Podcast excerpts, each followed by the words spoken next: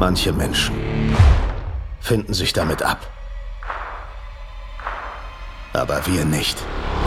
Wir nicht.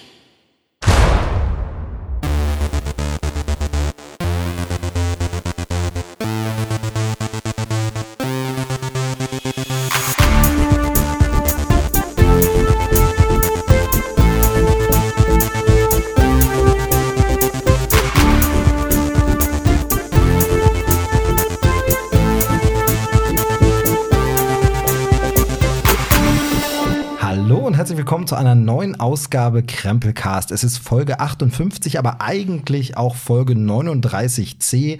Warum, wieso, weshalb erkläre ich gleich für alle, die nicht den Beschreibungstext gelesen haben, was ich äh, an der Stelle mal kritisieren möchte. Wieso lest ihr nicht den Beschreibungstext? Ich sitze da immer ewig. Ich sage immer meiner lieben Frau, ich mache nur noch schnell den Podcast fertig. Er geht nur noch schnell online und dann sitze ich doch noch mal drei Stunden, weil ich noch mal irgendwie alles im Blog vorbereite und online stelle und so weiter und so fort. Naja, also lest das bitte in Zukunft und wenn nicht, dann äh, habt ihr hier nichts voll. Oh Gott, ich fange gleich gleich die Hörer zu beleidigen, noch bevor die Sendung begonnen hat. Das kann ja heiter werden. Ich habe mir zwei heitere Gäste hierher geholt die jetzt mit den Augen rollen, mit den Ohren rollen, wollte ich schon sagen, was auch witzig wäre. Mann, Mann, Mann, das kann eine lustige Runde werden. Und ich wollte diesmal gar nicht so viel Vorgeplänkel machen, denn eigentlich ist das hier nämlich ein Anschluss-Podcast. Aber wie gesagt, dazu gleich mehr. Ich begrüße erstmal die Gäste. Und obwohl man die Frau zuerst begrüßt, begrüße ich immer und heute lasse ich wirklich jeden blöden Witz weg. Äh, den lieben Dominik. Schön, dass du wieder da bist, dass du dir Zeit genommen hast. Hallihallo, wie geht es dir? Mir geht es sehr gut. Äh, ich freue mich wieder hier sein zu dürfen in diesem erlesenen äh, Podcast. Und, das klingt äh, auch überhaupt nicht auswendig gelernt. Nee, überhaupt nicht. Das war jetzt genau. ähm, ja, völlig spontan. Sehr gut, ja. sehr gut, sehr gut. Ist jetzt nicht so, dass ich äh, sonst äh, irgendwie auf der Straße schlafen muss, wenn ich jetzt nicht hier. Ja. Naja, du könntest dich an dein Auto setzen und weg. Ah, ganz blöd. Kleiner Insider-Gag. Äh, es gab da ein bisschen Autoprobleme, die aber nicht an dir lagen, ähm, die aber schon dafür gesorgt haben, dass sich dieser Podcast ein bisschen verschoben hat, was aber gleichzeitig gar nicht so schlecht war, dass er sich noch mal ein bisschen verschoben Richtig. hat. Aber auch dazu gleich noch ein bisschen mehr. Wir begrüßen noch die dritte im Bunde. Äh, ist immer ein bisschen komisch, dich zu begrüßen, weil du hier wohnst. Haben wir schon ein paar Mal gesagt. Meine liebe Frau ist wieder dabei. Hallo Susanne. Hallo. Du musst jetzt ein bisschen mehr sagen für die Hörer so. Du hast gesagt, hallo Susanne, da kommt die Antwort, hallo. Ach so, okay. Also, Stimmung ist vorgegeben und es geht heute. Und deshalb tatsächlich will ich gar nicht so riesen viel Vorgeplänkel machen, denn es geht um das Marvel Cinematic Universe. Wir haben dazu schon mal eine große Folge gemacht und das ist eben die besagte Folge 39, die ich dann damals, weil die so lang geworden ist, ähm, in zwei Folgen veröffentlicht habe, als 39a und 39b. Also ich habe sie nicht durchnummeriert, weil sie, wir haben sie in einem Block aufgenommen, also war es eigentlich eine Folge nur nicht zwei einzeln aufgenommene Folgen. Also habe ich die äh, so rausgehauen, weil äh, im Schnitt war ich quasi mit einem Teil schon ein bisschen eher fertig und habe gedacht, ach, dann kannst du es auch in zwei Blöcken servieren, kann man sich auch einzeln runterladen, anhören kann man es ja dann trotzdem am Stück, wie man möchte. Und da war es aber so, dass wir ja aufgehört haben kurz vor dem Infinity War. Und zwar habe ich tatsächlich die ähm, zweite Folge veröffentlicht, kurz bevor ich losgefahren bin zur Pressevorführung. Das sage ich im Podcast auch noch mal ganz kurz an. Da gibt's noch mal so ein aktuelles kleines Update von mir und dann sage ich so, bevor ich jetzt losfahre, veröffentliche ich diese Folge. Das heißt, wir sind wirklich nur im Marvel Cinematic Universe mit den Filmen durchgekommen, bis einschließlich Black Panther müsste das dann gewesen sein. Der letzte Film davor. Aber ist es dann nicht eigentlich äh, D, weil C war das Mini-Review zu Infinity War? Das stimmt, das habe ich in Folge 40 gemacht, woraus ich mir einen kleinen Spaß gemacht habe, dass die 40. Folge des Krempelcast, also so eine Jubiläumsfolge, dann wirklich nur irgendwie zwei Minuten 30 ging oder so. Aber stimmt, hast recht, müsste dann eigentlich D sein. Macht daraus, was ihr wollt. Ich nenne es jetzt einfach mal Krempelcast 58. Es geht wieder um das Marvel Cinematic Universe. Wir möchten heute die fehlenden drei Filme besprechen. Fehlend im Sinne von vor dem Start von Avengers Endgame, der am 24. April ins Kino kommt. Also es ist gar nicht mehr lange hin, Leute. Ist euch das bewusst? Es sind noch elf Tage. In elf Tagen startet Infinity War.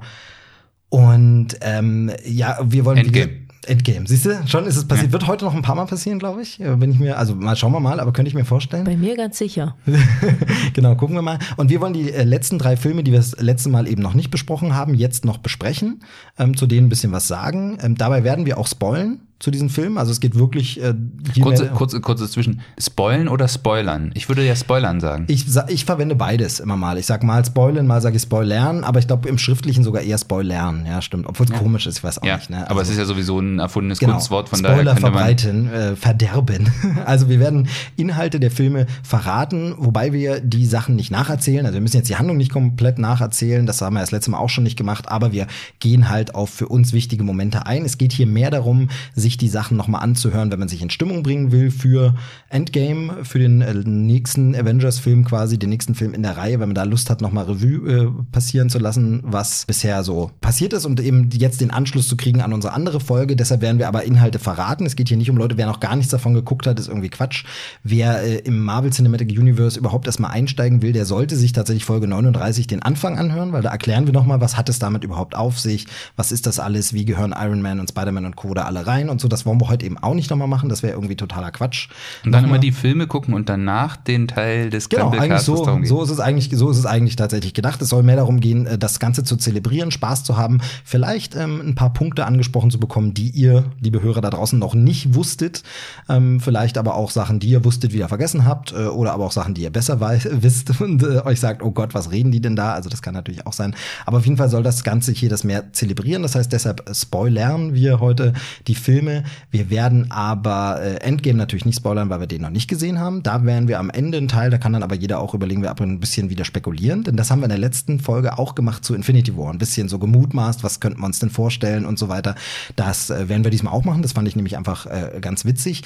Und ansonsten kann man vorab, äh, glaube ich, nur noch sagen, wir werden ganz sicher Dinge vergessen, weil es einfach so ein großes äh, Kino-Universum ist und Punkte gibt. Und wir reden auch in unserer Freizeit doch, muss man zugeben, sehr, sehr oft darüber. Immer wieder ergibt es sich. Da müssen wir uns schon immer bremsen und sagen, ah, das heben wir uns mal für einen Podcast auf und so weiter. Und äh, dann kann es einfach sein, dass man sagt, ja, habe ich ja schon mal gesagt oder ach, weiß ich jetzt gar nicht mehr, wo sie. Also da verliert man vielleicht manchmal den Überblick. Deshalb könnte ich mir vorstellen, dass wir Dinge vielleicht vergessen, äh, obwohl wir natürlich eigentlich perfekte Kenner der Materie sind. Und auch das äh, haben wir im letzten Podcast schon gesagt, wird wieder so sein. Wir werden vielleicht irgendwas mal falsch sagen. Und wir können an der Stelle versichern, Niemand wird sich hinterher darüber mehr ärgern als wir, wenn wir den Podcast irgendwann noch mal hören. Ähm, ich habe jetzt tatsächlich die andere Folge 39, eben die andere MCU-Folge noch mal durchgehört, einfach weil ich auch ein bisschen wissen wollte, was haben wir denn eigentlich schon gesagt, was haben wir denn angesprochen, ähm, worauf kann man vielleicht auch noch mal eingehen. Und äh, da habe ich festgestellt, ist eine schöne Folge. Mir gefällt die sehr gut, ist eine runde Folge. Sie stimmt einen wirklich noch mal toll ein auf das Ganze. Ähm, und äh, es gibt wenig Fehler, aber es gibt natürlich ein, zwei Dinge, die wir nicht wussten. Es gibt ein paar Dinge, die wir nicht wissen konnten. Da ist es ganz, ganz lustig, was wir so spekuliert haben. Aber ansonsten ist es eine schöne runde Folge und wie gesagt, ähm, äh, empfiehlt sich die vor dieser hier zu hören. Und äh, als letztes Vorgeplänkel dann eben auch noch Thema Folge. Vielen Dank auch für das äh, tolle positive Feedback zu dieser Folge. Also ich kann es ja an der Stelle sagen, äh, die Inf äh, Infinity War Folge, sage ich schon, die MCU-Folge ist tatsächlich äh, Moment, Stand jetzt und äh, Tendenz steigend die drittmeistgehörte Folge von Krampelcast. Und es gab eine ganze Menge positives Feedback darauf, wo Leute gesagt haben, ey, das ist wirklich super, das ist nochmal ein schöner Roundup, das ist nochmal eine schöne Zusammenfassung. Also das äh, freut mich natürlich besonders, dass das hier auch ankommt und wir das nicht nur für uns so machen. Ähm, es ist halt ein äh, cooles Thema, es macht uns Spaß, aber es ist eben auch so, dass es da draußen Leute gibt, die sich das ganz gern anhören und damit äh, auch nochmal sich beschäftigen. Was ist Platz 1 und 2? Platz ein- müsste ich jetzt nachgucken, aber es gibt eine Folge mit Nadine, bei der ich gar nicht so richtig sagen kann, warum das die meistgehörte Folge ist, weil das so eine bunt gemischte. Wir reden über ganz viele bunte verschiedene Themen, also unter anderem Beatsteaks, Konzerte und irgendwelche anderen Sachen. Aus irgendeinem Grund ich weiß nicht, welches Keyword wir da bedienen, warum die Leute da, also ist das die meistgespielte Folge? Und die zwei müsste ich jetzt gucken. Bin ich jetzt äh, tatsächlich gerade überfragt. Hey, weißt du, woran das liegt? Da ist bestimmt draußen ein, äh, ein heimlicher Verehrer von Nadine. das kann natürlich Und sein. der lädt sich die ständig immer aber da wieder runter. ja, ja, aber es gibt ja mehrere Folgen mit ihr. Also es gibt ja wirklich viele Folgen. Wir haben jetzt auch die Vielleicht nächste ist da auch der geplant, Wortanteil also- von ihr besonders hoch. Na, man weiß es nicht, man weiß es nicht. Aber es gibt jedenfalls eine so eine Folge, ähm, da kann ich es nicht erklären, woran es liegt, warum die so viel. Gibt jetzt auch kein besonderes Feedback auf diese Folge, wo ich sage, ja, zu der gab es auch ganz, ganz viele E-Mails, wo Leute ganz viel geschrieben haben, sondern, also weiß ich gar nicht, kann ich. Und die zwei müsste ich nachgucken. Aber ähm, wie gesagt, diese Folge hier ist drauf und dran, alle einzuholen, ähm, weil, glaube ich, das Thema auch nochmal anzieht. Aber in der Folge wurden auch nicht irgendwelche Despoten verunglimpft, zufälligerweise. Nein, okay, nein. hätte ja sein können. Nee, nee, nee, nee. Also ich kann es wirklich gar nicht sagen. Ähm, ansonsten ist es tatsächlich bei diesem Thema ja ganz spannend. Ähm, das habe ich auch schon mal erzählt. Ich behandle das ja auch äh, in meiner Arbeit, auf meiner Arbeit, in meinem Job, in meinem Hauptberuf.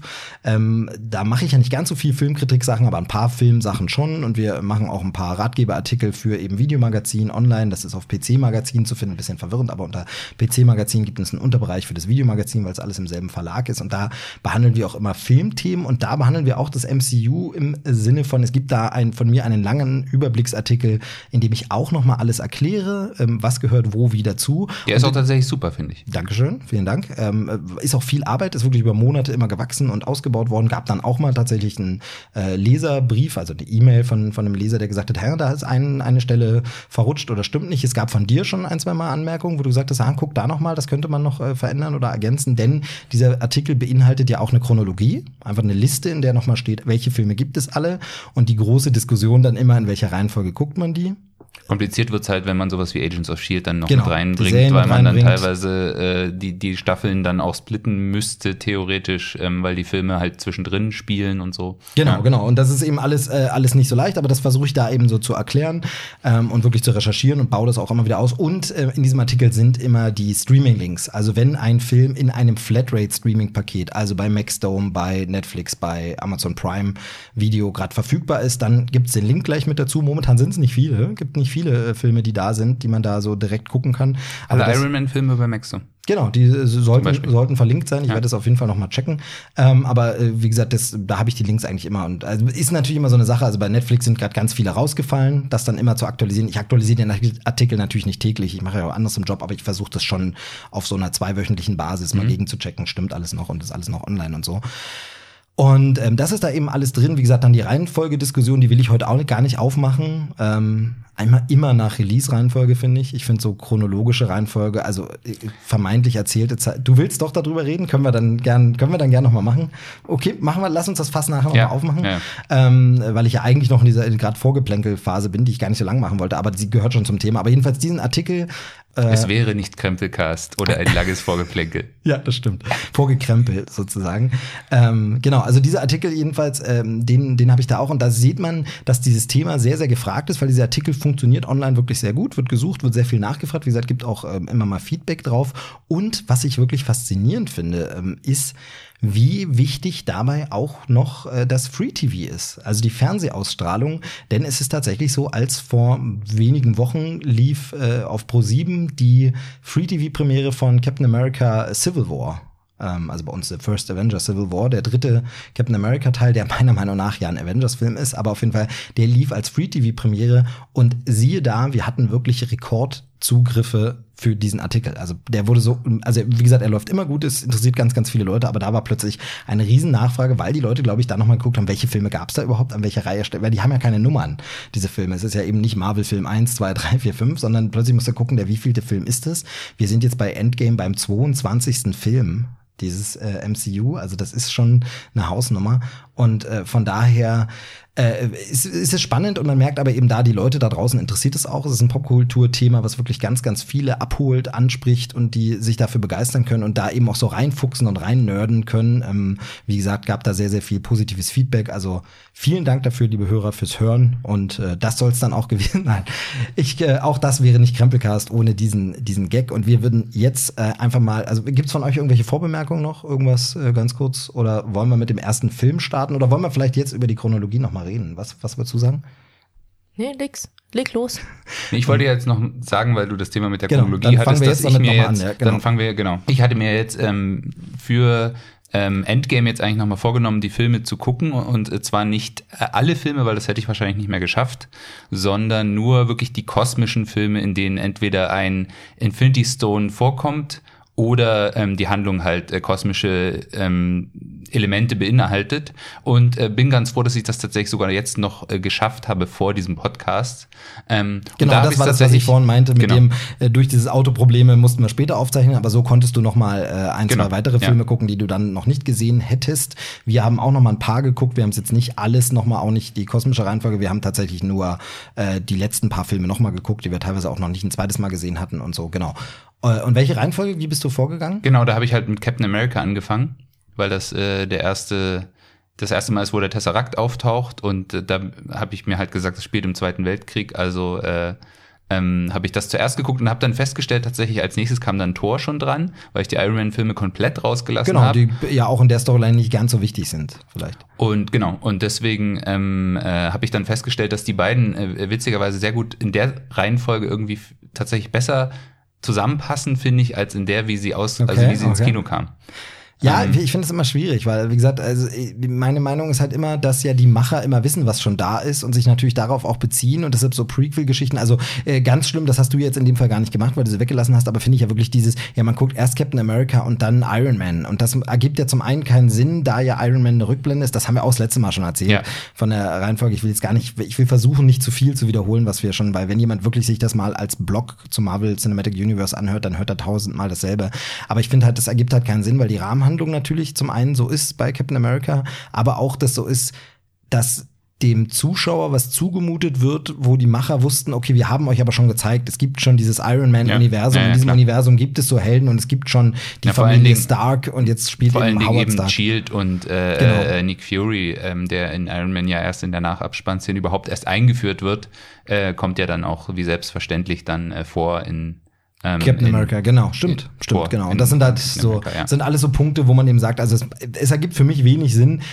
Bei einem Rerun ist es natürlich aber auch was anderes, das stimmt schon. Ich meine, wir kennen die Filme, dann hat man es alles gesehen und dann sie sich mal in einer anderen Reihenfolge, warum nicht? Klar. Also kann man machen, gibt's auch bei Star Wars riesige Diskussionen. Ähm, meine Meinung, wie gesagt, eigentlich immer Release-Reihenfolge. Wir haben jetzt nicht alle nochmal geguckt, wir haben aber ein paar Filme nochmal uns angesehen, auf die wir Lust hatten und eben die kurz davor nochmal waren. Und äh, da haben wir angefangen und damit sind wir wirklich im ersten Film mit Infinity War. Avengers 3 war es. Äh, Der kam im vergangenen, ich weiß gar nicht mehr, ist auch irgendwie April gestartet oder so. Ich meine, Starttermin müsste so ähnlich gewesen sein wie bei Endgame, aber habe ich jetzt nicht nochmal nachgeguckt. Aber irgendwie so um die Drehe kam er raus bei uns. Und ähm, ja, wer will denn anfangen? Was war das für eine Erfahrung, oder? Also es war äh, schon schon was Besonderes irgendwie. Oder wir können ja vielleicht noch mal versuchen anzuknüpfen, wie es uns davor ging. Ich weiß, wie wir hier im Podcast saßen, wie wir hier alle überlegt haben und wild spekuliert haben, was könnte denn passieren und wie könnte es denn enden vor allem. Ähm, da lagen wir gar nicht so falsch, muss ich sagen. Das haben wir ganz ganz gut erahnt. Manches auch komplett daneben, aber manches sehr gut erahnt. Aber es war schon so mit Spannung. Man hat schon gedacht, boah, das wird jetzt der Höhepunkt, oder? Gut, ich verstehe das mal als Ja.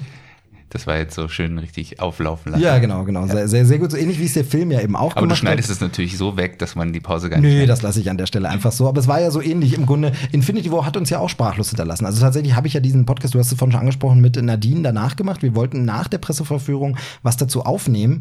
Und dann saßen wir da und haben gedacht, eigentlich, was, also, was soll man jetzt dazu sagen? Also, wenn jetzt jemand sich das anhört vor dem Film, ist irgendwie Quatsch. Nach dem Film ist es uns jetzt zu früh schon was, also irgendwie, boah, nee, was soll man jetzt sagen? Und deshalb kam dann diese Folge, wo wir gesagt haben, eigentlich sollte man diesen Film, wer das MCU bis dahin verfolgt hat, sollte den unvoreingenommen einfach gucken und gar nichts vorher hören. Also eigentlich ist es wirklich so ein Ding, dass wir gar nichts sagen wollten. Wir waren sprachlos. Es war wirklich so, was, was, was wollen wir jetzt podcasten? Wir hatten uns Zeit dafür genommen, aber haben gedacht, nee, wir sind baff. Und so ist die Folge dann äh, tatsächlich auch online gegangen. Ähm, du hast es ja, wie gesagt, schon angesprochen. Aber es war ja auch so. Also man war ja total, also wir, wir können das ja nochmal aufgreifen. Am Anfang war angekündigt worden, als es diesen, diesen Plan immer gab, was kommt wann wie raus, war ja mal angekündigt worden, Infinity War Part 1 und Part 2. So, und dann haben sie es ja etwas später zurückgerudert und haben gesagt, nee, nee, ähm, wir machen Infinity War doch in einem Teil fertig. Ähm, Das ist dann alles äh, abgeschlossen. Das, ist- und danach kommt dann ein neuer, anderer Avengers-Film, der, der kommt dann später. Und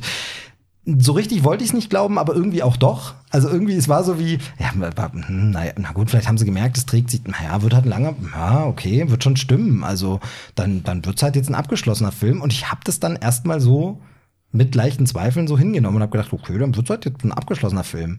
Und dann kam dieser, dieses Brett von einem Film. Und äh, ja, jetzt würde ich noch einmal versuchen, in eure Richtung zu lenken. Wie ging's euch denn so mit dem Film? Also wie- was war denn so euer Eindruck, so gut ihr euch noch jetzt erinnern könnt?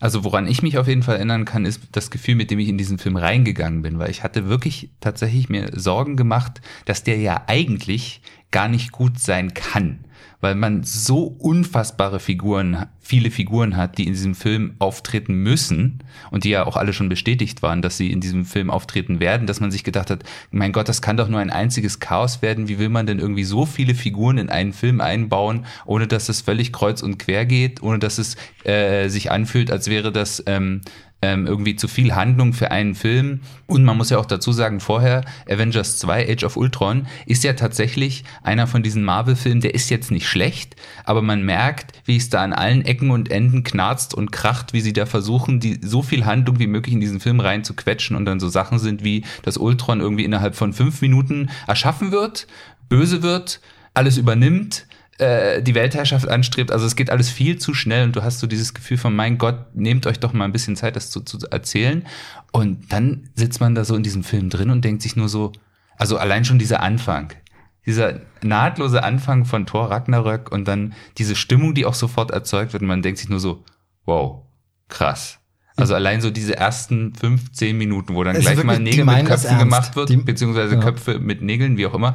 Ähm, und dann wirklich, du denkst mir einfach so, wow, krass, krass. Genau, wie gesagt, ich habe ja gesagt, wir spoilen, aber wir haben innerhalb den ersten, ich habe jetzt nicht mitgestoppt auf fünf Minuten, aber die ersten drei Toten. Ja, so, genau. du, wo du so denkst, oder die ersten zwei, Ja. zwei Toten. Und vor allem nicht einfach so, so Nebenfiguren, wo du sagst von wegen, ach so, das ist jetzt irgendwie aus Thor Ragnarok, der Comic Relief. So ein Genau. bisschen wie das bei Thor Ragnarok ja mit diesen drei Kriegern gemacht wurde, die in den Torfilmen ja eh nie viel zu melden hatten. ja, äh, äh, genau. Wo du so sagst von wegen, du hast überhaupt keinen Impact bei Thor Ragnarök, wenn die sterben, weil du so, so denkst, ach so, das ist ja, das sind ja diese drei von Thor, ja, das sind Genau, Thors die, Freunde, die wurden ja die Freunde von Thor auch mehrfach umbesetzt und mir Genau. ist ja jetzt erst bewusst geworden, dass ja äh, der Shazam Zachary Levi, ja. in Mhm. einem der Teile, Ja. in Teil 2, glaube ich, einen von den Kumpels von Thor spielt. Ist keinem aufgefallen, dass es vorher ein anderer Schauspieler war. Genau. Einfach ein Nixer mit Bart und man sieht, also die, mit dem gehen sie wirklich sträflich um, weil im Comic sind die, glaube ich, ein bisschen wichtiger, ne? Die. Freunde von, von Thor, dieses äh, Gespann, seine Entourage, Ja. möchte ich es mal nennen. Genau, aber da, da geht's richtig zur Sache bei Infinity War und es ist sofort so eine bedrückende Stimmung, ähm, auch durch den krassen, geilen Soundtrack, der da wirklich sofort,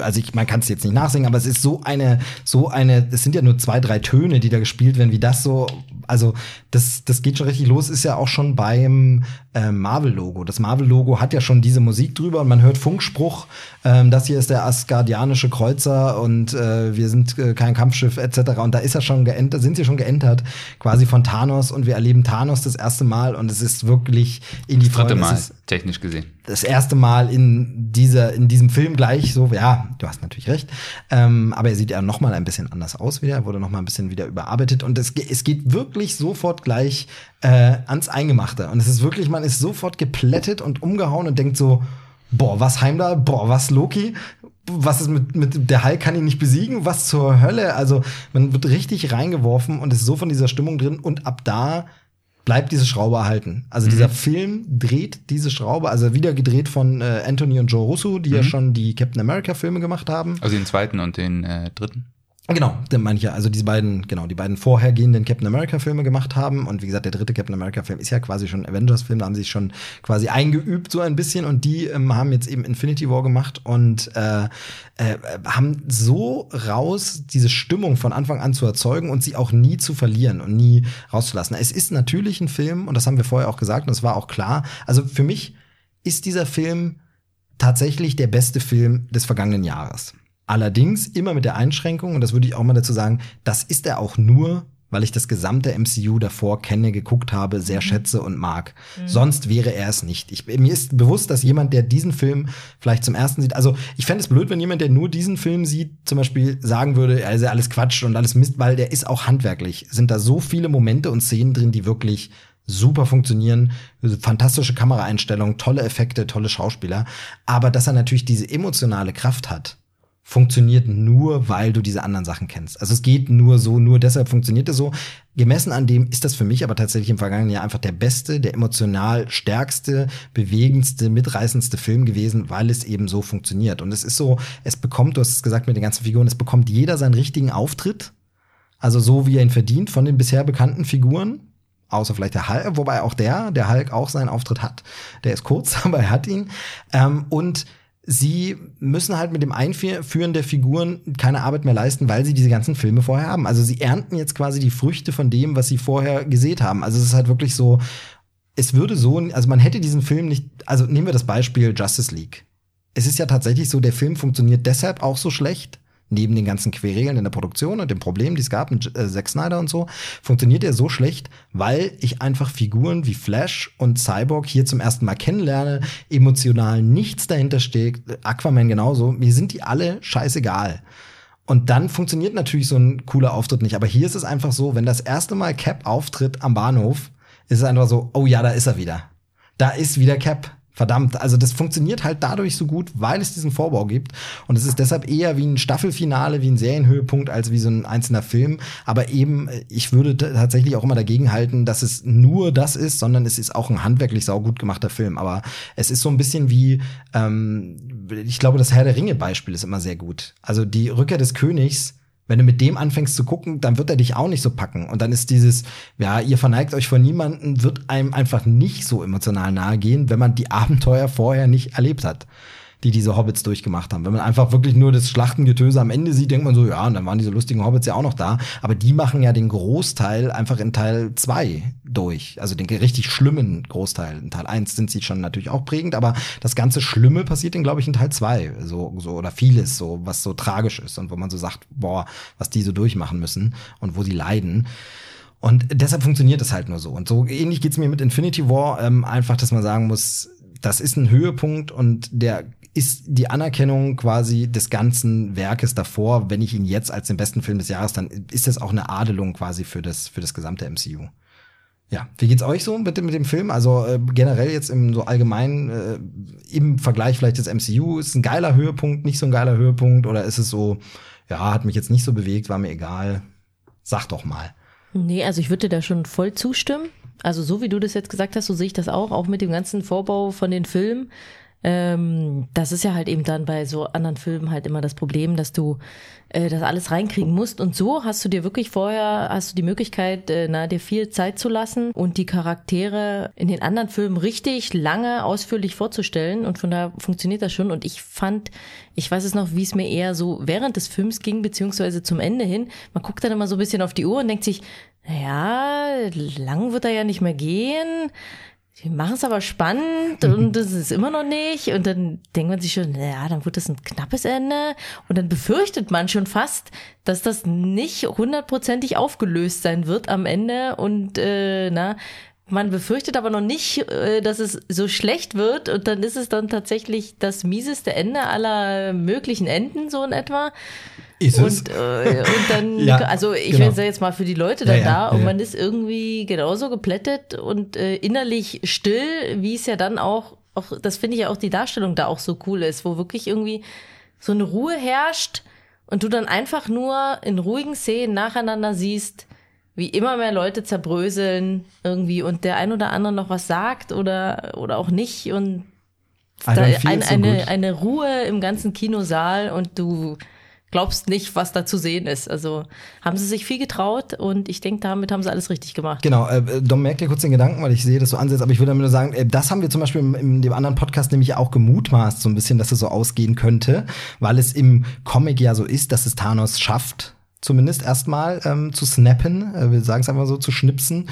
Ähm, und das haben wir tatsächlich auch vermutet. Das könnte ja auch so ausgehen, aber ich muss sagen, obwohl wir das vermutet haben und obwohl ich das ein Stück weit gehofft habe, weil ich so dachte, wie geil wäre das einfach. Du Schwein! Nein, einfach weil es eben für diese Dramatik, dachte, boah, das wäre so geil, mal so ein Film, wieder ein Film, der sich was traut, wie halt Imperium schlägt zurück, wo du sagst, ja scheiße, am Ende ist Han Solo und Carbonit eingefroren und alle sind versprengt und man denkt, wie soll das je weitergehen? Und das in dem Kinofilm. Also bei Serien kennen wir das. Wir kennen das mittlerweile Cliffhanger von Staffeln, kennen wir alle und äh, nichts ist schlimmer und das wird uns hier zum Glück wohl erspart bleiben. Nichts ist schlimmer als dann diese, äh, kennt ihr so Serienstaffeln, mir fällt jetzt kein Beispiel ein, vielleicht fällt dir gleich eins ein, Dom, aber dieses so Serienstaffeln, die so ein krasses Cliffhanger-Ding haben. Du denkst, wie wollen sie das je auflösen? Und dann löst es sich in der ersten Folge der neuen Staffel innerhalb von zwei Minuten 30 auf und dann geht's normal wieder weiter und denkst, was? Ich habe jetzt ein Jahr lang auf die neue Staffel gewartet und es, das ist eure Auflösung. Und das werden wir hier natürlich nicht haben. Wir kriegen einen ganzen Film, der das auflöst.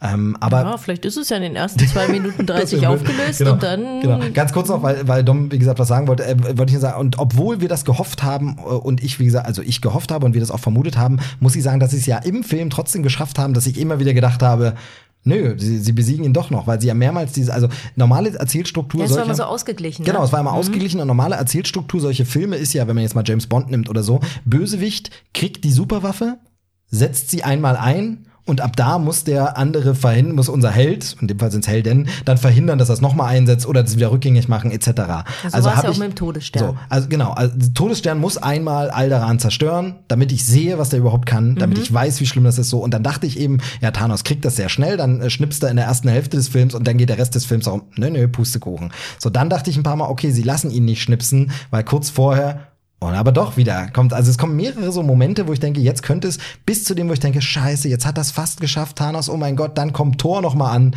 und dann äh, you should have aimed for the head oder was sagt er? Ja, Und davor auch die Sache mit Vision. Wo man Genau. ja auch denkt, sie haben es jetzt geschafft. Wo man schon denkt, jetzt haben sie den. Steinfeld, genau. Also es ist wirklich mehrfach diese Momente.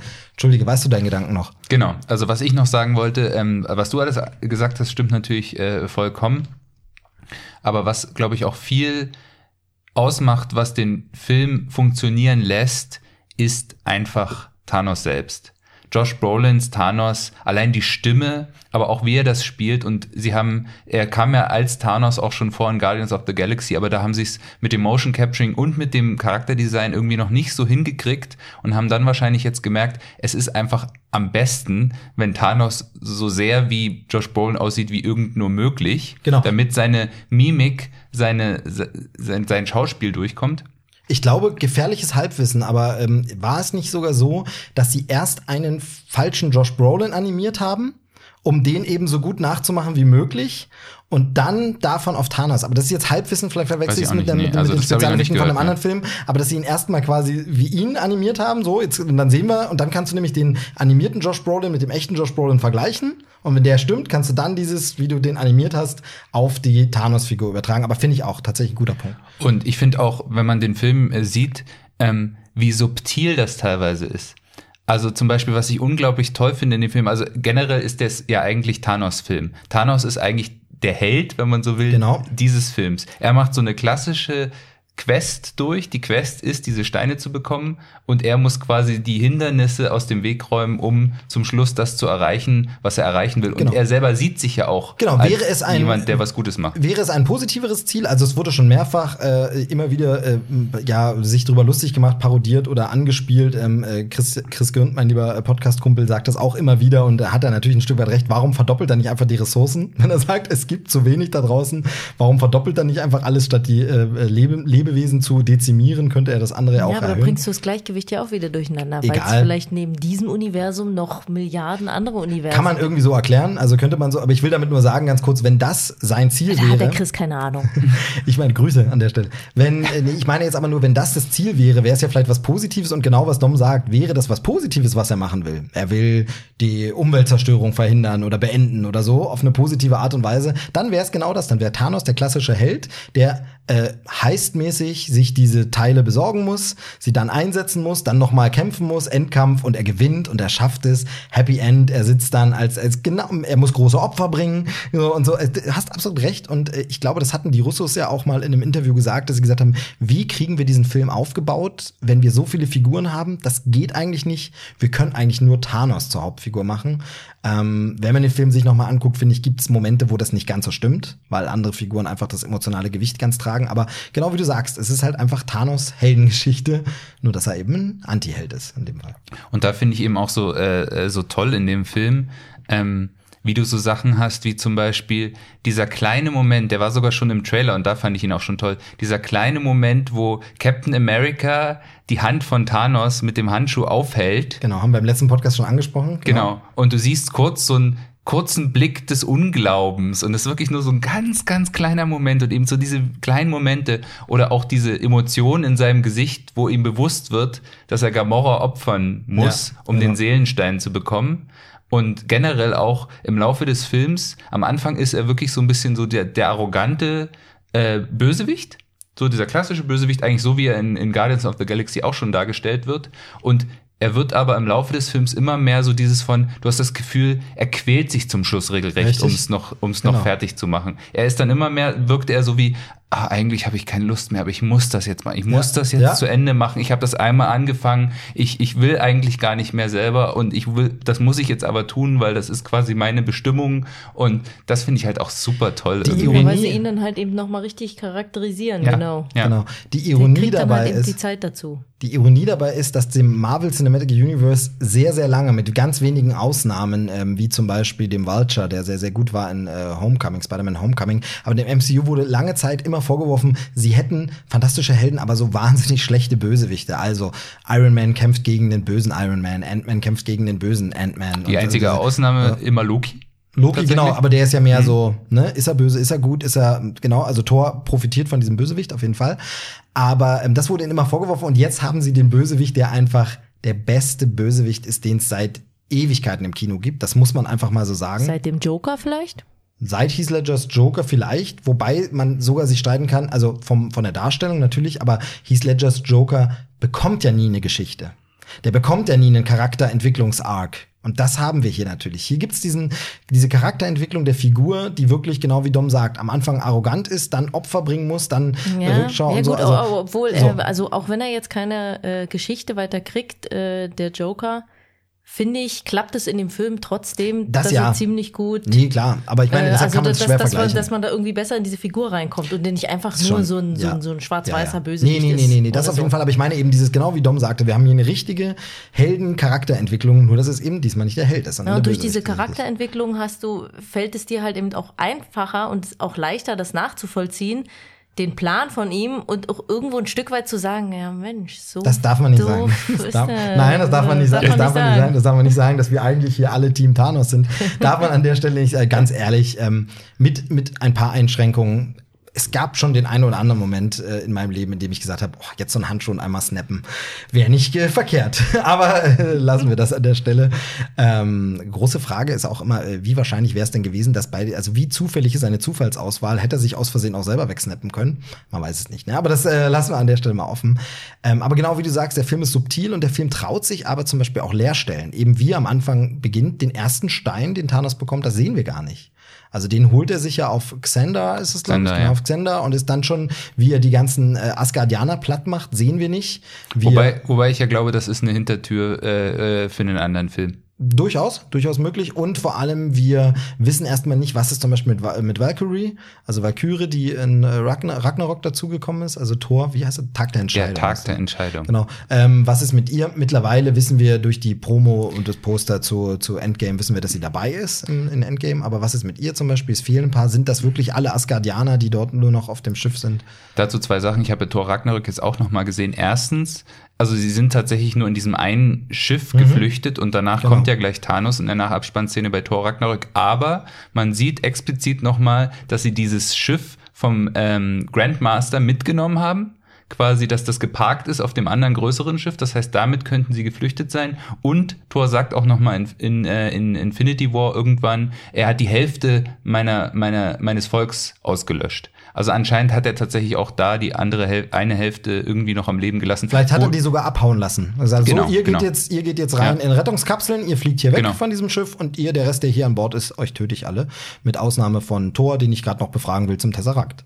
Genau, und Genau. Loki natürlich, Genau. weil ich weiß, dass er den Tesseract hat. Genau, das meine ich ja. Genau. Also äh, ja, stimmt, stimmt, stimmt. Aber auf jeden Fall trotzdem Leerstellentechnik, dass wir Ja. einiges erstmal nicht wissen. Das äh, finde ich wirklich äh, super interessant. Aber genau Thanos. Thanos einfach der äh, Dreh- und Angelpunkt dieses Films für mich, äh, ja, es ist immer natürlich schwer zu sagen, aber ich finde, es ist schon die beste CGI-Figur seit Gollum, kann man, kann man so sagen, Ja, weil es einfach so so sagen, fantastisch ja. animiert ist. Ähm, ich sehe die Gefühle, die Emotionen, ähm, wenn ihm eine Träne runterrollt, dann ist das so emotional, als wäre da ein echter Schauspieler, ein echter Mensch und das Ding, äh, also Thanos kommt aus dem Computer. Das ist schon faszinierend, das ist schon äh, verdammt stark. Generell so ein Punkt, äh, diese ganze Dramatik, das äh, hatten wir kurz uns unterhalten, als wir ihn nochmal angeguckt haben, Infinity War, finde ich halt, muss man man muss ja bei all dem sagen, das ist ja alles ganz, ganz großer Quatsch. Das ist Comicfilme, da sind Leute mit Superkräften, die wirbeln irgendwie mit ihren Händen in der Luft rum und zaubern was oder lassen was fliegen und so. Und trotzdem sind alle Schauspieler einfach on point, liefern ab und du hast nie das Gefühl, dass ihnen das selber quatschig oder blöd vorkommt. Also so ein bisschen fühle ich mich da wirklich erinnert wie an Alec Guinness in Star Wars, ähm, eine neue Hoffnung, wo man wirklich sagen muss, das ist ein gestandener Theaterschauspieler, der hat äh, ganz große, tragende Rollen gespielt. Und jetzt soll er da sowas mit Lichtschwert und mit so irgendwelchen Raumschiffen, die rumfliegen und dann irgendwelche Roboter, ein goldener Roboter, der mit ihm redet und so ein kleiner Blecheimer. Und der spielt das aber mit einer Ernsthaftigkeit und einer wirklich, wo er sagt, nee, ich bin, ich, ich sag jetzt nicht, nee, das ist aber kein Shakespeare, sondern ich mache das einfach und verkaufe das so, dass es trägt und funktioniert. Und ich finde, genau dasselbe hat man hier. Also wenn einfach zum Beispiel äh, Vision stirbt, wie äh, Wanda leidet, ähm, fällt mir gerade ihr Name nicht ein, Elizabeth, o Elizabeth Olsen, Olsen, ja. genau. Mhm. Ähm, wie sie leidet, das ist einfach fantastisch gespielt, wo man wirklich Ja, oder, sagt, auch, also, oder auch dieser Moment, wo äh, Peter Parker ähm, stirbt und dann so noch so sagt, es tut mir leid, es tut mir leid. Genau, ja. Wie, wie, das, wie er das halt spielt, der, Ach, hör auf, ähm, ich gucke gleich die Taschentücher. der äh, Fantastisch. Wie, wie heißt er ähm, gleich? Tom Ähm, Holland, Tom Holland, der genau. ja wohl als einziger oder nicht als einziger, aber der ja wohl zumindest wohl improvisiert hat. Ähm, es gibt dann immer so die Frage, warum ist seine Sterbeszene so lang? Ähm, Theorie dazu und die finde ich ganz schön. Er hat einen äh, Spinnensinn. Also er merkt vielleicht schon Mhm. ja. etwas früher, dass ihm das passiert. Deshalb hat er etwas mehr Zeit. Generell ist dieses ganze Zerstauben natürlich so. Bei dem einen da dauert es länger, der kann auch aus dem Auto aussteigen und noch irgendwelche Pager drücken. Der andere ist plötzlich einfach, also wonach geht das? Aber das ist kennt man ja auch aus Filmen äh, und so, wenn man immer so sieht, in der gesamten Stadt äh, geht der Strom aus, dann geht so nach und nach fällt der Strom aus und langsam wird die Stadt dunkel. So stelle ich es mir da auch vor, dass so langsam um die Welt das rumgeht und überall.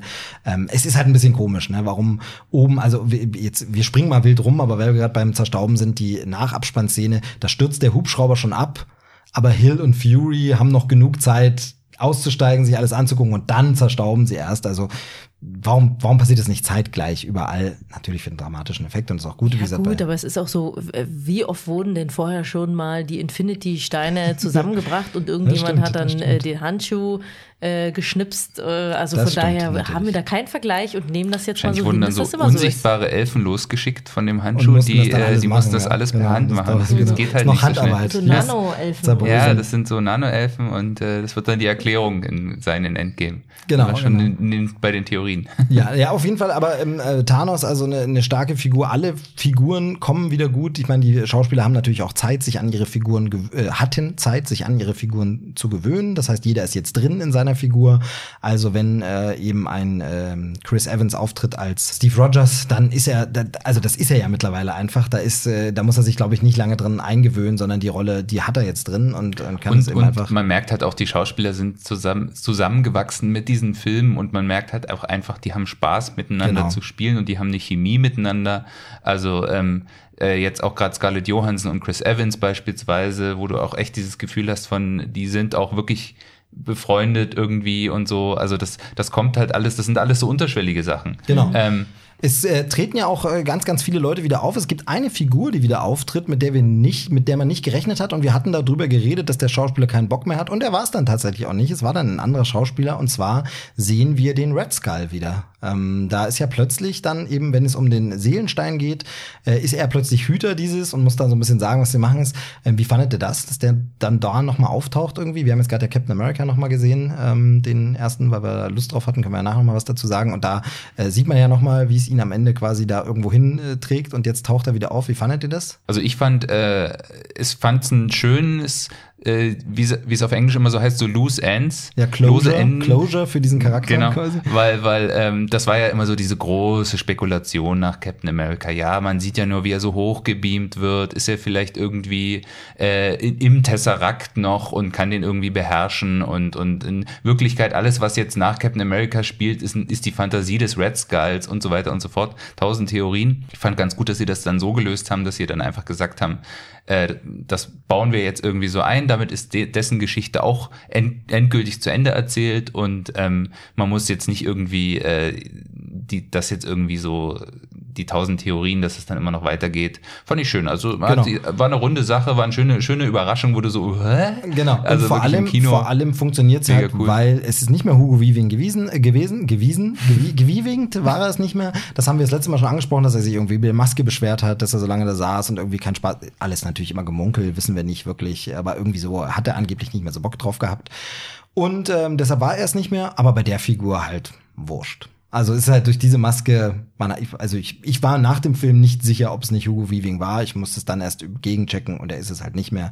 Ähm, kein Interesse mehr gehabt, keinen Bock Die haben mehr. auch eine, jemanden mit einer Stimme, der auch sehr nah Genau, dran ja. ist, wo man auch denken könnte, irgendwie. Ich weiß gar nicht, ob er dieselbe Synchro sogar bekommen hat. Also im Deutschen dann. Ja, ob kann im sein. Deutschen, da Mhm. kannst du es dann immer kaschieren, Ja. ob sie da nicht sogar ihm dieselbe selbe Stimme gegeben haben. Aber genau, also das war nochmal so ein Überraschungsmoment. Ansonsten waren alle Figuren drin, nicht ganz. Denn Mhm. was wir im Podcast spekuliert hatten, wir hatten alle spekuliert, eifrig, dass Ant-Man und Hawkeye natürlich vorkommen werden und dass sie natürlich ihren Part haben und sie kommen nicht vor. Sie werden einmal erwähnt, äh, dass sie einen Deal gemacht haben und deshalb jetzt unter Hausarrest stehen und ähm, dann äh, gibt's noch äh, ganz kurz Bruce Banner, der sagt, es gibt einen Spider-Man und einen Ant-Man. Also das war's noch, der muss sich ja erstmal wieder zurechtfinden. Das fand ich übrigens äh, tatsächlich sehr, auch sehr, sehr lustige Sache, dass sie eben ähm, das immer wieder äh, reingebracht haben, dass er ja irgendwie jahrelang da irgendwo auf Sakar unterwegs war Genau, und deswegen Mhm. so Sachen nicht mitgekriegt hat, dann eben so wie, wie ihr habt euch getrennt? Ja, wie eine genau. Band? Wie Genau. die Beatles? Genau.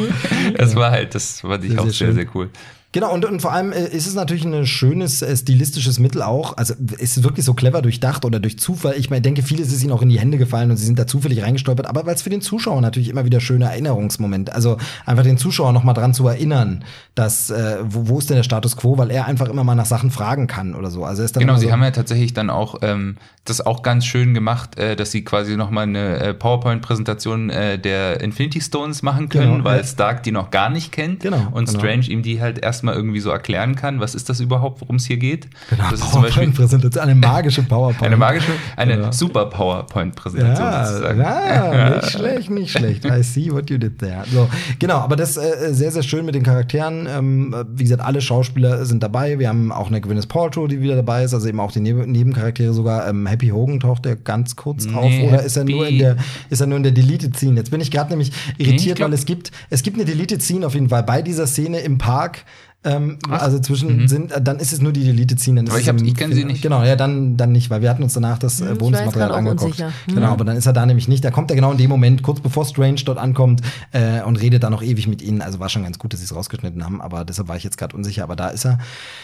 Ähm, genau, also das äh, auf jeden Fall, wie gesagt, wir haben uns in einigen Dingen ein bisschen geirrt. Wir hatten spekuliert, dass äh, der letzte Infinity Stone mit dem Vibranium zu tun haben könnte äh, in Wakanda und dass er da vielleicht liegen könnte in Wakanda und dass der, der Meteorit oder Komet oder was auch immer da eingeschlagen ist mit dem Vibranium, dass da dann der letzte, das hatten wir spekuliert im Podcast, war nicht so, hat sich nicht so bewahrheitet, sondern der war eben beim Red Skull, der, der letzte Stein. Und was haben wir? Dann haben wir noch spekuliert, genau, ich, ich spieke gerade ein bisschen, weil das hatte ich mir extra aufgeschrieben, ähm, damit ich es nicht vergesse. Und zwar hatten wir spekuliert, Thor bekommt seinen neuen Hammer vielleicht aus Vibranium. So, get this man a shield und äh, make for this man a hammer, please. äh, aber nee, Fehlanzeige, sondern er bekommt ihn von einem äh, Zwerg, der sehr, sehr überraschend war, weil er ein Riese war. Ähm, Ja.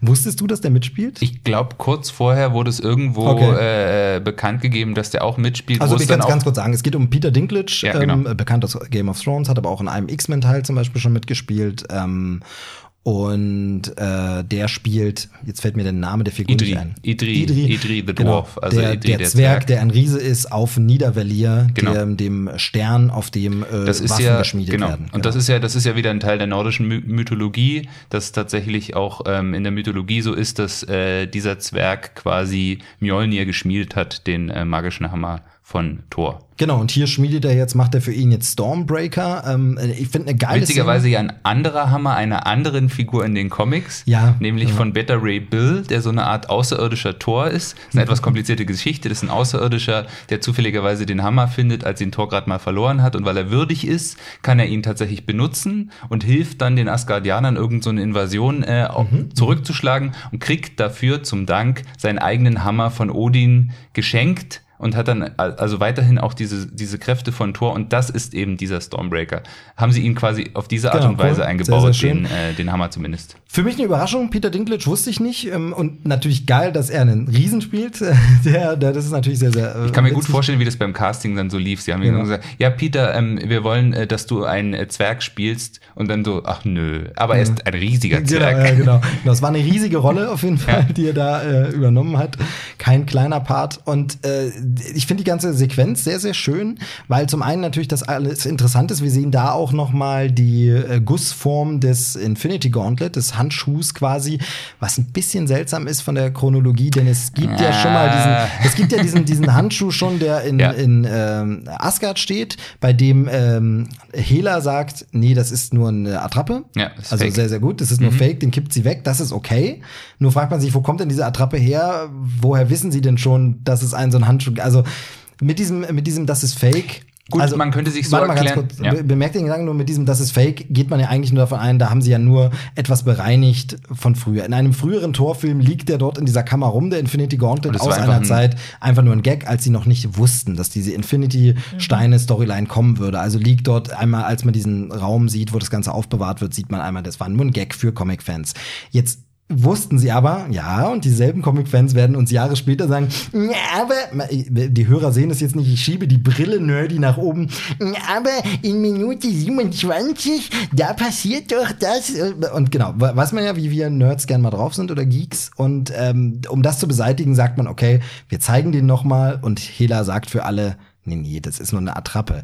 Nur ist halt natürlich komisch, was soll das für eine Attrappe sein? Wann soll denn äh, Thanos dann seinen schon geschmiedet haben, wenn schon seit Ewigkeiten dieses Dings ist, wenn Thanos dann erst den Plan. Das ist ein bisschen komisch, holprig, denn wie gesagt, er hat ihn wohl in Niedervilliers schmieden lassen. Dazu wolltest du gerade was sagen. Man kann das immer irgendwie erklären, dass es vielleicht schon mal früher irgendjemand gab, der versucht hat, die Infinity Stones zu vereinen und der dann vielleicht sich auch einen Handschuh hat schmieden lassen. Ähm, ja, also irgendwie kannst du es immer äh, rechtfertigen oder äh, zurechtbiegen. Also Ähm, was, was ich aber schön finde an dieser Sequenz mit Stormbreaker, ähm, ich muss jetzt ganz kurz schauen, ich gieße mir nebenbei was zu trinken ein. Ihr seid abgesehen noch davon, dass er natürlich astrophysisch totaler Quark ist. Ja, gut, das ist, ähm, das ist da im MCU. Vielleicht ist sollte die- es auch ein, äh, ein Gartenhandschuh werden oder sowas irgendwann die mal. Ronki Und dann Gartenkralle. als der Thanos bei dem, bei dem, bei dem äh, Zwerg aufgetaucht ist oder so, hat sich der Zwerg gedacht, ach, dann mache ich mir jetzt nicht so eine große Arbeit. Ich habe doch da schon eine Vorlage. Das kann natürlich sein, dass er einfach den anderen äh, Handschuh genommen hat. Was schön ist an dieser Sequenz mit Stormbreaker, äh, außer dass Thor einen neuen Hammer braucht und bekommt. Und da finde ich wirklich interessant, wie lang jetzt einfach diese Storyline durcherzählt sein muss. Denn um einen neuen Hammer brauchen zu müssen, musste der andere ja zerstört werden. Und da, wo man wirklich merkt, hier wird an einem Strang gezogen von den verschiedenen Regisseuren. Und zwar vieles in Ragnarök schon vorbereitet. Sehr schön dabei ist natürlich eben auch Groots Einwirken. Denn so bekommt diese Figur auch noch mal eine Charakterentwicklung von dem nervigen Piss-Teenager, der einfach die ganze Zeit äh, irgendwelche Videospielscheiße spielt ähm, und dem wirklich auf den Sack geht und dem das auch alles egal ist. Und man sagt, hallo, es geht hier gerade was, aber er ist überhaupt nicht dieser Groot, ich kämpfe für euch mit, sondern er ist einfach ein störrischer Teenager. Aber in dem Moment merkt er, Moment mal, hier äh, ist gerade wirklich was Schlimmes im Gange, ich muss jetzt helfen. Ähm, und er macht den äh, Griff von dem neuen, ja, es ist ein Hammer, es ist eine Axt, so eine Mischung Es ist aus eher Das ist so eine- so, so eine Axt. Ja, so eine Streitaxt. Ja. Hammeraxt. Äh, ich weiß es gar Ja, nicht. die bei- eine Seite ist irgendwie so ein Hammer. ja, bei Gabel so und Löffel heißt es Göffel. Wie heißt es denn hier? Eine Haxt oder eine, eine, Hammer? Ne, ich weiß es nicht. Aber jedenfalls ähm, Stormbreaker. Und da steuert er den Griff dazu bei. Äh, eine ganz schöne Szene. Und plötzlich wird wirklich so eine Nebenfigur wieder wichtig. Und du, du gibst selbst Groot eine Charakterentwicklung in diesem Film. Und das finde ich einen sehr, sehr schönen äh, Kniff. Naja, auch, auch, äh, auch Rocket, äh, der dann eben diese Szene hat, wo er, wo Thor, wo er halt merkt, oh, Thor ist scheiße drauf und dann irgendwie so sagt, von wegen, der ja eigentlich immer so dieses egozentrische Arschloch ist. Auch in den Guardians-Filmen, ne? Und es geht ja auch in den Guardians-Filmen auch so ein bisschen darum, dass er ein dass er halt die Leute auch immer irgendwie von sich stößt und der dann halt wirklich sich so kurz überlegt, so, okay, jetzt, jetzt muss ich mal, jetzt muss ich mal irgendwie äh, den Captain raushängen lassen, jetzt muss ich mal irgendwie. Und dann geht er halt zu dem hin und unterhält sich mit dem Tor und du hast so wirklich dieses Gefühl von, er, er schafft es irgendwie, den äh, so ein bisschen zu trösten auf seine Rocket-Art halt. Und ist halt auch wieder so ein schöner Charakter. Und dann kriegt er halt auch noch das Auge. Ähm, Genau, ja. Also das ist halt auch so ein, und das passt halt auch wieder so gut, wo man sich denkt, das haben die sich garantiert nicht schon bei Guardians of the Galaxy Genau, gedacht, ja. dass Rocket So. so ein Fetisch hat, Leuten irgendwelche Augen zu klauen. Genau, Augen oder Beine oder Ja, genau. Arme oder also immer irgendwelche Ja, Ersatzkörperteile. Ähm, äh, Grüße an den Winter Soldier. Ja. Und dann sagt, Ja, ich genau, krieg diesen Arm. den krieg ich noch, genau. Ähm, äh, ja, genau, genau. Also das ist, äh, das ist fantastisch, wie eben so Kleinstmomente und, Ja. und das ist äh, eben auch diese Kunst. Hier treffen Figuren aufeinander, die noch nie zusammen waren, wie eben Thor und die Guardians und so. Und es ist sofort so, du denkst sofort, wow, was für ein tolles Team. Können, können Ja, die bitte immer nicht äh, nur miteinander das. zu tun haben? Ich finde vor allem äh, noch entscheidender, aber jeder verhält sich trotzdem so, wie ich ihn bisher kenne. Also es ist eben nicht ist so. am Ende trotzdem Genau. äh, stimmig. Genau, es ist nicht auf einmal so, dass ich trotzdem sage, okay, äh, Infinity War war jetzt super, wie Thor da mit den Guardians, aber plötzlich hat sich Thor benommen wie ein Guardian. Genau, ja. Nein, Ja. er benimmt sich immer noch wie Thor. Klar, durch Ragnarok haben sie es auch ein bisschen vorbei, aber jetzt mal nur als Beispiel. Also, oder Bucky, äh, Winter Soldier ist halt immer noch so, wie er war, nur im Zusammenspiel mit Rocket, natürlich passt das. Ja. So, also Ja, ich finde, man sieht es besonders bei den Guardians. Also Genau. da Ja. hast du einfach, du siehst halt eben, dass die äh, so, so daddelig sind, wie sie halt eben sonst in den Filmen auch waren. Oder auch gutes Irgendwie. Beispiel ähm, ähm, äh, Tony Stark und äh, Doctor Strange, Genau. wo man halt auch Ja. so denkt, äh, beides so äh, Beide Sherlock Holmes. beide Sherlock Holmes, ja. Sie haben Witz verzichtet, sie haben darauf den verzichtet, Witz den Witz Aber sie haben ja noch einen reinzubringen. Film, No um, shit, sie können ja noch einen nächsten Film machen. Genau. Nee, aber eben auch, wo du halt auch dachtest, das sind beides so egozentrische, äh, arrogante Arschlöcher. Ist halt super, dass es nicht sofort so ist, dieses von, oh nein, wir sind beide Helden, wir müssen jetzt zusammenarbeiten, Genau. sondern dass sie sich halt wirklich richtig ankacken. Genau, Und zwar genau, mehrmals in genau, dem genau. Film. Aber Das- eben auch nur, Mhm. wenn sie dann merken, jetzt ist wichtig, dann, äh, weißt du, dann wird trotzdem Ja, dann gekämpft. ziehen sie wieder zusammen. an einem also Strang, genau. das- Deswegen also- funktioniert das ja bei denen Genau. auch allen Ja. so gut. Genau, äh, auf jeden Fall sehr, sehr gut. Ähm, wenn wir schon bei den Guardians sind, ähm, müssen wir über einen reden, der leider durch äh, schlechtes Verhalten aber auffällt in diesem Film, äh, über den wir uns alle ein bisschen geärgert haben oder ganz viele zumindest. Ähm, der liebe Drax. Herr. Nein, Drax ist super.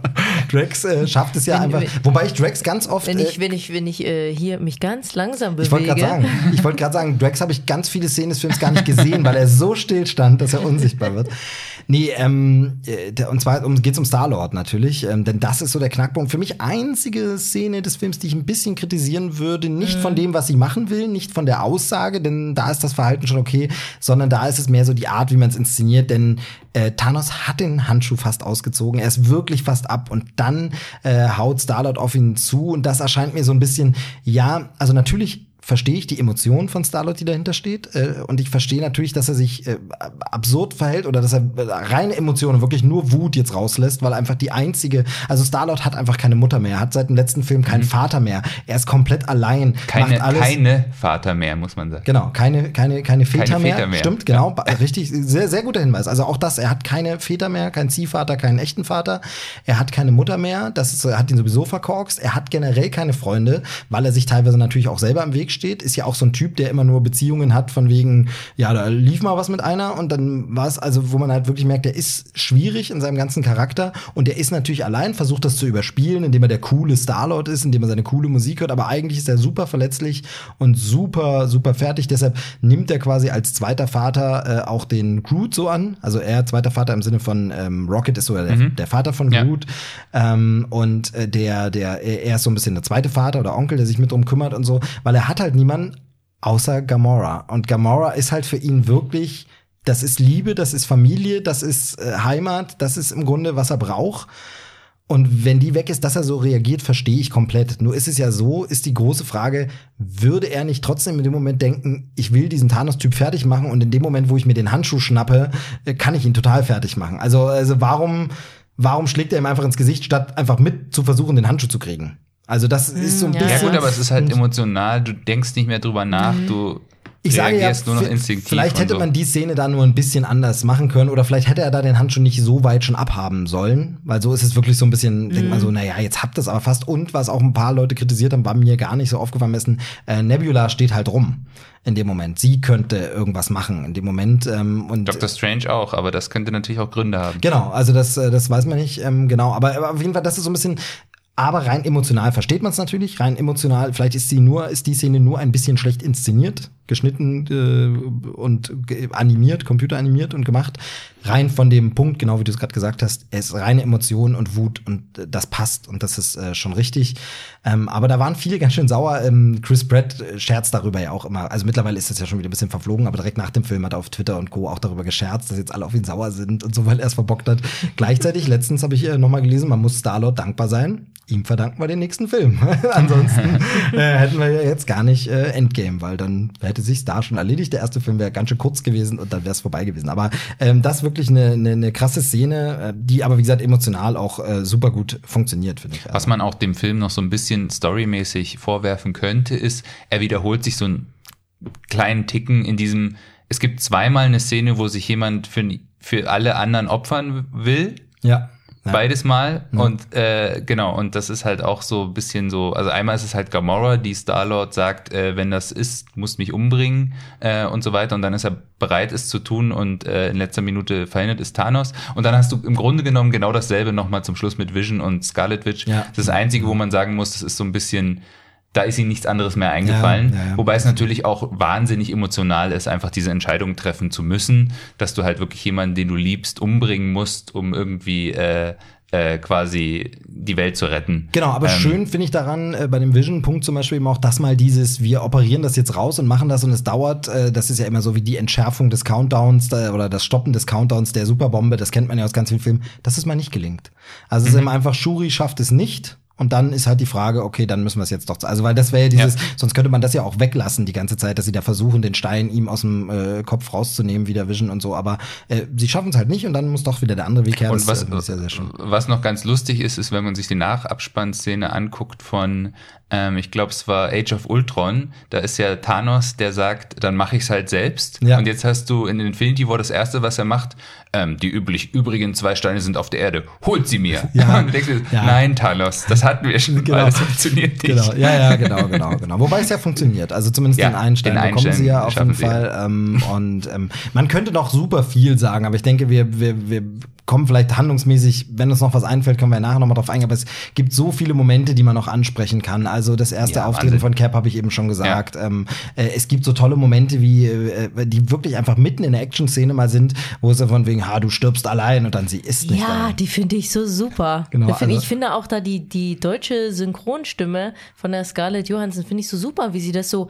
so, so in so einem ruhigen Ton, aber irgendwie so liebevoll und so total, so wie, na, wieso, sie ist nicht allein? Genau, ja, das ist also. Irgendwie. und das finde ich so und- und da- klasse. da gibt's Und so- wieder so Frauenpower. Und so Ja. viele gute Momente einfach in diesem, in diesem Film, wo ich halt wirklich denke, boah, also. Ja, ja, auch wo, wo, wo Thor halt, äh, der Auftritt von Ja. Thor auf dem Schlachtfeld. Ja, ja, genau. Und, das, äh, ja. Banner ruft dann einfach nur, nur so, äh, you're so screwed. Ich weiß nicht gar nicht, was er auf Deutsch Weiß sagt. ich jetzt auch nicht, aber, aber er trotzdem, äh, sein Auftritt mit Blitz und Donner und Ja. Stormbreaker dann runter und wir auch erstmal erstmal äh, ganz viele von diesen Outridern, wusste ich bis vor kurzem nicht, dass sie so heißen, weil es nie gesagt wird im Film. Ähm, aber die Figuren haben ja immer Namen und so. Und äh, äh, diese Outrider, also diese mehrarmigen Kreaturen da, dass wir da ganz viele davon platt macht und so und alles. Also das ist schon geile Schlacht, das ist schon super. Natürlich ein bisschen, äh, auch da kann man kritisieren, muss man nicht, dass das alles auf Wakanda stattfindet, da in Wakanda. Das hatten wir ja gerade erst in Black Panther und jetzt schon wieder in Wakanda-Kampf. Es gab auch mal Gerüchte, aber das sind immer nur Gerüchte oder Leute, die es einfach behaupten, weil Black Panther so erfolgreich war, hat man sich dann noch entschieden. Das glaube ich aber nicht, weil die Produktion eigentlich schon gleichzeitig so war. Aber Ähm, es passt eigentlich ganz gut zusammen. Ich meine, sie haben mit, mit Shuri jemand, der wirklich ein genialer Wissenschaftler ist, genau. den man, und sie haben auch diese hochentwickelte Technologie in Wakanda, wo du sagen kannst, denen würde man das zutrauen, dass sie das äh, hinkriegen, irgendwie Vision zu retten Erstens so. das also ich finde, es passt eigentlich ganz Ja, gut und was zusammen. ich noch entscheidend finde, ist äh, zwei sind, was ich entscheidend finde, ist zwei Dinge. Ich glaube, das habe ich hier genauso schon mal gesagt. Also was ich entscheidend finde, sind zwei Punkte dabei noch. Nummer eins, du vermeidest als Autor einfach Standpunkt der Macher wieder die Schlacht in der Stadt. Genau, Das hatten wir schon ja. in Avengers und äh, das muss ja jetzt nicht schon wieder sein oder hat man demnächst mal wieder oder keine Ahnung. Das, das lässt man da mal weg. Ist einfach ein Schlachtfeld. Und natürlich dadurch, dass Wakanda ja noch unter diesem Schirm in der Versteckung, in der, in der Ver Versenkung, in der, wie sagt man denn, äh, im Getarnt. Verborgenen, ja, im Ja. Verborgenen immer noch liegt, kriegt es eben nicht die ganze Welt sofort gleich mit genau. und rennt eben nicht gleich, auch wenn es schwer wäre für ihn dahin zu reisen, aber ich meine, rennt eben Ant-Man nicht gleich dahin, kommt eben Hawkeye nicht gleich da vorbei und äh, man denkt so, okay, dann kriegen die es Oder auch gar nicht Shield mit. mit dem Helicarrier. Genau. Kriegt es halt äh, Fury nicht gleich mit, Genau, wie man in der es Nachabspannszene genau. ja auch mitkriegt, dass sie es offensichtlich nicht, dass Viel sie gar zu nicht spät wissen, mitbekommen, Genau, genau. viel zu spät erst. oh, wir haben genau. da irgendwelche Signale äh, über Wakanda und dann ist es eigentlich schon zu spät. Genau, genau. Und von daher ist es natürlich da ein cleverer, cleverer Schachzug.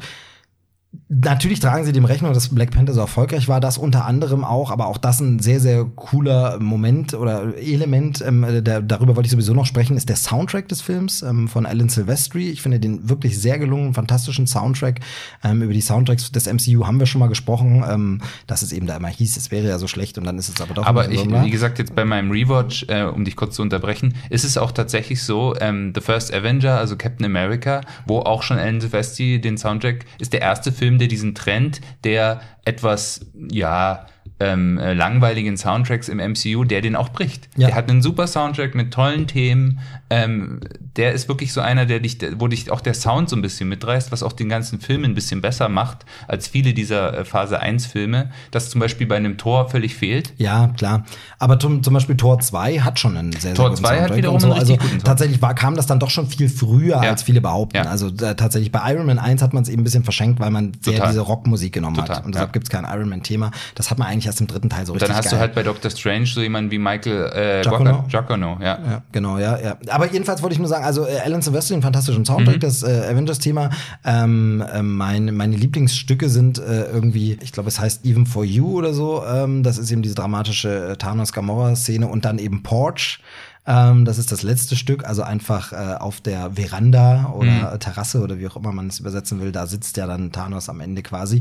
Und äh, das Musikstück. Ähm, aber ähm, was er eben macht, er baut ähm, einmal ganz, ganz kurz äh, das Captain America-Theme ein, zumindest glaube ich es erkannt zu haben. Und was er ganz deutlich ein, und deshalb kam ich jetzt gerade darauf, diesen Bogen, wo man eben fragen kann, ist das nur wegen Black Panther oder ist es wegen Stilmittel? Es wirkt aber in der Szene toll. Die Musik aus Black Panther wird verwendet. Mhm. Also, wo man schon sagt, wo könnten wir denn jetzt hin? Mit, ich glaube, mit Vision, da geht's glaube ich, schon darum, oder wo können wir denn jetzt hinfahren? Ja, genau, Und und dann dann, dieses- haben wir diesen typischen, äh, ich, ich muss jedes Mal überlegen, J-Cut oder L-Cut. Also das eine ist ja, äh, man, ich komme jedes Mal durcheinander, aber es ist filmisch äh, eben äh, der J-Cut oder L-Cut. Das eine ist, du hörst schon die Musik der nächsten Szene und dann kommt erst der Bildschnitt. Und das andere ist, der Bildschnitt kommt schon, du hörst aber noch die Musik der Ah, Vorgängerszene. Kennt man ja beides. Und ich muss jetzt ganz kurz überlegen, weil das eine ist eben J rum und das andere L. Egal, hier ist es so, wir sehen noch die Szene und hören schon die Musik des Ortes, an den sie jetzt erst reisen wollen. Und da erkennt man eben sofort, es ist Wakanda und das ist ein wunderschöner Moment. Und das Was ist machen sie ja bei Guardians of the Galaxy auch, auch? Da ist es zwar ein richtiger Schnitt und da geht erst dann die Musik los, aber in dem, in dem Moment, wo ganz groß Space eingeblendet wird Ja, als Untertitel und diese Musik man losgeht, weißt du schon, ah, genau. jetzt kommen die Guardians. Genau, auch die einzigen, die ja eben so einen Song nochmal bekommen. Ja. Also das finde ich eben gut, um die Tonalität zu erhalten und das Universum in Also dem es ist Fall ja auch tatsächlich so, dass die Russos sich ja, glaube ich, für die Passagen der jeweiligen Helden auch konsultiert haben mit den Regisseuren der jeweiligen Filme. Genau. Also sie haben mit äh, Tai, Taika- Taika Waititi. Waititi. Taika Waititi. Genau, Taika Waititi Genau. von Thor Ragnarök haben sie sich unterhalten. Sie haben sich mit äh, James Gunn äh, ausgetauscht. Und, Äh, John ähm, Favreau ist sowieso dabei, genau. Iron Man und so. Und ähm, ich glaube eben auch, wer war nochmal der Regisseur bei ähm, äh, Rain Kugler? Haben sie, glaube ich, auch, der von äh, Black Panther. Genau, Ryan Coogler, genau. Genau, also sie haben halt jedes Mal die noch konsultiert, so dass sie quasi auch so äh, den, den Ton treffen der Filme der anderen Regisseure. Genau, ich halt glaube, ich glaube tatsächlich. James Gunn hat auch den Song ausgewählt, Ja, weil so, denn genau. Mhm. James Gunn war da ja noch an Bord, dann war es mal nicht, dann doch wieder, will ich nachher noch ganz kurz drüber sprechen, damit wir das MCU abrounden können, sollen wir über die, über die Causa James Gunn müssen wir dann ganz kurz Mhm. nachher noch mal sprechen. Genau, also auf jeden Fall, also Soundtrack, ich hatte vorher noch so ein bisschen gehofft, ach, wie geil wäre das, wenn mein, mein geliebtes äh, Spider-Man Homecoming-Thema von Giacono, wenn das irgendwo reingekommen wäre und so und man hätte Sachen einbauen können. Gleichzeitig muss man eben auch sagen, ja, wäre dann vielleicht auch ein bisschen zu viel gewesen, musikalisch ständig zu wechseln und alle Themen noch reinzubringen und so. Von daher, mir gefällt der Soundtrack sehr, sehr gut. Ich finde ihn wirklich fantastisch und sehr, sehr stark. Ähm, Habe ihn auch sehr oft jetzt schon angehört, ohne Film und, und finde wirklich klasse. Also kann man nicht meckern, hat Alan Silvestri einfach toll gemacht. Also ähm, auch wenn es vielleicht jetzt nicht sowas ist, was man direkt nachsummt, äh, außer das Avengers-Theme und das verdanken wir jetzt nicht dem Film. Aber das ist halt immer so die Frage. Klar, ein Star Wars-Soundtrack ist es nicht, aber er funktioniert für den Film sehr gut. Ich finde, er hat Wiedererkennungswert und er bringt eben, das äh, hatten wir ja ganz am Anfang gesagt, diese Stimmung von Anfang an auf den Punkt. Ähm, und äh, das wäre es jetzt für den Moment für mich erstmal zu Infinity War. Oder wollt ihr noch irgendwas? Also es gibt, wie gesagt, bestimmt ganz viele Aspekte. Wir haben jetzt ganz vieles nicht angesprochen. Die Infinity-Steine, wo kam er wann, an welchen, weiß ich nicht, ob wir das nochmal thematisieren wollen. Das hatten wir im anderen Podcast, hatten wir eben drüber geredet, dass ich das ja so ein bisschen blöd finde, wenn er jetzt noch so viele Steine kriegen muss, das in dem Film passiert und dann auch noch Dings. Aber da bin ich natürlich auch noch eventuell davon ausgegangen, dass der Snap sehr viel früher im Film passiert. Also da bin ich ja noch davon ausgegangen, wenn sie das dann alles noch zurückdrehen müssen, dann hast du eine halbe Stunde Film, wo er alle Steine kriegen muss, dann muss er snappen, dann haben sie den Rest des Films und das, da das so nicht passiert ist, fand ich es gut gelöst, stört es mich nicht und sie haben eben ja einen Film äh, offscreen schon bekommen, den aus Xander, das hatte ich ja vorhin schon gesagt ähm, und von daher fand ich es okay, wie es jetzt ist. Ähm, bisschen komisch, dass man für den Soulstone so eine Aufgabe erfüllen muss. Hm, weiß ich nicht, für alle anderen musste man es nicht, aber ist halt so. Er ähm, ist aber auch der, der ist im der Handschuh. Spezielle. Ja, genau, das ist der Spezielle und der hat ja auch die zentrale Position im Handschuh. Genau, kann man so, kann man so erklären. Das ist der wichtigste von allen wahrscheinlich, ist so ein bisschen die Botschaft. die Seele, die alles zusammenhält, sozusagen. Genau. Ähm, da, da gibt es ja auch dann, äh, ganz viele, aber wie gesagt, in die Theorien gehen wir vielleicht nachher. Ähm, wollen, wollen wir damit Infinity War abhaken oder gibt es noch was, was euch. Mir ist ja tatsächlich noch ein äh, äh, Fehler aufgefallen. Okay, okay. Und zwar ähm, auch eben jetzt durch diesen Rewatch, den ich hatte, äh, gibt's diesen Gag, wo Shuri sich so ein bisschen lustig macht darüber, wieso habt ihr denn nicht bei Vision äh, das und das und das gemacht, dann wäre das jetzt sein Gehirn viel, viel besser, irgendwie so. Und dann gucken sie, und dann sind halt äh, Stark und äh, Banner irgendwie so ein bisschen so wie, oh, da haben wir gar nicht dran gedacht. aber sie haben Vision gar nicht gebaut, das war Ultron. Ja, ja. Also das ja. der, an der Stelle irgendwie. Äh, sie hätten das ja schon irgendwann anders mit ihm noch machen können, Ja, vielleicht klar. ist das Ja, ja. Es gibt es gibt tatsächlich Fehler in dem Film, also äh, Aber das sind so Kleinigkeiten. Genau. Also was, na was, es gibt einen etwas größeren und das ist das einfach bei der Tatsache, ähm, wenn man sieht äh, die Nachabspannszene mit Nick Fury und man die Schlacht von Wakanda sieht, wann er snappt, da muss man ganz einfach sagen, haben die Russos einfach nicht dran gedacht, dass es auf der Welt Zeitzonen gibt und wenn es in, der Ah, einen, stimmt. in dem einen Ort helllichter Tag gedacht, ist, dann muss es bei den anderen eigentlich Nacht und dunkel sein, aber das lassen Nein, wir bei mal. Wakanda unter der Kuppel waren die Lichter an. Zum Beispiel. Ich meine, nein, und da ist wieder dieses, vielleicht dauert ja der Welleneffekt des Snap eben auch länger. Also, weißt du, aber so aber viele sie sagen Stunden. ja, dann, dass äh, ja, die Signale in Wakanda und Ja. so jetzt erst, ja. ja. also das ist so ein bisschen, so ein bisschen, ein bisschen komisch. Das ist tatsächlich ein Fehler einfach, ähm, weil Wakanda in Afrika liegen soll, funktioniert es so nicht. Aber Wo sollen die denn da sein? New In York, sie New sind York. in New York eigentlich. Okay, und Also das ist in Afrika, aber da könnte es irgendwie so sechs, sieben Stunden Unterschied sein. Da kann es sein, dass es bei den einen hell ist und bei den anderen auch. Ja, wenn es früh ist und äh, abends, aber Ja. ja, gut. Man Ja, kann sich immer so ein bisschen. Genau, nehmen wir es mal so, nehmen wir es einfach Ja. mal so hin. Ähm, beide Szenen sind schön, von daher funktioniert Es gibt auch so Sachen wie zum Beispiel, dass eben dieser Hulkbuster-Effekt zum Schluss mit Bruce Banner, wo man Oh. merkt, in letzter Minute ist ihnen noch eingefallen, sie wollen den Hulk doch nicht äh, aus, der, äh, aus der Tüte holen, äh, jetzt schon in dem Film, sondern haben das Ganze eben mit äh, Banner gelöst und äh, die Meinst letzten du, das paar ist letzte. Minute? Weil das wollte ich noch, darauf wollte ich nämlich noch hinaus. Genau, gut, dass du das jetzt noch anspringst, weil, äh, ansprichst. Vielleicht wäre es mir nachher wieder eingefallen, wenn wir über Endgame reden. Ähm, aber ähm, sie haben ja getrickst im äh, Trailer. Sie haben ja tatsächlich Definitiv, ja, Szenen, absichtlich, Szenen ja. mit Absicht verändert. So gibt es die berühmte Szene, die findet man heute noch als GIF. Wenn du Avengers eingibst, bei jeder GIF-Suche findest du das, wie die Avengers in Wakanda angerannt kommen zur großen Schlacht und da rennt hinten der Hulk mit. Nur war der da im Film gar nicht. Im Film war da gar nicht der Hulk, sondern da war Banner in der Hulkbuster-Rüstung eben zu sehen. Du meinst, das ist eine Last-Minute-Entscheidung gewesen? Ich hätte gedacht, Ja, dass also- das im Film immer so geplant war. Hm, Ich weiß es nicht. Ich könnte mir gut vorstellen, sie wollten eigentlich ganz zum Schluss eben noch dieses haben, dass der Hulk dann doch noch kommt. Und ähm, deswegen eben auch diese Szene im Trailer. Und deswegen finde ich halt auch, die, die CGI in dem Film ist rundum gelungen, finde ich, rundum super, richtig, richtig gut. Also Thanos haben wir ja schon gesagt, äh, wirklich Gollum-Niveau, äh, was, was irgendwie äh, Motion Capturing angeht. Und dann aber zum Schluss dieser Kopf von Mark Ruffalo und diese Hulkbuster-Rüstung sieht unfassbar schlecht, so wie in letzter Minute schneiden wir das jetzt noch rein, verdammt, sieht doof aus, naja, ist im Hintergrund, wird schon keiner merken. Hm, Ja, ganz Und- so schlimm finde ich es nicht, aber ich verstehe ein bisschen, was du meinst. Es sieht nicht perfekt aus, es sieht nicht äh, so richtig geil aus, aber so schlimm finde ich es nicht. Und ich hätte aber gedacht, dass sie wirklich äh, von Anfang an geplant haben, dass der Hulk eben seinen Auftritt dann im nächsten Teil erst bekommt.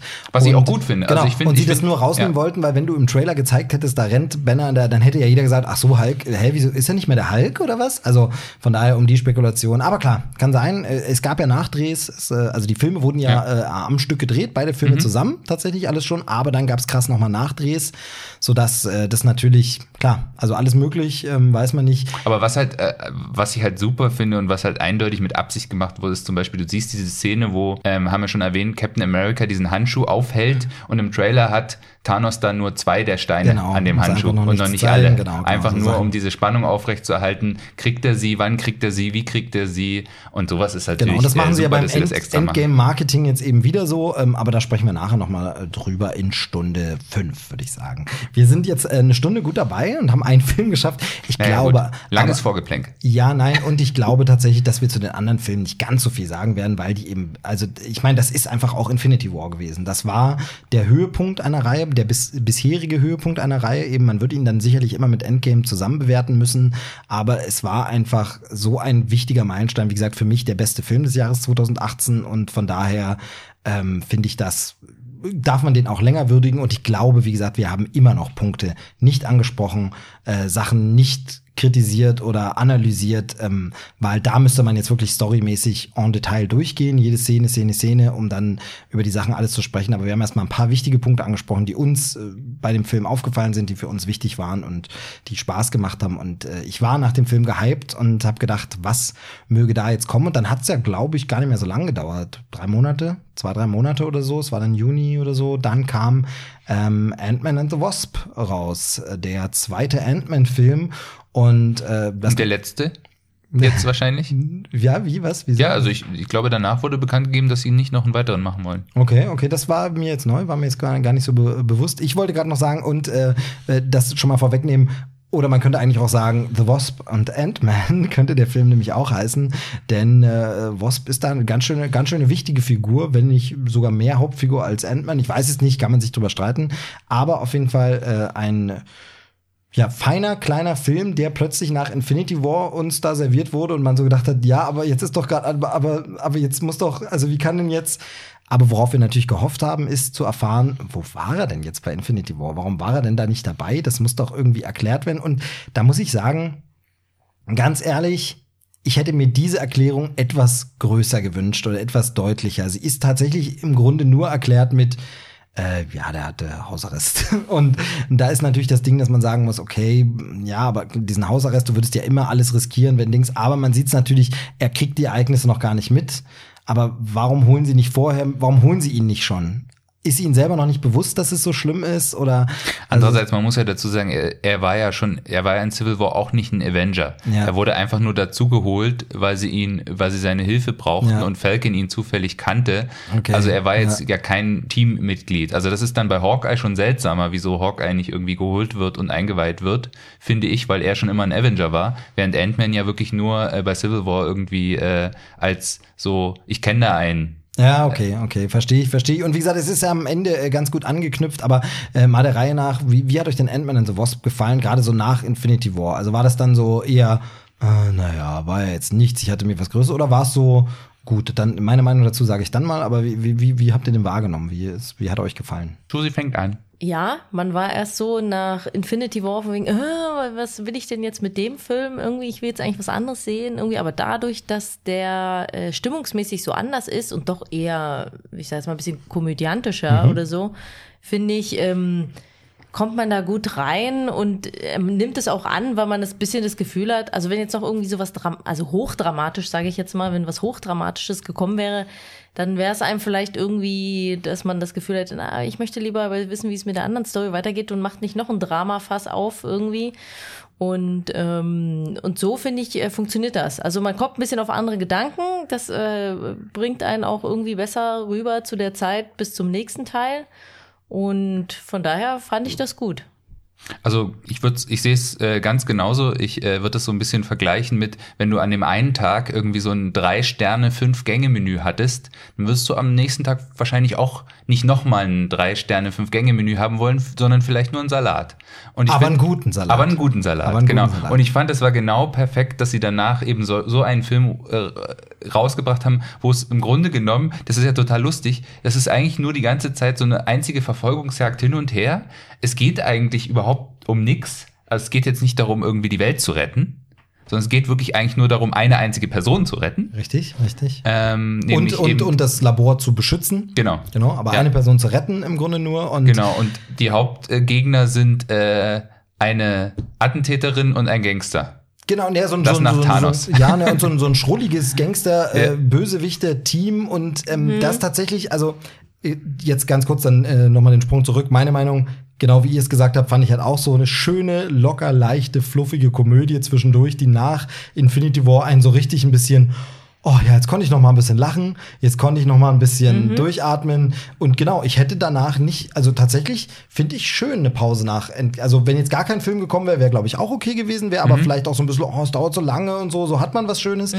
aber nicht noch mal so ein Epos und vor allem wäre es ja auch unglaubwürdig gewesen, so, oh, jetzt müsste die ganze Welt schon wieder retten, aber ist doch Quatsch, die Welt ist doch gerade schon in Gefahr, weil Cliffhanger und so, von daher genau der richtige Film zur richtigen Zeit, finde ich und hat einen wunderbaren Comedy-Vibe oder Spirit, der mich so an die späten 80er, frühen 90er ja, erinnert total. hat. Mhm. Ähm, der zum Beispiel, oder gar nicht nur späte 80er, aber zum Beispiel, ähm, woran ich jetzt denken musste, ähm, war Reise ins Ich. Ja, zum Beispiel genau. Reise ins Ich mhm. mit Gangstern, gut, ja. die zwar Gangster sind, aber die nie so wirklich richtig. Ja. Du denkst jetzt nicht, kaltblütig erwirkte er sie, sondern so einfach nur so, naja, aber dann werde ich richtig böse. Mein ja, also genau. so, so, so, so knuffige Gangster, ja. die man mag, auch toll gespielt, ähm, also wirklich so, so mhm. ähm, ähm, super, super rübergebracht, so, so dieses, ja, der ist böse, aber ich habe jetzt nicht Angst vor dem, sondern genau. das ist so, so schon cool, so ein bisschen respektvoll. Vielleicht gibt's auch noch so eine Art Ehrenkodex unter den Gangstern und so. Ähm, ich, ich fand es wirklich humorig. Ähm, wie gesagt, bei, bei, bei, bei Reise ins Ich, daran musste ich ja denken, wo dann die, da werden ja die Bösewichte dann irgendwie so auf halbe Größe genau, geschrumpft. Eine, eine kommen dann in der Telefonzelle nicht ans Telefon genau, ran und so. Was dann natürlich gleichzeitig auch erinnert an den Humor von Ant-Man, als Ja. Ant-Man äh, plötzlich so auf halbe Größe, wie lustig es einfach ist Ja. in der Genau, Schule. und vor allem auch wie schön trocken das die Witze humort werden. Die, die wie war es in der Schule? Genau. genau. Und dann möchtest Hast du dein Pausenbrot? Nee, oder Nee. möchtest du jetzt, ach, er, weil er hat seine, seinen, seinen Saft nicht oder Genau, nee, möchtest du einen Saft oder irgendwie sowas? Also irgend so ein Gag, ich kriege ihn mir zusammen, aber dann ist der, der, das ist ja schon witzig, man lacht ja schon, aber dann sagt er tatsächlich Scott sowas wie so, hättest du sowas da? Also das, ist, das Genau. macht es halt noch mal ein Dick witziger einfach. Es ist so ein wundervoller Humor, es ist so tolle Chemie. Wir haben ähm, einfach ähm, Michael Douglas einfach in Bestform, also so für dieses Alter in Bestform. Natürlich ist er nicht mehr der Wall Street Typ, aber er ist jetzt einfach, er spielt das so gut und mir gefällt dieser Film in allen Punkten einfach noch mal einen Tick besser als Ant-Man 1, weil Genau. weil es einfach Ant-Man 1 dieses wir kennen das Dilemma, auch das müssen wir heute nicht noch mal durchkauen. Origin Story und so, das habe ich hier halt eben nicht. Wir Na sind jetzt schon drin, wir können in Medias Res gehen, wir haben eine geile Welt, die aufgebaut ist und bei allem drehen wir einfach jetzt den äh, Regler ein Stückchen hoch, nämlich von 10 auf 11 haben wir jetzt auf einmal noch mehr Spaß mit groß und klein werden Ja, und hin und her genau. und zack, alle sind dieser Welt. Also wie geil die Ideen einfach sind. Der Salzstreuer, der die Tür blockiert, der Pez-Spender, der durch die Gegend fliegt, das war ja schon im Trailer, aber eben auch der, die Autokiste. Natürlich würde man sowas haben. Wie geil ist das Matchbox, denn? ja. So, äh, wie, wie, wie toll ist das denn? Ähm, die, die, die, das Labor, das wir mitschleppen können, Mhm, als Rollkoffer, bisschen, genau. bisschen die Logikfrage, warum fällt nicht alles in diesem Gebäude komplett hin und her und so, aber das, äh, Das ist alles Ja, äh, das- festgemischt. das- Quantum, das Quantum, Pimpartikel, Quantum. Quantum. Einfach Quantum um, einfach gerade hängen. Genau, das ist Quantumwelt, da geht, da geht das. Nein, Sagen, äh, es ja. macht so Spaß und es hat diesen äh, Spirit alter Filme. Ich, ich will mir das, das ist ein ganz komische Beispiel, aber ich sag einfach nur so was so Assoziationen bei mir sind eben Reise ins Ich, Liebling, ich habe die Kinder geschrumpft, äh, das jetzt wegen der Schrumpfaspekte, Aspekte, aber auch tatsächlich, ich habe da BMX-Bande Vibes, einfach so, wo die Bösewichte natürlich sind die böse, aber die sind jetzt auch nicht so böse, dass irgendwie ein Zwölfjähriger, der den Film guckt, Albträume davon kriegt, sondern der macht sich mehr lustig über diese Bösewichte ähm, und so. Wir haben einen anderen Bösewicht, eben diese, diese Attentäterin, die aber gar nicht so böse ist, sondern deren Figur auch wirklich ganz gut erklärt wird und die ganz äh, schön ähm, äh, quasi so eine, so eine ambivalente Figur ist, die eben, ja, also will, so richtig böse will sie nicht sein, aber sie will einfach raus aus ihrer schlimmen Lage und so und wo dann eben auch ihr äh, Mentor Lawrence Fishburne eben sagt, nee, den Schritt und nicht weiter und so. Aber wie auch äh, dramatische Szenen, wie dieses, als sie gekidnappt sind, immer wieder äh, gebrochen werden, dadurch, dass seine Tochter plötzlich anruft, so Ja. FaceTime-Anruf auf dem Handy und dann plötzlich so, ja, weiß ich jetzt auch nicht, was es ist. Also wirklich ganz, ganz, äh, ganz, ganz toller Humor und eben, ich habe ihn gerade schon angesprochen, Lawrence Fishburne, aber auch vor allen Dingen auch wenn die Rolle gar nicht so groß ist, und so lang, Michelle Pfeiffer. Also einfach dieses, wir graben die alten Haudegen wieder raus und geben denen noch mal eine geile Rolle. Man sagt, ja, es gibt auch in dem Alter Figuren und man kann auch das schön spielen und es funktioniert alles. Also ich finde, hier stimmt alles, hier stimmt die Tonalität ähm, und es macht einfach Spaß, diesen Film zu gucken. Und ich war beim jetzt erneuten Gucken vor kurzem, der gehörte zu den Filmen, die wir jetzt noch mal geguckt haben, einfach auch wegen des Anschlusses und wegen Wartezeit verkürzen und wo ich einfach so richtig noch mal war wie, verdammt, das schon wieder vergessen, was für eine verdammt coole Komödie das ist, wie, was der für Spaß macht. Also der ist so ein Spaß, so eine spaßige Zeit, die man hat mit diesem Film. Das ist echt ungewöhnlich. Und es ist vor allem gegen dieses, ja, MCU ist ja immer das Gleiche. Nee, das ist wieder was ganz anderes. Also ist auch ein ganz anderer Humor als Thor Ragnarok, wo man jetzt sagt, ja, jetzt machen sie nur noch diese Comedies oder Drama. Nee, ist wieder was ganz anderes. Äh, Dumm, du wolltest was sagen, glaube ich. Genau, also ich finde auch, ähm, äh, äh, obwohl es eigentlich um nichts wirklich geht und es eher so eine leichte Komödie ist, finde ich trotzdem haben sie wieder einige Sachen richtig clever gemacht, eben einfach nur äh, eben die coole Wesp, die halt wirklich kämpfen kann, während Ant-Man halt mehr so der Typ ist, der ja dabei ist. genau, genau. Ähm, nee, aber auch eben zum Beispiel, dass sie, ganz oft hast du ja, das, das hat zum Beispiel, das, der erste Ant-Man-Film hat dieses Problem, der Bösewicht ist eine Genau. böse Version des Helden. Genau, das hatten wir heute auch schon mal angesprochen. Genau, Aber bei Ant-Man the Wasp Ghost hat völlig andere Fähigkeiten und kann völlig anders kämpfen. Und dadurch wird, werden diese Kampfszenen sofort cool durch diese Variationen, die du da so reinbringen kannst. Sie kann sich durch alles durchphasen, die werden groß und klein. Genau, Und dadurch ist es sofort irgendwie äh, äh, total cool, wie sie da halt, also zum Beispiel mit diesen Autos, wo das in die Autos rein und aus den Autos wieder raus, wie geil das ge gefilmt ist auch. Äh, äh, toll. Und dann eben auch so Sachen wie, Du hast dann das Quantum-Universum. Also, obwohl das so eine leichte Komödie ist, hast du dann wieder so dieses epische, weil dieses Quantum-Universum sieht doch einfach toll aus optisch. Das sieht einfach fantastisch stimmt, ja. aus von den, von den Effekten her. Das sieht wirklich so, wo du denkst, boah, das ist total interessant. Das ist jetzt wieder was anderes als jetzt irgendwie das bei Doctor Strange, dieser Look oder, oder eben äh, die Sachen bei Guardians of the aber, Galaxy. aber auch irgendwie stimmig. Genau, also und stimmig, auch ja, irgendwie in diesem selben bunten diesen- Look. Genau, der, der Und- Look ist der ja. gleiche, aber anders. Also Wo du dir vorstellen so, kannst, ja, das ist irgendwie dieselbe, alles dieselbe Welt, aber das ist jetzt quasi wieder ein anderer Aspekt, eine andere Dimension, eine andere ja, Facette. Und das finde ich halt auch bei diesem Marvel-Film so super. Das fand ich zum Beispiel bei Doctor Strange, um da mal nochmal zurückzugehen. Ähm, ich finde so super, dass Doctor Strange hat so diese magischen Fähigkeiten, die er benutzt, aber es sieht genauso aus wie diese Bewegungssteuerung von Iron Man.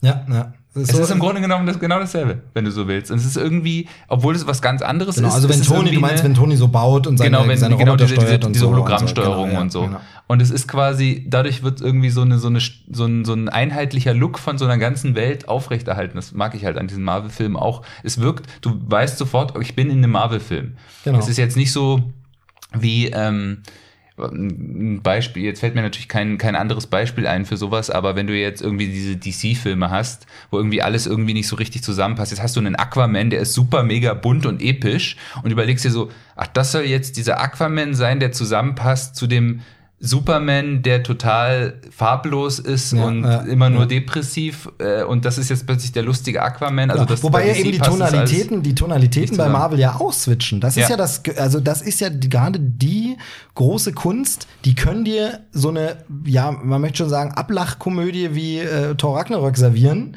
ähm, die dann aber trotzdem krass dramatisch plötzlich wird. Also wo du dann sagst, plötzlich geht da das ganze Königreich unter. Wie krass Mhm. ist das denn? Das können die dir servieren mit Comedy ohne Ende.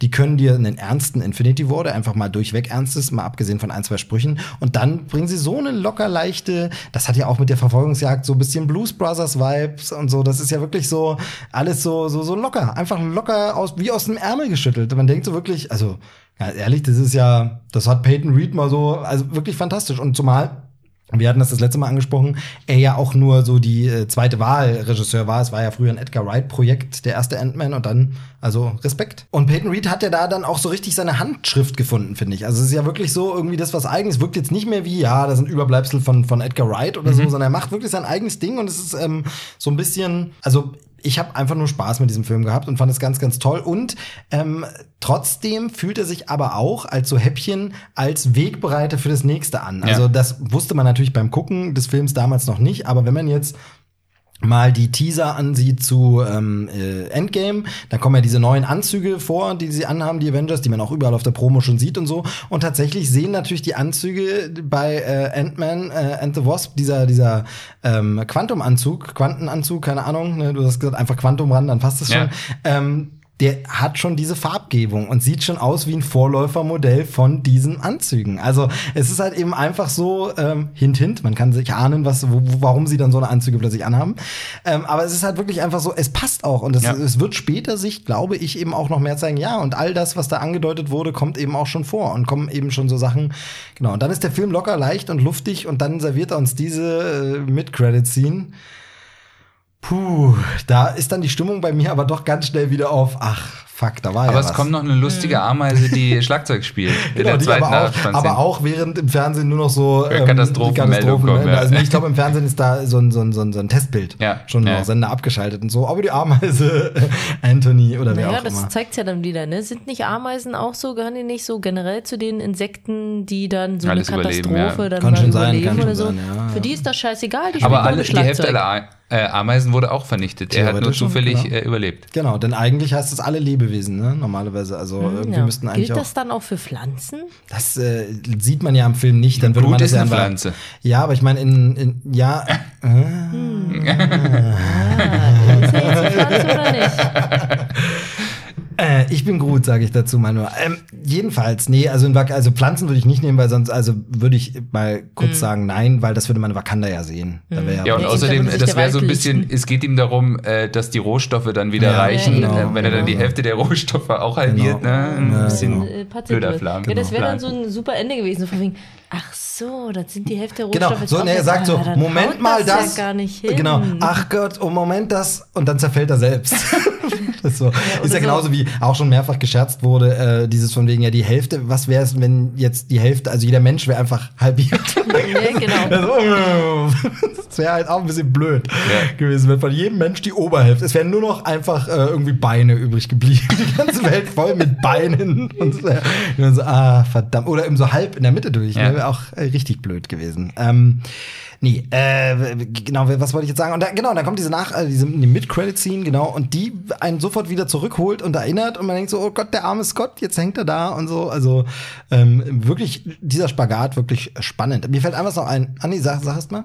Aber äh, ich musste jetzt bloß noch gerade dran denken, zum Beispiel auch super inszeniert und, und gemacht, diese ganze Szene am Anfang, wo Scott sich da diese, diese Pappwelt gebaut hat, weil er Tochter, halt ja. mit seiner Tochter und mit der da so ein bisschen Indiana Jones mäßig Ja, irgendwie Mhm. äh, so ein Abenteuer spielt und damit Ja. geht der Film so los und das ist halt auch schon, obwohl es alles irgendwie so aus Pappmaché und Pappe ist, so fantasievoll irgendwie und so witzig. Fantastische Setpieces, einfach Ja. alles. Der Schulblock ist interessant, Ja. die Verfolgungsjagd ist interessant, dieses Pappmaché-Ding ist interessant, ähm, dieses rechtzeitig nach Hause kommen Ja. äh, vor dem anderen Polizisten ist interessant. Äh, haben wir das letzte Mal, glaube ich, schon so ein bisschen angesprochen, was ich ja auch mag, was hier nochmal deutlich rauskommt, ist dieses, wie dieses ganze Scheidungsdilemma und Patchwork-Familie einfach mal auf so eine positive Art Ja. auch dargestellt, wie wirklich auch dieser andere Cop jetzt voll halt auf der Kumpel, Seite ja, von ihm genau. ist. Es ist Ja. ein Kumpel und es ist einfach von wegen, okay, mit der Beziehung hat es halt nicht funktioniert, deshalb ist Gott aber trotzdem ein liebender Vater. Genau. Und deshalb macht er das trotzdem Teil gut und seine, genau, und- Teil der Familie und sie wissen, dass er eigentlich ein guter ist. Sie wissen, äh, sie sind ihm auch nicht sauer wegen dem, genau. dem Einsatz in Civil War, sondern sagen, nee, das war richtig und war gut.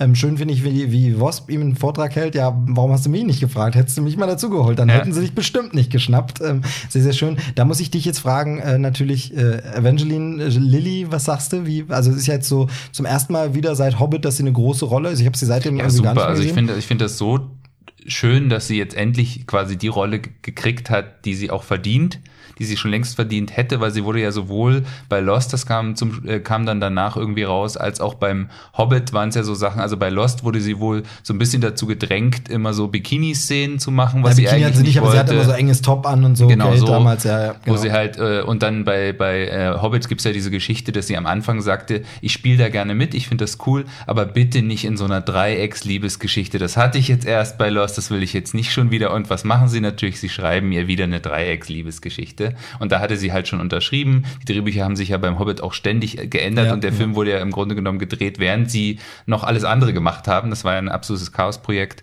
Und jetzt halt endlich bei, bei Ant-Man hat sie mal eine Rolle, wo sie halt auch einfach nur super cool sein kann, wo sie, wo sie irgendwie witzig sein kann. Sie ist ja auch ein super, sie ist ja jetzt nicht irgendwie so die, die Verbissene. Im ersten Film ist sie es noch so ein bisschen, zumindest am Anfang ist sie so ein bisschen so diese verbissene Karrierefrau, so dieses Klischee. Aber jetzt ist es ja, die hat ja auch zum Beispiel Spaß dabei, was Wasps zu, zu sein und cool zu sein und, und, und äh, den halt in den Arsch zu treten und so. Genau. Und das macht halt einfach Spaß und du hast halt auch so dieses Gefühl von, äh, Scott ist halt auch nicht jetzt nicht so, dass er irgendwie, also es ist so wieder dieser positive Feminismus, der einfach, sie ist einfach eine starke Figur, ohne dass es jetzt ständig man irgendwie so äh, äh, Achtung, das so hochhalten muss von wegen, von wegen, sie kann das jetzt aber, obwohl sie eine Frau ist, so so ein bisschen so dieses, äh, ähm, sondern es ist halt einfach, sie ist, ein, sie ist eine coole Figur, sie kann das einfach, sie hat das im ersten Film schon gezeigt, dass sie kämpfen kann, bei dieser Szene irgendwie so, so schlägt man und so, ähm, nee, super, also finde Ich, ich, wie gesagt, ich finde ja, sie stiehlt teilweise die Ja. Show auch ein bisschen, ähm, wobei Total. eben einfach äh, Paul Rudd super einfach Ja. wieder, also das ist einfach,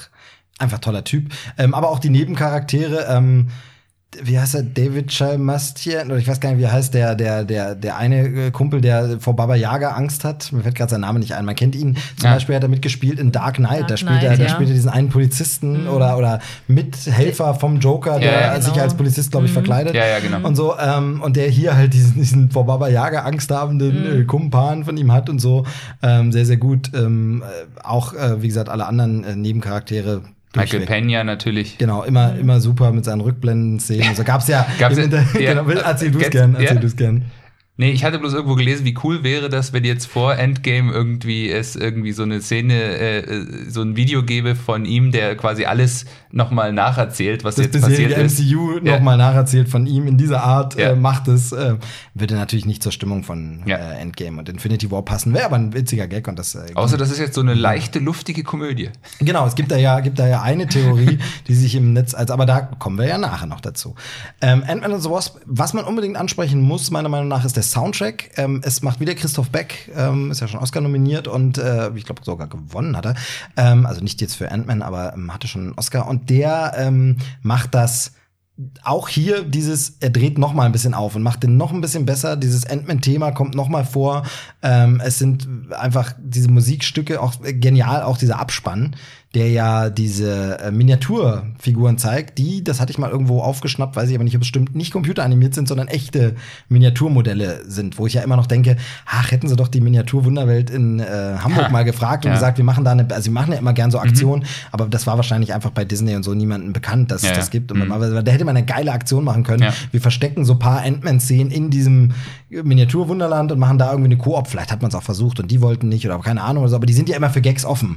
Die bauen ja auch Klimastreik mit ein in ihr, in ihr Dings und alles sowas. Und da könnte man eine schöne PR-Aktion machen mit so einem Mini-Ding. Aber jedenfalls gibt's ja diesen, diesen Abspann, der so gedreht ist mit so Miniaturszenen aus dem Film nochmal als Miniaturen nachgebaut. Super geil. Und da eben der tolle, tolle Soundtrack von äh, Christoph Beck. Mir fällt jetzt gerade nicht ein, wie das Musikstück heißt. Ärgert mich ein bisschen, aber das finde ich einfach äh, mega, mega gut. Also finde ich richtig, richtig toll. Ich habe auch auf Spotify jetzt vor einer Weile so eine Playlist entdeckt, ähm, die da schon jemand zusammengestellt hat. Einfach MCU Best of, da ist auch mit drin und super, was es so alles generell für Stücke gibt. Ähm, und äh, von daher Soundtrack äh, funktioniert für mich hier auch richtig, richtig gut. Also ähm, gibt's nichts zu meckern. Gibt vielleicht, wie gesagt, inhaltlich auch gar nicht so viel zu sagen. Ähm, wobei man sich über viele Sachen, also wenn man die sich im Detail rauspicken würde, eben gerade mit dieser Figur der, der Ghost und so, ähm, wie das da so alles war, das kann man, kann man dann nochmal interpretieren und so. Eben gerade Thema Frauenpower und Gleichberechtigung und sonst was. Aber einfach ein runder Film, der super gut funktioniert hat und uns dann erstmal wieder hat warten lassen und in der Luft hängen oder im Quantenraum hängen lassen hat, so wie Scott am Ende. Ähm, dramatisches Ende und äh, dann kam ein paar Monate nichts und dann kam ein Film, der uns erstmal noch nichts weiter erzählt hat, denn dann ging es plötzlich in die Vergangenheit und äh, da kommen wir jetzt zum, zum nächsten Teil, ähm, Captain Marvel. Ja, hatte niemand gesehen zufällig. Nee, ich gucke diese Marvel-Filme. Genau, nicht. Genau, da ähm, Nicht so. Ja, Captain Marvel ähm, von ähm, wir wollen wo, fangen, wo fangen wir an? Also wie gesagt, wir müssen auch hier wieder, ähm, obwohl wir spoilern, müssen wir die Handlung nicht nacherzählen, weil die meisten Leute, also wer das hier hört durch die Spoiler, der kennt die Handlung, der hat das Ganze gesehen. Das heißt, wir müssen die Handlung nicht nacherzählen. Aber wir sollten auf jeden Fall, was ja das wichtige Entscheidende ist, es ist zum ersten Mal, dass wir mit Ausnahme von Captain America ein Prequel bekommen, also eine Vorgeschichte des Ganzen. Aber du wolltest irgendwo anders ansetzen. Bitte gern. Nee, red du ruhig Genau, weiter. okay, okay. Ja. Ich dachte, du hattest, äh, hattest schon einen Punkt, wo du irgendwie anknüpfen wolltest. Ähm, also es ist zum ersten Mal ein Prequel für das ganze MCU. Und jetzt kennt ja jeder so, der diesen Podcast regelmäßig hört, und ich kann es gerne nochmal sagen, meine Vorbehalte gegenüber Prequel, weil das ganz oft einfach nicht funktioniert, weil ganz oft sich Sachen widersprechen und man sagen muss, ja, aber das stimmt nicht, daran habt ihr noch nicht gedacht und das passt da irgendwie nicht rein und so und alles. Und so war ich natürlich schon ein bisschen skeptisch. Auf den Held oder die Heldin hatte ich Bock. Es gab vorher so ein bisschen ja, Negativschlagzeilen um die Person, ähm, also wo es einfach darum ging, äh, dass, also ich habe den ja schon mal hier in, im Podcast besprochen, deshalb wiederholen sich da jetzt ein paar Dinge, aber wo es eben darum ging, dass Brie Larson in irgendwelchen Interviews sich darüber beschwert hat, dass es äh, da etwas diverser zugehen könnte, was die Interviewer angeht. Also immer sitzen da dieselben weißen Nerd-Typen, warum sitzen da keine Frauen, warum sitzen da keine anderen äh, Ethnien oder so, warum ist immer einfach nur dieselben Typen, die da, also das kann ich mir schon vorstellen. Du sitzt so ein Junket nach dem anderen, hast diese Slots und immer wieder kommt ein Typ rein, der aussieht wie ich. Und das einfach 20 Mal am Tag. Wer will sich das schon angucken? Genau, wer will Tag? sich das schon an? Ja, ist ja so. Einfach. Und immer wieder kommt so ein Nerd-Typ rein, der ist dann vielleicht sogar sympathisch, aber du sagst dir irgendwie so, sage mal, warum ist denn das schon wieder so ein Kerl?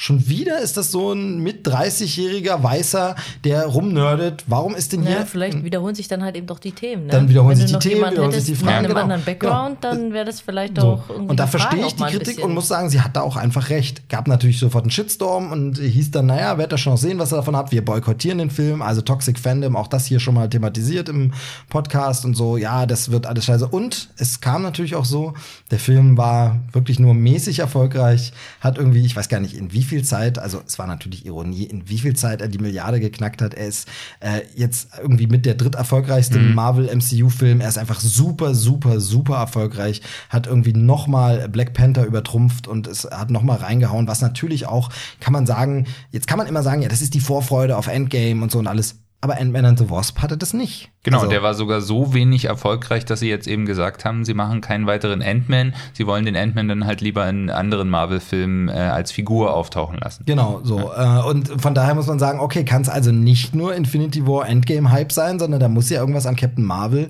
äh, und Brie Larson dran sein. Und ähm, von daher, äh, also haben sich natürlich die ganzen Unkenrufe der Hater zum Glück nicht bewahrheitet, sondern der Film war super erfolgreich, meiner Meinung nach zu Recht. Aber wie gesagt, da ich das in diesem Podcast schon mal erläutert habe, würde ich euch bitten, sagt ihr einfach mal, wie er euch gefallen hat, was ihr gut fandet, was ihr schlecht fandet und ich steige dann irgendwie mit ein, weil wie gesagt, ich habe es jetzt einmal im Podcast schon mal gemacht. Genau, was ich noch ergänzen wollte, ist, ähm, dass der Film ja auch, also man kann jetzt sagen, okay, das ist der erste weibliche MCU-Superheld, muss man dazu sagen, also oder Superheldin. Ähm, auf jeden Fall die erste Heldin, die einen eigenen Film bekommt. Bei Black Widow hat es ja noch nicht gereicht. Genau, er leider. kommt- er kommt Er jetzt, kommt er jetzt, jetzt Arbeit, aber genau. ähm, das ist aber auch noch nicht alles. Also es ist eine weibliche Hauptfigur, aber es ist eben auch eine, ähm, eine Regisseurin, ähm, zusammen mit einem Regisseur. Also das ist so ein äh, Duo, die haben das aber auch schon immer so gemacht. Ähm, Anna Bowden und Ryan Fleck. Genau. Und, und, und noch zusätzlich, das Drehbuch ist eben auch äh, von, ähm, ich muss kurz nachgucken, Nicole Perlman, die damals schon ähm, den ersten Drehbuchentwurf von Guardians of the Galaxy geschrieben hatte.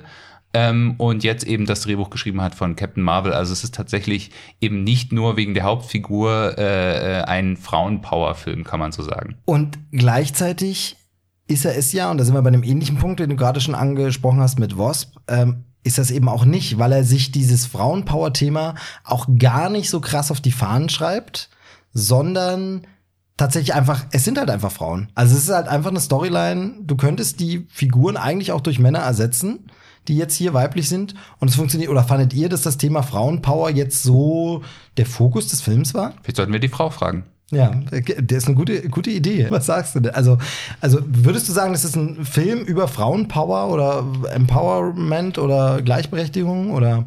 Nee, über nicht. Es, es läuft so nebenher irgendwie. Also wenn man drüber nachdenkt, dann fällt es einem auf, dass halt eben zum Beispiel ein Großteil der Darsteller, also der Figuren ähm, weiblich sind, irgendwie sich aus, auch daraus immer was entwickelt, irgendwie au- aus denen ihrem Zusammenspiel.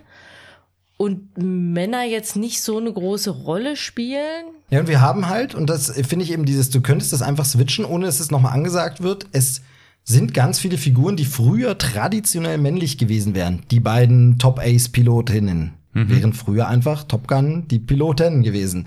Die Wissenschaftlerin Marvel, das wäre früher klassisch irgendein Mann gewesen. Und Marvel ist in den Comics ein Ist in Mann. den Comics auch ein Mann, genau. Ähm, oder männlich, ist ja ein Außerirdischer, äh, ist halt die Frage immer. Ähm, aber äh, genau, das wäre früher einfach so, so gewesen. Das wäre so ein Thema. Eben Captain Marvel war früher auch mal ein Mann in den Comics. Und dann war, also Carol Aber Danvers ist halt war eben schon doch die immer. Frage, ob sich dann äh, na, die Handlung so entwickelt hätte, wenn es alles Männer wären. Weil ich denke schon, dass da auch ein paar Sachen sind, die einfach anders wären. Also du hättest, glaube ich, zum Beispiel auch nicht dieses, ähm, wo sie dann zu ihrer alten Freundin quasi zurückkommt, die ja die Tochter hat. Da hast du nicht dieses Problem mit, von wegen, sie ist halt eben eine alleinerziehende Mutter.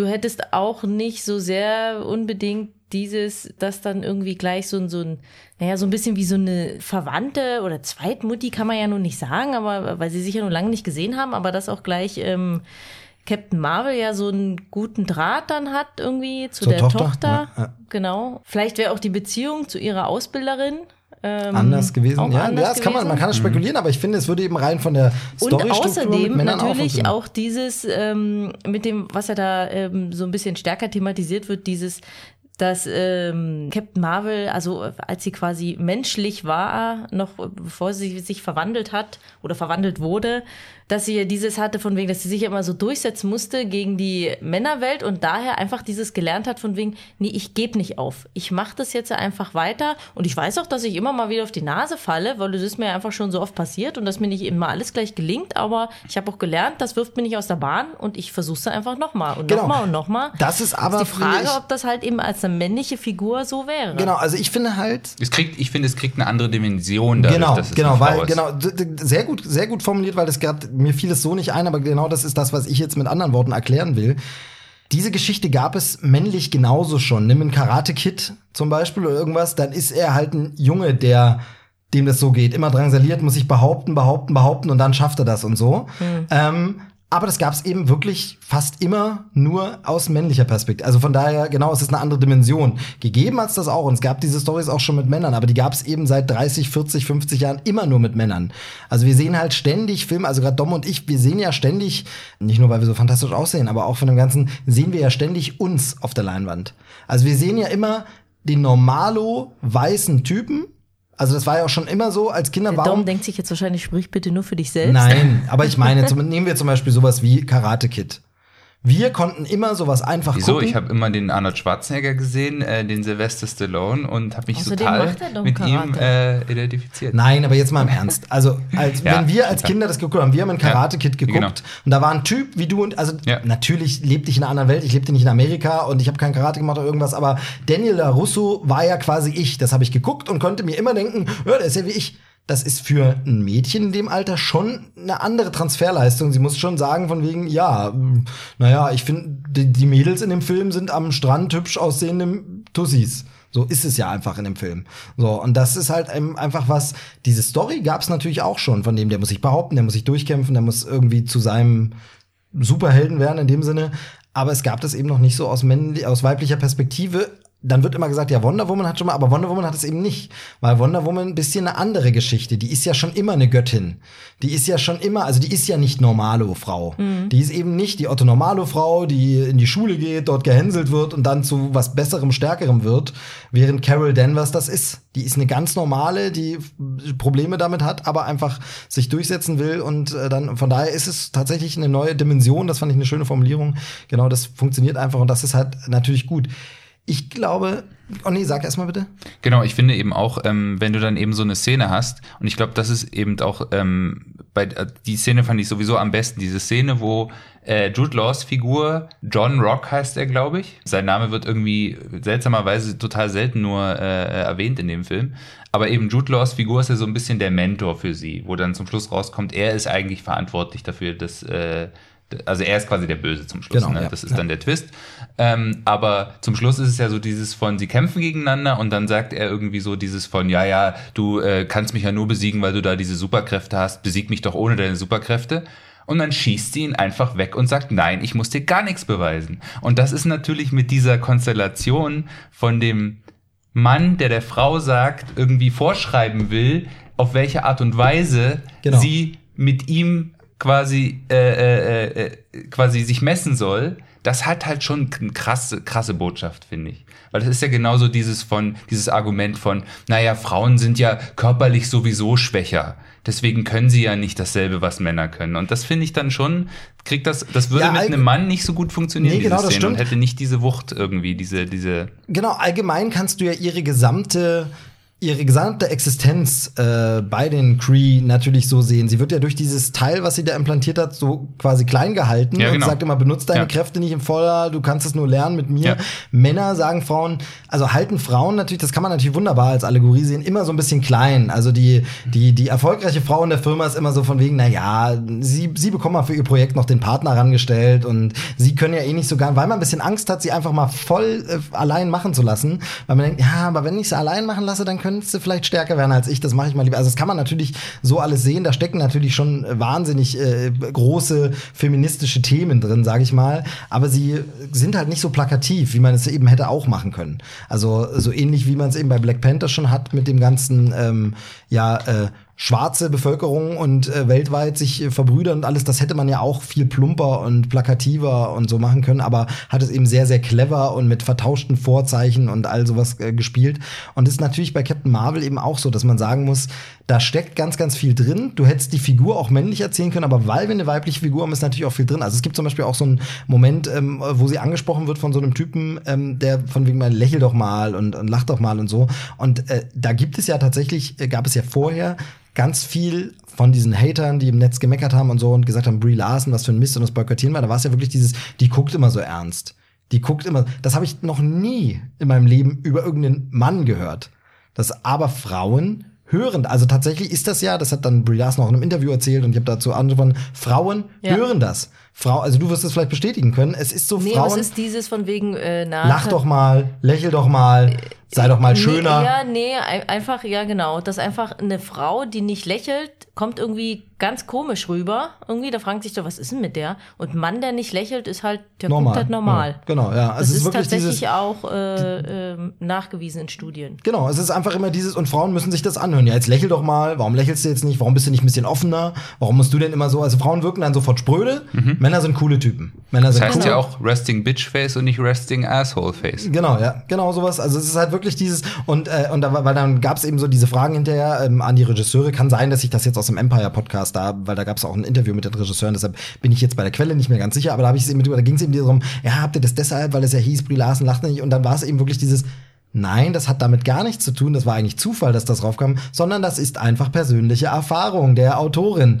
oder der Regisseure, weil sie gesagt haben, sowas erleben Frauen. Und deshalb ist das da drin nicht, dass Brie Larson dann genau dasselbe erlebt hat.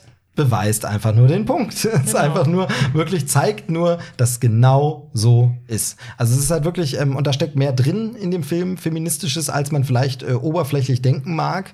Ähm, weil eben, wie gesagt, also ich bleibe dabei, würde auch mit Männern genauso funktionieren, die Story als Ja, solche. prinzipiell Aber dann ja. hättest du Mhm. eben manche Szenen nicht, da wären eben manche, eben die von dir schon angesprochene Szene ist ja super genial, da wären manche Sachen nicht. Gleichzeitig aber, fand ich einen sehr, sehr schönen Kniff, muss man auch sagen, äh, Carol Danvers äh, hat keinen Love Interest in diesem Film. Mhm. Ja, Es gibt genau, das finde ich auch super. es gibt keine Liebesgeschichte in diesem Film.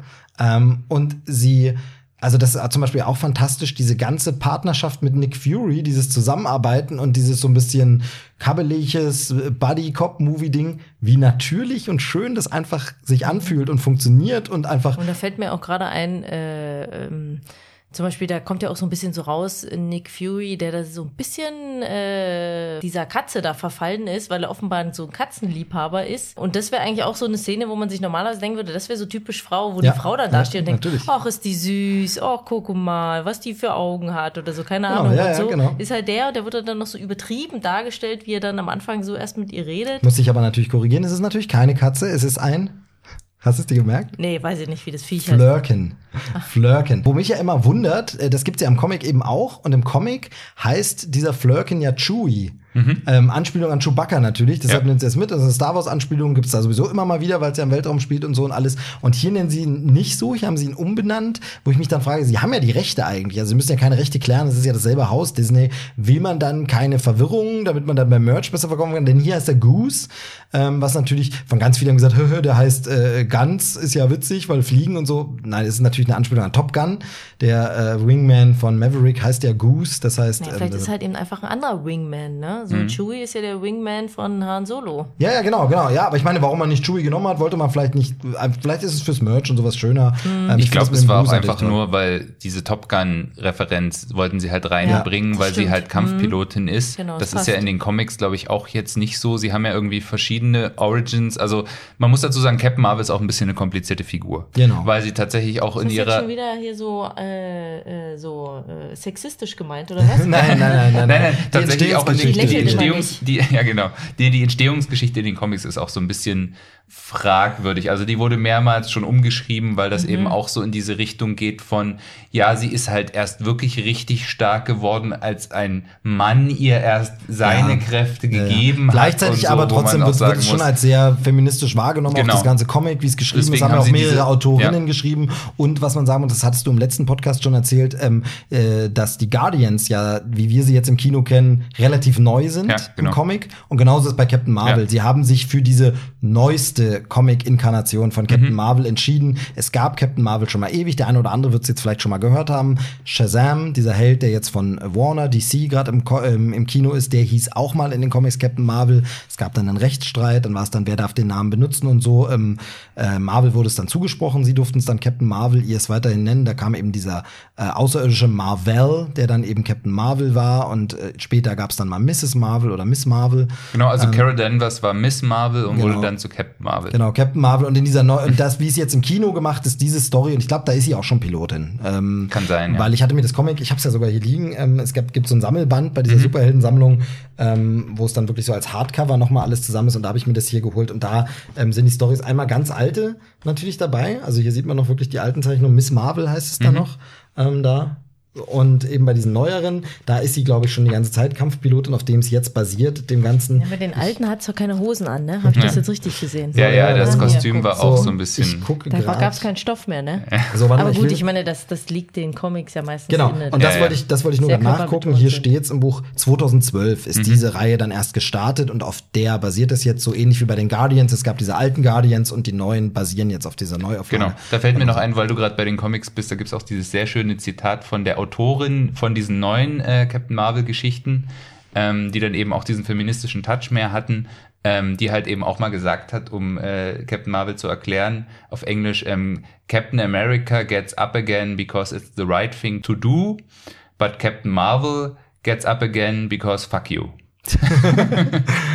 Also einfach nur, um es Genau, dir ja. zu zeigen, eben, was Genau. in dem Film eben auch so dieses aus. Sie steht halt wieder auf, weil sie einfach sagt, nee, ich lass mich nicht von dir Genau. besiegen. Ich steh, ich, ich besieg dich. Genau, So. ja. Genau. Also äh, wirklich ganz, ganz fantastische äh, Momente drin in dem Film eben von den Botschaften. Wie gesagt, ich finde diese eine Szene eben auch so, so super stark. Was ähm, auch noch ein großer Punkt war, wenn wir bei Comics schon sind, die Skrulls. Was sagst Ah, du, was sagst du denn dazu? Also, die Skrulls, wie gesagt, wir gehen davon aus, jeder, der diesen Podcast hört, hat es äh, gesehen oder es ist ihm egal, es zu wissen. Die Skrulls sind ja im Comic große Bösewichte gewesen, äh, Formwandler, die sich verändern können, na, wie jeder aussehen können. Ähm, und deshalb gab es dann äh, Secret Invasion, hieß das Event, glaube ich. Secret äh, Invasion, das Comic-Event von Marvel, bei dem sich herausstellte, dass sogar eine, einige der großen etablierten Helden eigentlich die ganze Zeit Skrulls waren und so. Und man hatte jetzt natürlich überlegt, oh, die Skrulls im, im Kino, da wird wohl das auch raus. Wer weiß, äh, wer ist eigentlich ein Skrull und Nick Fury und die oberbösen Skrulls. Und dann haben wir was anderes gemacht. Was sagst du denn dazu? Also erstmal, seit das erste Mal die Kree äh, eingeführt wurden im MCU, Guardians of the Galaxy? das wäre in Guardians of the Galaxy gewesen, genau. Ähm, ich überlege gerade, wann diese ganze Kree-Geschichte bei Agents of S.H.I.E.L.D. War. Eventuell war das sogar noch ein bisschen vor Guardians of the Okay, Galaxy. okay, genau. Weil ich weiß nicht, du hast Shield, Agents of Shield E noch gar Noch nicht so nicht auf richtig dem Level, gesehen, nee, ne? nee, genau, Also die genau, erste Staffel Habe ich gesehen, genau. Und da gesehen? ist es noch nicht drin. Also Tahiti noch- und so, das Programm. Das kommt dann am Ende, glaube ich, raus der ersten Staffel. Und dann Ah, okay, äh, gut. also Dann das will ich kommt jetzt nicht äh, Staffel spoilern, falls du noch Genau. mal irgendwann weiter gucken sollst. Aber die Kree spielen dann auch äh, eine, eine ziemlich wichtige Rolle Du musst für mir Agents ganz kurz S.H.I.E.L.D. erklären, warum gibt es Cree, die blau aussehen wie Ronan und Cree, die aussehen wie Jude Law? Ist so einfach. Okay. Es Also gibt halt so- zwei verschiedene Arten. So Okay, wie es bei nee, uns so- genau. dunkelhäutige Okay, Menschen genau, gibt und nicht super. dunkelhäutige Nee, hätte Menschen. sein können, dass es irgendwas in der Rangfolge oder irgendwas Wollte ich auch bedeutet. gerade sagen, Steve. Was Also- bist denn du für ein Rassist? Ja, ja. So, wir brechen diesen Podcast an dieser Stelle ab. Nein. Wobei ich nicht meine, sicher es bin, ob das nicht zwei unterschiedliche Kree-Spezies ist, sind. Also ist er Spezizist. Nein, es hätte ja auch sein können, dass das so ist von sie werden, wenn sie das äh, äh, super super Chakra durchlaufen, dann werden sie so oder irgendwas. Nee, tatsächlich, das war zum Beispiel so ein, Hintergr äh, so, so ein ähm, Hintergrund von Ronan. Genau. Ronan tatsächlich ist ein Cree-Rassist, der der Meinung ist, nur die blauen Cree sind richtige Cree. Genau, Ronan the Accuser aus stimmt, Guardians genau. of the Ja. Galaxy. Der hatte genau. doch, genau, der hat doch gegen die anderen und da habe ich mich erst noch gefragt, äh, wieso ist das jetzt auch ein Cree und so? Und dann irgendwann habe ich es gerafft, ja. Genau. Genau. Und ähm, genau, es gibt also diese, diese normal, also wie Menschen aussehende Cree. Manche von denen haben auch ein bisschen komische Augen, manche gucken irgendwie nicht. Genau, da, du Weiß wolltest man aber, nicht so Entschuldigung, ich genau. habe dich abgelenkt. Du hast gesagt, als die vorkam das erste Mal, da hast Genau, du dann schon da hab ich dann die schon- Alarmglocken geschellt. Genau, quasi. da habe ich mir schon gedacht, oh, wenn sie jetzt die Kree äh, einführen, dann werden sie bestimmt auch irgendwann die Skrulls einführen, weil die äh, es nämlich in den Comics immer so ist, äh, die Kree und die Skrulls sind die absoluten Todfeinde und sind in einem Jahrtausende alten Konflikt äh, äh, verstrickt miteinander. Das sind beides so riesige galaktische Imperien, also so ein bisschen wie, keine Ahnung, äh, bei Star Trek irgendwie die Klingonen äh, eben, äh, immer wieder angreifen und in den Comics ist das halt so eine riesengroße Geschichte, wo halt auch äh, von der Secret Invasion mal abgesehen ganz oft schon so äh, Geschichten drumherum gestrickt wurden. Gibt's ja bei den Fantastic Four zum Beispiel auch den Super Skrull, der dann extra gezüchtet Stimmt, wurde, stimmt, ja. der ähm, der einzige Skrull ist, der Superkräfte imitieren kann und zwar auch nur die Superkräfte der Fantastic Four. Das heißt, er kann halt sich dann auch strecken, sich entflammen, so hart werden wie äh, das Ding und unsichtbar werden. Ähm, genau. Das alles gleichzeitig. Kann er auch gleichzeitig, ja. ja. was ihn natürlich sehr gefährlich macht. Genau. Äh, der der Kree-Skrull-Krieg war dann Genau. immer so ein großes. Dann, wie kann er sich denn dann äh, gummimäßig machen und gleichzeitig ganz hart werden? Ja, das ist, denk da mal drüber nach. Äh, ja, aber er kann zum unsichtbare Beispiel Flammen seine Faust hart machen und seinen Arm aber äh, biegsam, sodass er dann quasi das wie so ein Geschoss. Okay. Ja. Ähm, die, ja, so, also der Kree Okay. Skrull, also auf jeden Fall ganz gut. Da hast du schon damit gerechnet, dass die Skrulls irgendwann Genau. kommen. Und dann war natürlich so ein bisschen das Problem bei den Skrulls, äh, dass wir die ganze Geschichte haben mit 20th Century Fox, hat die Rechte an den Fantastic Four. Die, äh, die Skrulls sind das erste Mal aufgetaucht in einem Fantastic Four Comic. Wer hat da überhaupt die Rechte? Das wusste man nicht so genau. Dann tauchten in Avengers die Chitauri auf. Dazu muss man wissen, die Chitauri sind, jetzt wird's ganz kompliziert, in diesem Ultimate Marvel-Universum, was halt nochmal so ein anderes Universum innerhalb der Comic-Universen das ist. haben wir, glaube ich, im letzten Podcast kurz erklärt wegen Genau. Nick Fury. Genau. Aus dem Ultimate haben wir das, glaube ich, schon mal kurz äh, angesprochen. Ansonsten gerne E-Mails oder auf Twitter uns mal anhauen. Wenn ihr irgendwas hier generell nicht versteht oder noch was wissen wollt, dann äh, fragt uns, wir googeln es für euch. Nein, wir wissen auch ein bisschen was. Genau, und die Chitauri waren in dieser alternativen Version des Marvel-Universums sozusagen die Ersatz-Skrulls. Und als die dann in Avengers vorkamen, äh, dachte man auch so, ja, okay, konnten sie die Skrulls Statt nicht Skrulls, verwenden, ja, haben sie ja. die Chitauri genommen, obwohl sie zum Beispiel sich nicht in ihrer Gestalt verändern können, wie die Chitauri das eigentlich in den Comics dann auch können. Ja, und man dachte halt, ja, die Skrulls kommen wahrscheinlich nie ins MCU, weil wegen den Rechten ist irgendwie schwierig. Aber tatsächlich war es dann wohl so, das wu- wurde, glaube ich, Kevin Feige dann auch immer mal wieder gefragt. Sie hätten auch die Skrulls schon immer benutzen können. Ich glaube, nur dieser Fantastic Four Super Skrull, der wäre eindeutig, gehört eindeutig zu den Fantastic Four. Genau, aber sie, jetzt haben sie es endlich gemacht. Jetzt kommen sie Skrulls endlich vor. Optisch sehen sie fantastisch aus. Ich finde auch diesen Effekt, wie sie sich verwandeln, haben sie super hingekriegt. Und ähm, ich finde diesen Twist, das war ja deine eigentliche Frage. Genau, ja. Aber wir haben die Zeit. Alles gut, alles Genau. gut. Ähm, äh, ja, diesen Twist fand ich super. Also ich muss sagen, das war echt richtig schön, das quasi so ein bisschen auf den Kopf zu stellen ähm, und zu sagen, nee, die Skrulls sind halt mal nicht böse, sondern die sind die, Opfer, die Kree sind böse. In den Comics sind sie beide böse, also schon immer gewesen, die Krees und die Skrulls. Es gibt da keine guten und keine böse Seite, sondern die haben beide ähm, sind beide irgendwie so totalitaristische, militaristische äh, Imperien die ähm, andere Völker unterdrücken und so. Und tatsächlich ist es ja auch so, das sind jetzt ja nur irgendwie irgendwelche Skrull-Flüchtlinge, die wir jetzt in dem Film Genau, kennengelernt haben. genau. Das heißt ja nicht, dass es dort draußen irgendwo in dem Uni- Marvel-Universum nicht noch ein Skrull-Imperium geben kann. Genau, äh, ja, das und vor allem, böse ist. genau, also genau, das wollte ich halt sagen. Das ist ja genau dieses, äh, wir kennen es ja eben auch, wenn wir Länder haben, äh, aus denen Flüchtlinge kommen, dann gibt es manche, die mit der Kriegssituation da so, so umgehen, dass sie flüchten und sagen, ich will nichts mit dem Krieg zu tun haben und ich will doch nur in Frieden leben. Ähm, dann gibt es manche, die das äh, halt, wie gesagt, dann irgendwie versuchen vor Ort zu bekämpfen. Aber dann gibt es eben auch diese, die sich ähm, quasi, äh, na, wie heißt es? Ähm, Warlords, die dann ja, zu Warlords genau, also die, die, und sie- so. die quasi ja. zu Extremisten werden, Ja, genau. die sich radikalisieren, das war das Wort, was ich meine, die sich Ja. radikalisieren, die zu Extremisten, aber das sind dann ja nicht alle. Das Ja. heißt, du lässt dir hier komplett die Option offen, okay, die sind jetzt gut, mit denen wir hier zu tun haben, aber es könnte plötzlich der, sag ich mal, also die Terrororganisation der Skrulls könnte ja plötzlich in einem späteren Film auftauchen, die dann richtig böse sind und die dann irgendwas unterwandern, also wie Terroristen Schläfer schicken und äh, unterwandern und sonst was. Das lässt dir ja alles komplett offen.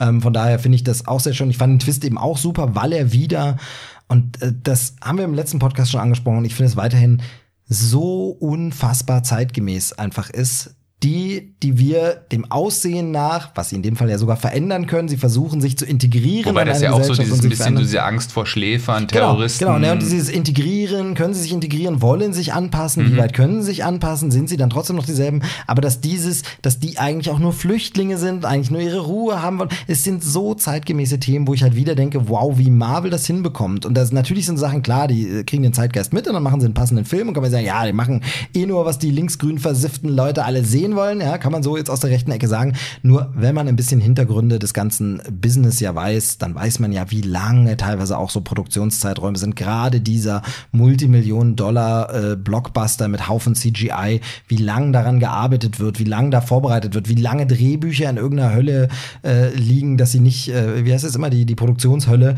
dass sie nicht gemacht, also das schüttelt man nicht einfach so aus dem Ärmel. Das heißt, klar, die zeitgemäßen Bezüge passen, aber irgendwie schafft es Marvel auch rein zufällig zur richtigen Zeit die richtigen Dinger rauszuhauen und wirklich unter dem Präsident Trump mit so einer Message zu kommen, was das Thema Flüchtlinge angeht und Integration und so Finde ich wieder mal Chapeau, äh, Marvel, also wie sie das machen, ähm, fantastisch. Also wirklich gut. Deshalb fand ich diesen Twist nicht nur cool, haha, und die Comic-Nerds sind überrascht und können den Film nicht erahnen, sondern ich fand ihn wichtig, ich fand ihn zeitgemäß und ich fand, das ist mir in diesem Film, mir persönlich natürlich, äh, Susi bitte nicht böse nehmen, äh, noch wichtiger als diese Feminismus-Message.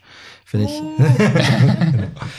Ja, also äh, finde ich fantastisch. Und natürlich auch wieder tolles Casting, weil sie haben natürlich beim Casting jemanden gen genommen, wo man auch von Anfang an das ist ja der, der sowieso nur Bösewichte genau, spielt. Ja. Ben Hab Mendelssohn, genau. Ben Mendelssohn, der zuletzt äh, zum Beispiel, also seine letzten beiden großen Rollen waren super Bösewichte. Einmal ähm, äh, Krennic heißt er, glaube ich, in Rogue One, A Star Wars Story, Mhm. Ja. da ist er der Oberböse.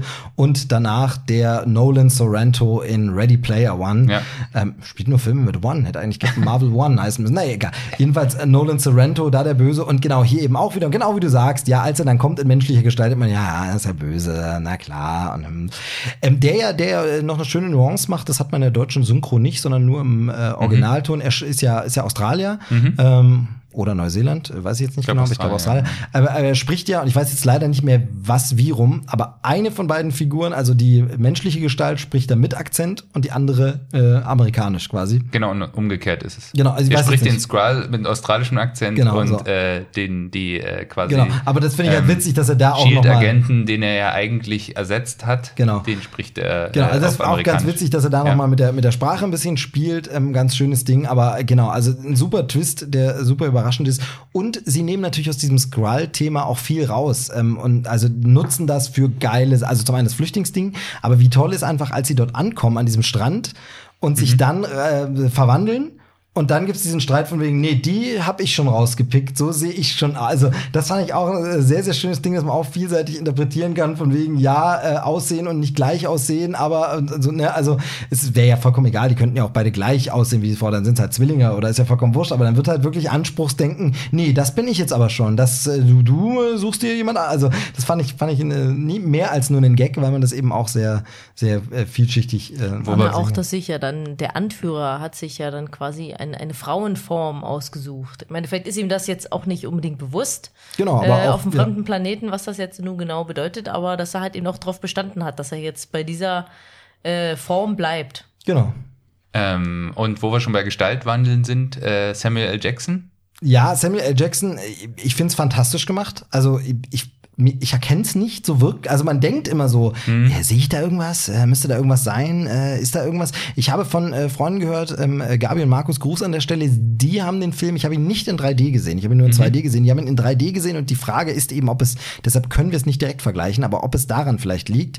Denn die meinten, sie fanden es teilweise, sah es ein bisschen komisch aus, sah, wirkte es ein bisschen seltsam ähm, und vielleicht liegt es am 3D, dass es dann einem deutlicher auf, ich weiß es nicht, äh, keine Ahnung. Ich, also ich werde Nee, für mich sieht es super realistisch aus, der verjüngte. Ich hab auch nichts Jackson. gesehen. Also mir ist nichts aufgefallen Ich war dergleichen. auch erstaunt. Ähm, bei, Hättest du es nicht gewusst, hättest du gedacht, das wäre jetzt ein alter Genau. Film mit Samuel Jackson. ja, oder wenn du den Schauspieler nicht kennen würdest, würdest du sagen, der, das ist der Schauspieler, so alt wie er jetzt gerade ist. Also Ja, das ist, genau, ich oder find's so, genau. wirklich. Das Einzige war, ähm, äh, war tatsächlich in, den, in so Szenen, wo er gerannt ist.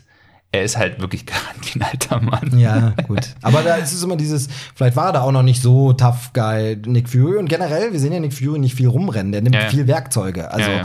ein gepanzertes Auto, ein Helicarrier und. Delegiert. Ja. Genau, also. Und ich muss aber, was ich zum Beispiel auch super fand, man, weswegen es, glaube ich, auch äh, du das sofort glaubst, ist jetzt nicht nur diese Maske, sondern auch, wie er es spielt. Ja.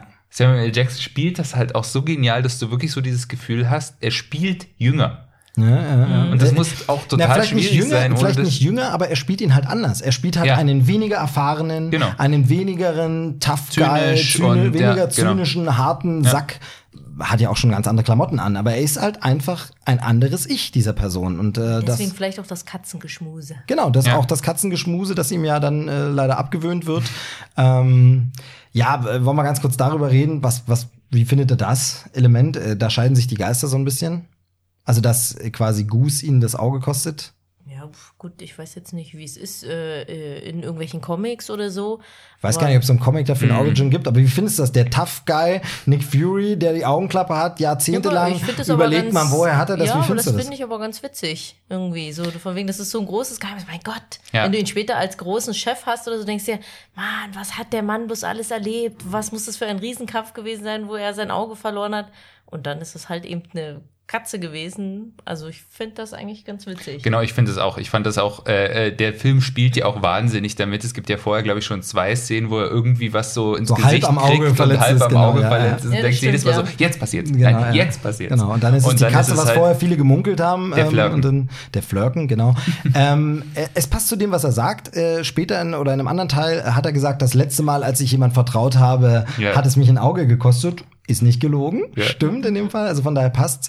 Ähm, es führt zu einem kleinen Prequel-Problem, Logikfehler, ähm, der einfach wirklich halt ein Fehler ist, weil sie es da nicht wissen. Man kennt ja die Produktionshintergründe ähm, und das ist in Winter Soldier müsste es sein. Mhm. Ähm, Ja, weiß, also du dem meinst, zweiten ja. Captain America gibt's eine Szene, wie er irgendwie mit Robert Redford auf einem, also sie gucken sich alte Mappe an oder so und Mhm. auf einem Foto wird, glaube ich, Nick Fury vereidigt oder irgendwas.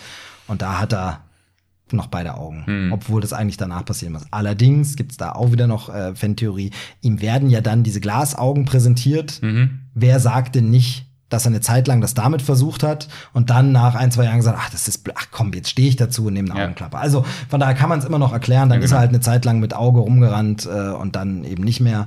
Ähm, von daher kann man kann man sich weg erklären. Ist also in Ordnung. Genauso wie die äh, große Frage, ähm, Nick Fury sagt, er könne kein quergeschnittenes, äh, diagonal geschnittenes äh, Sandwich essen. Ähm, ich finde es ja tatsächlich auch so schneiden, weil wir haben immer eine riesen Diskussion in der Mittagspause mit einem Kollegen, der sie immer so halbiert und ich sage jedes Mal, Grüße Konstantin an der Stelle, ich sage jedes Mal, das wird in so diese Ecken. Man, man schneidet Sandwich in Ecken, einfach weil das isst man so. Egal. Ähm, jedenfalls Nick Fury sagt das, dass er das nur essen kann, wenn es, äh, also er kann das nicht essen, wenn es so geschnitten ist. Äh, passt also zu meinem Kollegen. Nur äh, sieht man in Age of Ultron, äh, als sie bei Hawkeye zu Hause sind, sieht man ihn Sandwich schneiden. Und da scheiden sich auch wieder die Geister. Die einen sagen, sie wollen dort erkennen, er würde es diagonal schneiden. Ich bin der Meinung, also ich habe mir die Szene noch mal angeguckt und da ist es wirklich so, es sieht vom Schneiden so aus, als würde er schrägs das Messer halten. Du siehst es aber eben nicht von oben, das Sandwich. Dann nimmt er aber was in die Hand, das Sandwich, und da sieht es wirklich so aus, als wäre es nicht diagonal geschnitten. Also es wäre gerade durchgeschnitten. Das würde also zu seiner Aussage passen. Man kann es aber einfach nicht richtig gut erkennen. Ähm, ist halt so ein Ding. Gleichzeitig Super wichtig natürlich. Nein, und gleichzeitig muss man ja bei allen Sachen eben immer sagen, über Nick Fury wurde schon gesagt, seine Geheimnisse haben Geheimnisse. Also der Mann lügt vielleicht auch einfach immer rum. Also, Ja, ne, das weiß genau. man einfach, einfach nicht. Von daher wollte ich nur so als Trivia, fand ich ganz äh, witzig. Und das. wo, wo ich tatsächlich so ein bisschen Bauchschmerzen mit hab, Mhm. genauso wie äh, der Flirken übrigens, ist äh, beim Tesseract. Ja. Was sagt ihr dazu? Also Genau, ich fand also- es so ein bisschen so dieses von auf der einen Seite ist es so ein bisschen so okay, dadurch hast du halt wieder eine weitere Verbindung zu den anderen Filmen und es ist irgendwie so, könnte vielleicht auch noch wichtig werden, Genau. weil es ja ein Infinity Stone ist, aber letzten ich dachte mir dann auch so, nee, nee, echt schon wieder der Tesseract. Ist das Ja, jetzt, also- ist der, also wofür soll er denn noch alles verantwortlich Genau, also sein? das, das, tatsächlich geht's mir so ein bisschen, wahrscheinlich wird es wichtig sein, weil, äh, einfach die Kräfte von Captain Marvel in Endgame wichtig sein werden und da muss es wahrscheinlich eine Verbindung, vielleicht ermöglicht ihr das dann zum Beispiel einen Infinity-Stein oder diesen zu halten, zu orten, zu finden, was zu auch immer. zerstören. Oder zu zerstören, genau. Aber genau, weil das wird ja bei, bei Wanda wird's ja so Genau. gesagt, dass sie den einen zerstören kann, weil sie ihre Kräfte auch aus diesem Stein hat. Genau. Von daher, genau, das könnte tatsächlich sein. Sehr guter Punkt, danke für den Spoiler. ähm, äh, wie gesagt, Thema Endgame-Spoiler kommen wir nachher noch drauf. Äh, aber das ist wirklich so ein Punkt, mich hat's auch ein bisschen gestört, dass es wieder der Tesseract ist und so. Und es gibt auch ganz viele Leute, die es verwirrt hat. Also mehrere Leute, auch haben mich schon welche ähm, gefragt, Grüße an der Stelle. Wie, wie ist denn nochmal diese Tesseract-Story und so? Das hat ganz viele Leute verwirrt, weil viele nicht mehr wussten, wann, wo, wie findet den Shield, wie den Tesseract und warum ist der denn da jetzt plötzlich? Das aber wiederum ist ganz, also logisch erklärt ist es, das funktioniert. Denn am Ende von, also in Captain America kommt ja der Tesseract das erste Mal vor. Den hat quasi der Red Skull irgendwoher. Man Norwegen. Weiß, aus Norwegen, genau. Aus demselben Ort übrigens, wo am Anfang von Thor äh, Genau. die äh, Eisriesen einfallen. Ja, genau. So, da hat er auf jeden Fall den her. Und dann, ähm, äh, wie gesagt, geht er ja bei diesem Absturz von Cap quasi verloren und Howard Stark findet den. Das heißt, Shield hat den. Und dass dann Shield mit diesem Projekt, heißt es Projekt Pegasus oder wie heißt es denn, mit dem Ja. zu tun hat, Howard Stark da mitarbeitet und Marvel dann irgendwann den Tesseract bekommt, weil sie Das sagen, Projekt Pegasus wird ja, glaube ich, in Iron Man oder Iron Man 2 auch erwähnt. Genau, kann schon sein. Mhm. Das weiß ich jetzt nicht mehr so genau. Also gerade die Iron Man-Filme habe ich nach Endgame unbedingt vor, dann nochmal zu gucken, weil das jetzt wirklich ganz schön lange her ist, dass ich sie gesehen habe. Ähm, aber da ist es halt wirklich so, wo man sagt, ja, dann hat Shield halt damit rumprobiert, hat noch nichts rausgekriegt so richtig und gibt dann Marvel für ein Projekt, die so ein Flugzeug entwickeln will oder so oder eine Waffe, sagt dann, hier, nimm das, kannst ja du mal damit rumprobieren. Also dass die das dann hatte, den Tesseract dort, erscheint für mich vollkommen logisch. Und dass ihn am Ende Shield wieder hat, wo man bisher dachte, sie haben ihn von da, wo Howard Stark ihn auf dem Meeresgrund gefunden hat. Nein, er war zwischendurch kurz mal weg, kurz mal im Flirken. Flirken spuckt ihn aus und dann haben sie ihn wieder. Ergibt für mich, also ist absolut logisch. Finde ich, so funktioniert der Tesseract-Weg, das ist schon, passt schon. Aber mir geht's da wie dir, wo ich denke, oh, muss es jetzt wieder der Tesseract, also, also weil ich vor allem finde, ich finde es schön, wenn jeder dieser Infinity-Steine äh, irgendwo eine Bedeutung bekommt. Aber der Tesseract hatte ja seinen Film. er hatte genau. genommen sogar zwei, wenn man eben Avengers damit zählt. Also der Tesseract hat jetzt genug. Jetzt, dann dann hätte es jetzt vielleicht ein anderer der Steine sein müssen. Ja, aber diese waren halt alle Aber nicht die auf der waren Erde. halt alle nicht auf der Erde, von daher geht's nicht. Und wie gesagt, wahrscheinlich ist es für Captain Marvel einfach wichtig. Dann wäre es vielleicht nur in einem Nebensatz wichtig, dass man ihn nicht. Aber naja. zum Beispiel, man hätte ja, äh, ja gut, auch schwierig, weil eben zum Beispiel der Stein von Guardians of the Galaxy ist auf so einem Planeten, wo er offensichtlich da zu so einer untergangenen Zivilisation gehört hat. Ja, da kann ja. ihn halt Marvel auch nicht irgendwie fallen gelassen haben oder was weiß ich. Genau. Also, Also, es ist es ist schwierig, halt so und so, schwierig, aber es war ein bisschen, es war. ich fand es ein bisschen holprig. Und äh, tatsächlich trotzdem ist es so ein bisschen so dieses von, also, also wa- was relativ logisch ist, ist, es gab ja diese riesige Explosion, als äh, Captain, also als Caradan was abgestürzt ist. Ähm, da hätten sie natürlich denken können, oh, der wahrscheinlich wurde der Würfel dabei zerstört und dabei ist das Thema für Shield gegessen. Ähm, sonst hätten sie ja irgendwie weiter versucht, diesen, diesen Würfel zu finden. ja. Ähm, ja, aber dann letzten Endes finde ich es halt doch schon so ein bisschen, also Nick Fury scheint jetzt nicht unbedingt der Tesseract-Experte zu sein, als er da, als es da in Avengers darum geht, dass sie den da erforschen. Da kommen wir. Wenn sie ihn da schon, wenn ihr ihn aber schon seit den 90ern gehabt hat, hätte, hätte das alles schon, also die ganze Forschung, wir wollen jetzt Ja. Waffen damit entwickeln, etc., das hätte ja alles schon eher Erstens passiert das, sein müssen. okay, vielleicht haben sie es einfach technisch noch nicht hinbekommen, damit was anzufangen so richtig. Die Frage ist ja auch immer, konnte, also der Flirken kotzt es ihm auf den Schreibtisch. Ja. Wer fest denn dann den Tesseract, wer kann ihn denn dann anfassen, ohne dass ihm was passiert und so. Ja. Also das ging bei, für, für Red Skull schon nicht gut aus und so. Also da ist sowieso die Frage, wie sie ihn da weggeräumt haben. Ähm, aber da muss man sowieso sagen, da sind wir jetzt eben bei dem Prequel-Problem, dass wir da schon ein paar Logikfehler kriegen. Du hast ja äh, Avengers dir auch noch mal angeguckt. Ähm, und da sagt ja Nick Fury ganz eindeutig, seit Thor dort angekommen ist in New Mexico oder was, seitdem haben sie auf dem Schirm, dass da irgend sowas ist und dass da was passiert. Natürlich sind wir da wieder bei dem Punkt, Nick Fury könnte auch lügen, aber es ist so ein bisschen komisch. Das war ja auch eine Geschichte, die würde er wahrscheinlich auch innerhalb von Shield nicht weiter erzählen, weil diese ganze Mission mit Captain Marvel hat er ja quasi nicht auf dem Auftrag von Okay. Shield gemacht, sondern er war da ja quasi so ein bisschen äh, Okay, ist ein gutes Argument, Also ja. Der hat ja da so, also der wurde ja dann auch verfolgt und und und da Coulson hat ihn ja dann laufen lassen, der wurde ja von Shield selber verfolgt in Ja. dem Moment. Okay, ja, ja, gut, ja. Und von daher könnte es schon sein, dass er dann so sagt, von wegen, nee, ich äh, will diese Geschichte nicht verraten, Okay, weiß ja. halt nicht, was er zum Schluss Ja. dann seinen Vorgesetzten erzählt hat, was er da in seinem Bericht Okay, abgeliefert ist hat. ein, Ne? ist ein, ist ein gutes, gutes Argument, finde ich, finde ich wirklich, äh, kann man schon, glaubwürdig, sich schon kann- irgendwie so hin und her drehen. Kann schon passen. Ähm, dann wollen wir es mit Captain Marvel dann äh, wahrscheinlich groß bewenden lassen. Wir müssen einen Punkt ansprechen. Kommt der euch deutlich genug rüber? Warum war sie bei Infinity War noch nicht da? Warum? Gut, bei Infinity War haben wir schon geklärt, hat Nick Fury zu spät mitbekommen. Also er kriegt sie erst Ja. mit beim Snap. Aber warum hatte sie, das ist ja die große Frage, ich habe meine eigene Antwort, sage ich dann, aber ich frage erstmal euch, warum hatte sie denn nicht bei New York schon gerufen oder bei Ultron oder bei, also er hätte, es gäbe genug Gründe, wo man schon mal hätte Captain Marvel unpagen können. Warum hat er es nicht gemacht? Wo war Captain Marvel die ganze Zeit? Dazu gesagt, es gibt seit neuestem wohl eine Szene, es, äh, nachdem ich die ganze Zeit über die Promo für Endgame sehr, sehr happy war und gesagt habe, ey, sie verraten ja wirklich nichts und zeigen nichts, kommt jetzt immer ein bisschen mehr. Und es gab wohl zum einen äh, im US-Fernsehen die Anfangsszene des Films, ähm, zu sehen, die ersten Minuten oder Sekunden, keine Ahnung. Und es gibt wohl eine Szene jetzt mittlerweile in der Promo, die erklärt, wo sie war oder wo sie nochmal das Thema anschneiden. Ich glaube, das ist aber nur so ein Dialog, wo sie sagen, Beide Szenen habe ich mir nicht angeguckt und Mhm. will sie mir auch nicht vorm Film angucken, weil das muss da nicht sein. Also ich finde, die Trailer gucke ich zu diesem Film, weil ich da vertraue ich Marvel und Disney, die machen so gute Trailer, die einem nichts verraten, das finde ich super. Da habe ich vollstes Vertrauen zu denen, deshalb gucke ich da das Promomaterial. Aber jetzt so, wir zeigen erste Szenen, nö, das will ich dann im Kino sehen. Deshalb könnte natürlich sein, dass dieses Gefrage und Spekuliere jetzt inzwischen längst nochmal erklärt wurde. Aber was glaubt ihr, was nehmt ihr aus Captain Marvel mit aus dem Film? Warum hat Nick Fury sie nicht schon eher gerufen? Wo war sie denn? Du sie? Ich habe keine Ahnung. Okay, also ich, ähm, also ich glaube tatsächlich, dass wahrscheinlich das so ein bisschen so war. Ich meine, der hatte bei Avengers diese Avengers Initiative und das ging ja dann auch schon los.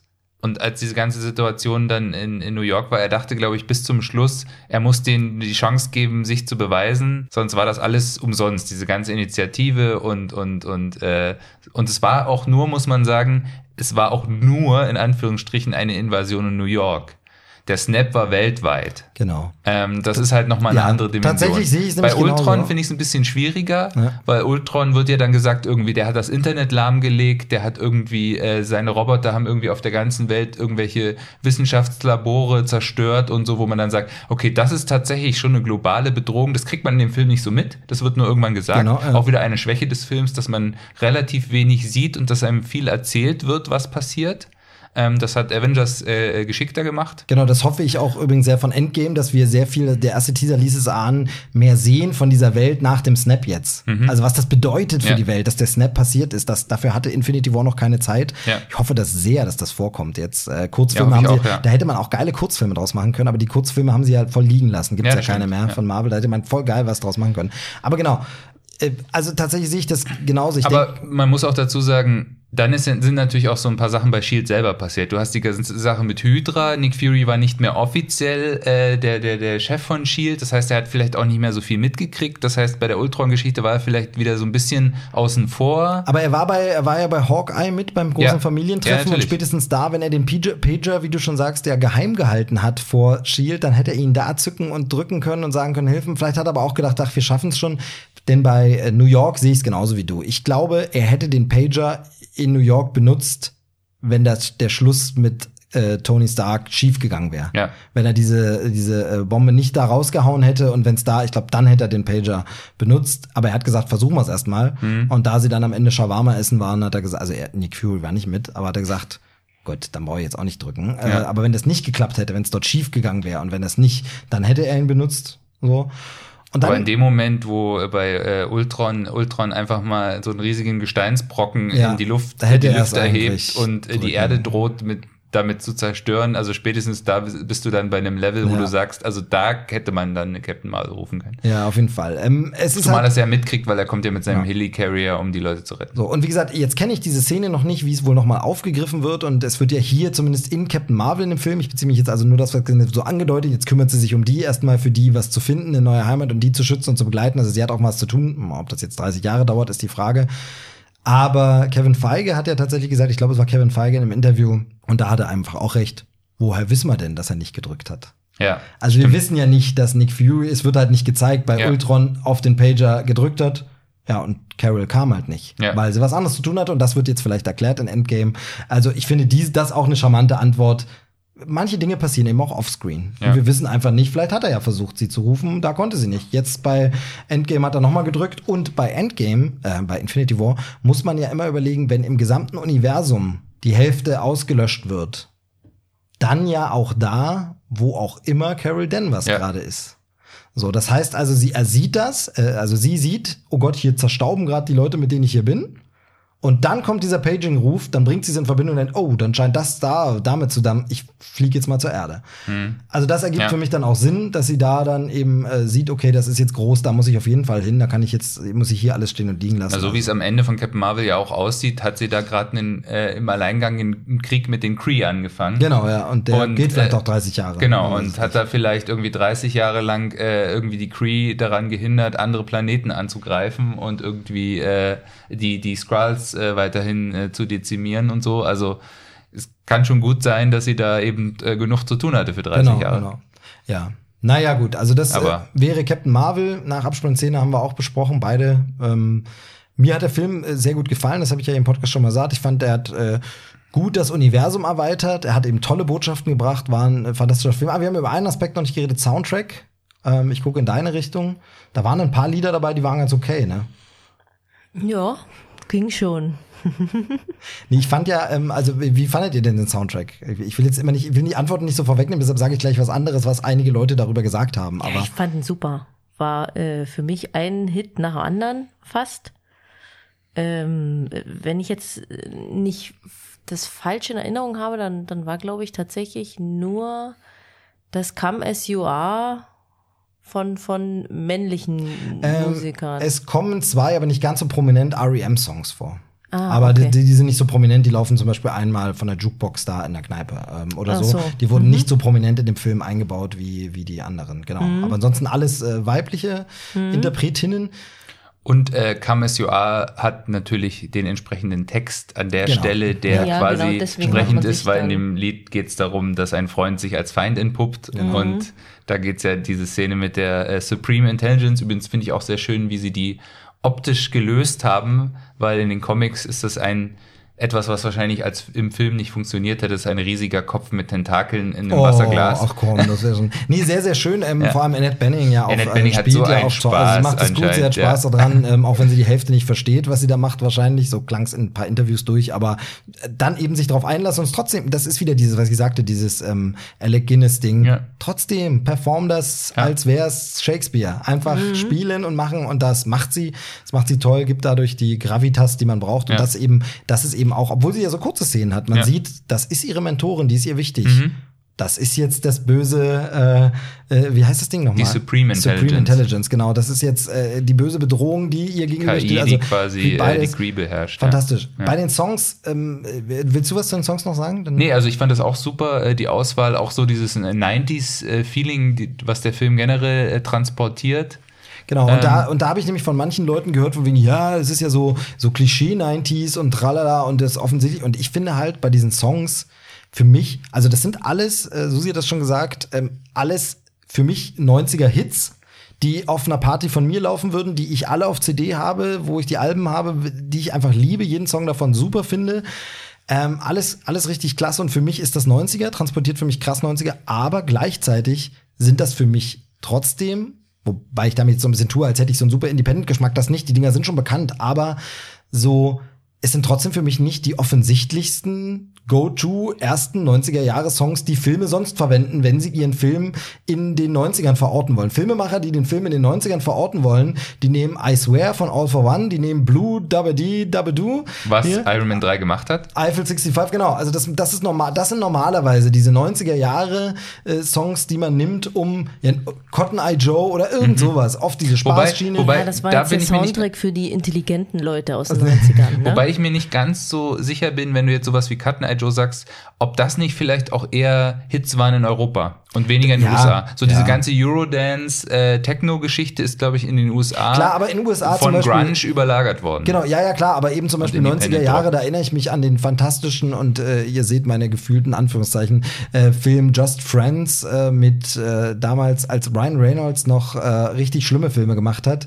Ähm, äh, da, und da geht der Film damit los, dass er in den 90ern äh, ein Vettel war und dann später wird er ein attraktiver Typ und äh, kommt dann wieder zu der Frau, die er nicht. Jedenfalls, der Film geht damit los, dass da I Swear läuft und er das so mitsingt, was einfach so ein Gassenhauer war. Das heißt, in den 90ern, du hast schon recht mit diesem Eurodance, aber dann würde Smash man. Mouth aber dann würde man genau, ja, 2000? genau, nee, genau, aber ja, das 2000. wäre schon, aber zum Beispiel, man würde äh, Without You von Mariah Carey Mhm. Ja, nehmen, stimmt. man würde, wenn man die frühen 90er, würde man äh, was von Michael Jackson nehmen, gut, würde man jetzt vielleicht nicht mehr, aber äh, sowas, du würdest halt trotzdem andere Popnummern nehmen als Garbage, Mhm. Hole, Weißt du, ich meine, selbst REM wäre dann noch offensichtlicher Mhm. mit anderen Sachen, aber äh, also tatsächlich, da, da, da finde ich von den offensichtlichen, gerade auch thematisch passenden Songs, da ist äh, No Doubt mit Just a Girl schon am offensichtlichsten. Ja. Also das ist schon am, aber es passt trotzdem so geil. Es passt trotzdem so geil, es ist so eine schöne Szene ähm, und funktioniert Wer einfach. hätte jetzt, ich hätte jetzt gerne noch äh, ein Lied gehabt von der Band. Deren der, Shirt sie trägt. genau, deren Shirt sie trägt. Ja, genau. ja, nein, Ah, in Schnells, schade. äh, bisschen schade. Ähm, das Logo musste er ja freigeben, Trent Mhm. Reznor, hat er auch. Also scheint er kein Problem damit zu haben, dass sie es verwenden. Vielleicht gab es keinen Song, der passt. Also, I want to fuck you like an Ja, animal. das ist alles Wäre zu- ein bisschen zu- zu negativ genau, wahrscheinlich. Wäre alles, Ja. ja, und wäre so ein bisschen komisch, also gab es wahrscheinlich jetzt kein, kein Mhm. Element, was man, was man hätte äh, schön verwenden können. Mhm. Von daher, genau. Also Was ich übrigens auch noch sagen muss, ähm, was eben auch sowas ist, was typisch ist für diese Marvel-Filme, ist, sie bauen immer irgendwie Sachen ein, die einfach, also ob das jetzt Doctor Strange ist, wir hatten es vorher auch Ant-Man and the Wasp mit dem Großen und Kleinen. Und hier halt auch wieder diese Rückblenden-Szene, also erstmal diese Szene, diese Gehirnwäsche, wo sie versuchen, äh, aus, aus Carol Danvers Informationen rauszuholen, wie die gedreht ist. ganz kurz, soundmäßig auch fantastisch, wie diese Stimmen, wo dann die, die Skrulls halt immer Ja. reden. Schau doch da noch mal, spul noch mal zurück, Ja, ja, genau. guck noch mal. Das ist so wirklich von der Ja. Abmischung, weil das hinten rechts, links, oben, unten Ja. kommt von, vom Surround Sound einfach und dann aber eben auch diese Dialoge. Moment, spul da noch mal zurück, guck da noch mal hin. Was war denn Ja. da? Jetzt konzentrier dich. Jetzt super gemacht, genau. Ja. Genau, aber eben optisch auch und eben auch so, so kleine Szenen, wie zum Beispiel, wo sie in diese Bar reinkommt und dann plötzlich sich plötzlich erinnert, dass sie da gesessen hat und du siehst es quasi so als so eingeblendet, quasi überblendet, also über das, was sie wirklich sieht, drüber geblendet, dass sie da plötzlich sitzt. Und das waren teilweise halt optisch einfach so ein paar schöne Ideen, die, die, wo du sagst, das hätte man jetzt einfach auch sagen können, in dem Moment schneidest du und, und machst jetzt irgendwie mit Weichzeichner eine Szene aus derselben Bar, wo sie da am Tisch sitzt. Genau. So, das wäre so, so dieses Standard-Klischee-Film, äh, äh, ich habe mein Gedächtnis vergessen, Drama-Lösung gewesen. Aber nein, sie machen das halt mit so einem geilen Effekt, dass es so drüber geblendet wird und dass es halt so, also es sind halt so diese, diese, diese kleinen Sachen, die irgendwie bei Marvel dann immer äh, so, so optisch einfach so ein paar coole Ideen Naja, sind. und das so. ist ja, das ist ja das, was ich die ganze Zeit immer wieder sage, wenn ich diese, diese Filmreihe auch so bis aufs Blut verteidige. Und wir können uns jetzt langsam von Captain Marvel ein bisschen verabschieden und eben so ein bisschen allgemeiner wieder reden. Tschüss. Es ist, es ist eben, wir sehen sie ja bald schon wieder. Es ist eben nicht einfach nur Unterhaltungskino und es ist nicht einfach nur, ja, macht schon mal Spaß, sondern da ist immer auch künstlerisches Schaffen dabei, da sind kreative Einfälle dabei. Das ist, ich finde, das ist wirklich mehr als nur, ja, und ganz lustig war es auch. Also das ist halt so, da merkt man wirklich immer eine künstlerische Vision, da merkt man irgendwelche Aussagen, da merkt man, dass da Leute dabei sind, die ihr Handwerk verstehen, die sich ausprobieren, die sich ausprobieren dürfen. Also was auch alles so erlaubt wird, ja, macht man. Natürlich hört man auch immer wieder, Kevin Feige ist auch streng und gibt auch viel vor. Und es gibt natürlich auch Gründe, warum Leute wie Edgar Wright dann irgendwie raus sind und sagen, ich mache Ant-Man doch nicht und so. Aber das muss er natürlich auch sein, weil sonst kommt nicht so ein Gesamtwerk zusammen, zustande. genau. Das geht halt eben einfach nicht. Und aber du merkst halt Man sieht ja bei DC. Bei DC hast du halt so Sachen wie, du hast dann halt einen Zack Snyder, der wirklich so eine sehr eigene Vision, sag ich jetzt mal, hab und der sich da wirklich komplett drin verrannt hat. Und im Gegenteil dazu hast du halt bei Marvel so viele unterschiedliche Filmemacher und ich hatte es ja vorher schon gesagt, und du hast trotzdem das Gefühl, es ist immer eine individuelle Vers Vision des Regisseurs, der immer seine eigenen ähm, Sensibilitäten, Sensibilities ist glaube ich nicht, kein, nicht wirklich gut übersetzt, aber irgendwie seine eigenen ähm, Vorlieben und seine eigenen kreativen ähm, ähm, Impulse da reinbringt und trotzdem hast du das Gefühl, das ist alles aus einem Schliff. Das ist alles irgendwie, es hat diesen, diesen, diesen, diesen Marvel-Faktor, dieses, was er. Aber nicht diese Marvel-Formel, wie viele immer behaupten. So dieses von wegen, ja, es ist ja immer dieselbe Formel und so. Das eben nicht. Sondern irgendwie so dieser Finishing-Touch, irgendwie so, keine Ahnung. Also wo es so, wo man sagt, das ist dann, jetzt ist es eine Marvel-Produktion. Also irgendwie so. Mir fällt bei Marvel jetzt ein Ding nur noch ein, was wir bei Captain Marvel nicht angesprochen haben. Das habe ich nämlich damals in meinem Podcast zu Captain Marvel extra nicht angesprochen, weil ich es nicht spoilern wollte. Aber heute spoilen wir ja. Und von daher kann ich das, ähm, das Marvel-Eröffnungslogo bei Captain Marvel, Oh, oh das. Studio-Logo. Wow. Da, da, das war wirklich so, äh, wo man echt am Anfang schon so, ein, Also ich so hätte, ich hatte einen Kloß, Kloß im Hals, ich hätte heulen können, muss musste mich danach Ja. zusammenreißen, jetzt auf den Film kon äh, konzentrieren. Es geht natürlich darum, dass dieses Marvel Studios Logo, wo wir bisher Filmszenen hatten und Zusammenschnitte, diesmal alle Szenen von und mit äh, Stan Lee waren. Und wie schön das einfach, also Ja. und danach stand nur noch irgendwie Danke Stan. Ja. Wie schön das einfach war. Das war so unfassbar schön. Mhm, war toll. Also wirklich, wirklich, wirklich krass. Und Und wer halt es nicht, äh, nicht verdrücken konnte, äh, war ja Kevin Smith. Ne? Der hat ja tatsächlich ein Bild von sich äh, dann gepostet, dass er geweint hat, als er gesehen hat, dass in einem Marvel-Film sein Film quasi referenziert wird. Genau, denn das äh, wissen manche auch nicht. Die Szene mit, äh, also Stan Lee hatte dann später noch mal seine typische Cameo-Szene und die ist in dem Bus und er liest gerade ein paar. Äh, in der, in der U-Bahn, glaube ich. Es ist eine, es ist eine Das Bahn. ist, äh, so stimmt. eine- so eine- so eine Naja, S-Bahn, U-Bahn. Aber auf jeden Fall sitzt er da drin und liest gerade äh, ein paar ausgedruckte Seiten. Also man kann es ja sagen, es ist ein Drehbuch und vorne ist das Logo drauf von Mallrats. Und er sagt immer einen Satz, einen bestimmten, und genau diesen Satz sagt Stan Lee in dem Film Mallrats, wo er mitspielt, einer der ersten Filme, in denen er ein Cameo hat, äh, obwohl es kein Marvel-Film ist, aber eben als sich selbst er kurz vorkommt in Mallrats und da dem Haupt, der Hauptfigur quasi mit Ratschlägen zur Seite steht. Und jetzt wird quasi Stan Lee spielt in dem Marvel-Film sich selbst zum ersten Mal. Nämlich Stan Lee, der gerade auf dem Weg ist zu den Dreharbeiten oder dem Ich Vorsprechen glaube, es ist für technisch Mallrats. gesehen, also im MCU ist es das erste Mal, ich glaube, technisch gesehen ist es das zweite Mal, dass er als er selbst in einem Marvel-Film zu sehen ist. Okay, es gibt also nämlich diese Szene bei Fantastic Four 2, klar, den, den Film wollen wir alle am liebsten vergessen, aber da ist er doch, kommt er zu der Hochzeit von, nicht äh, von Reed und Sue, Gott, das war- hab ich als er selbst, Ah, als Stan okay, Lee. Und okay. äh, meldet sich so an, ja, mein Name ist Stan Lee und so. Okay, und, nee, äh, okay, genau. das habe ich wirklich Ja. verdrängt tatsächlich. Ja.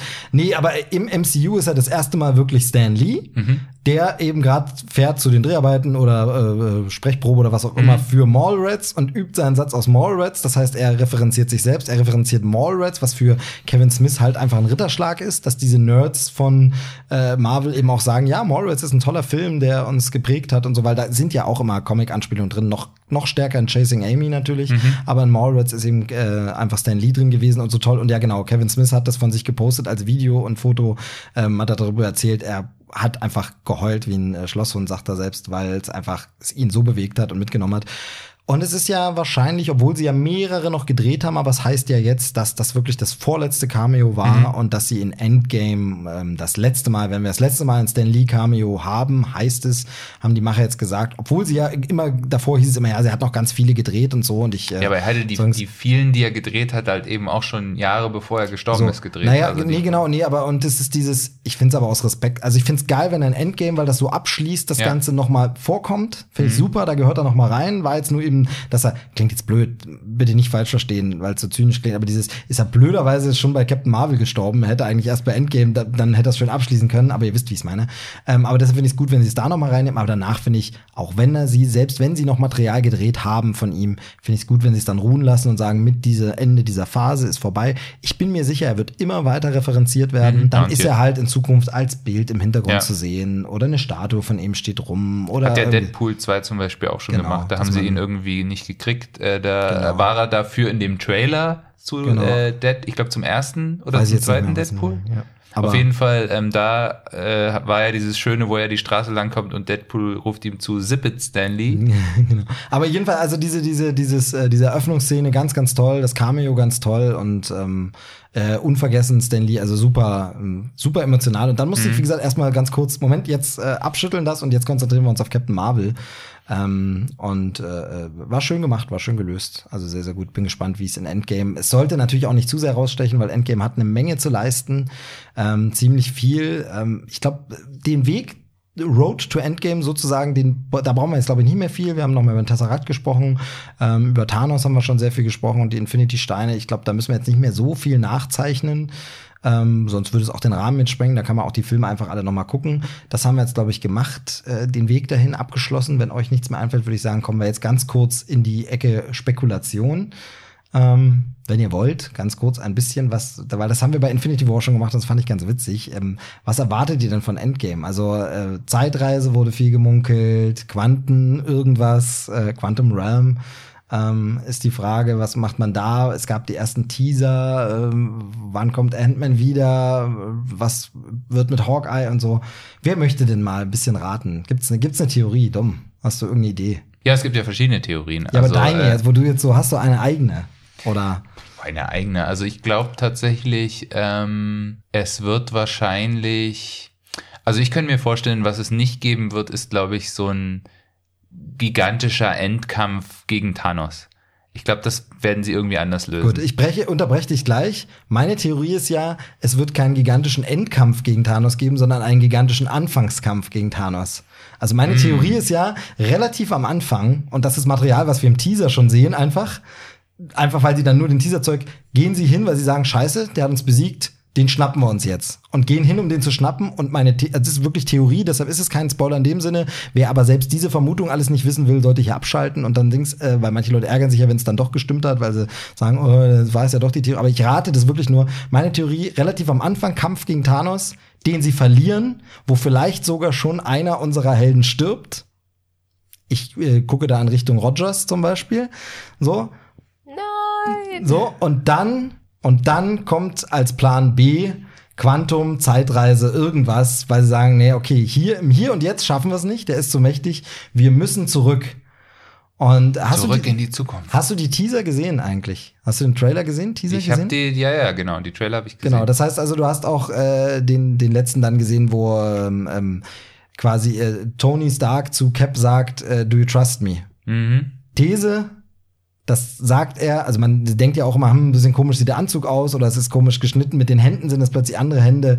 These, er sagt das zum Cap aus der Vergangenheit. Ja, gut möglich. Also meine These, Cap stirbt am Anfang. Mhm. Sie reisen in der Zeit zurück zu, zum Battle of New York. Man sieht im Teaser einmal kurz Iron Man über New York so fliegen. Mhm. Man sieht da nichts, dass New York irgendwie zerstört wäre, aber es ist irgendwie von der Szenerie und vom Licht und alles sieht so aus. Ich musste da an Avengers 1 denken. Mhm. So, allerdings haben sie auch gesagt, sie benutzen auch Fake-Material. Vielleicht haben sie einfach altes Material von Avengers Ja. 1 genutzt und das kommt gar nicht vor. Also, deshalb alles geraten. Aber meine These, und das fände ich halt geil, weil mir an Infinity War so gut gefallen hat, dass am Anfang gleich Köpfe rollen Mhm. und Leute sterben. Und ich fände es geil, sie sagen, okay, jetzt gehen wir noch mal zu dem hin. Das geht kolossal falsch. Dann kommt, dann kommt äh, Scott und sagt, naja, aber über den Quantenblapsi könnte man mal gucken, ob wir da nicht irgendwo hier hinten links äh, äh, in der Vergangenheit rauskommen. Und sie landen in New York und versuchen sich beim von New York schon den Tesseract zu holen. Und da sagt der Zukunftstony zum Vergangenheits-Steve, do you trust me? Also, Wäre so eine, deshalb bleibt trotzdem noch viele, aber dieses, sie gehen in der Z- äh, Vergangenheit zurück und versuchen da die Steine zu holen, wäre natürlich eine schöne, schöne Idee. So. Susi? Ideen? Oder Wünsche vielleicht auch, was du, also wie, wie fändest du es so mit Zeitreise-Quatsch? Oder sagst du, ach, na, es wäre blöd, ich will eigentlich Ja, ich nur denke, das äh, kündigt sich schon so ein bisschen an, dass das wohl sicherlich irgendwas mit Zeitreise zu tun haben wird, ja. Aber wie genau, weiß ich nicht, keine Ahnung.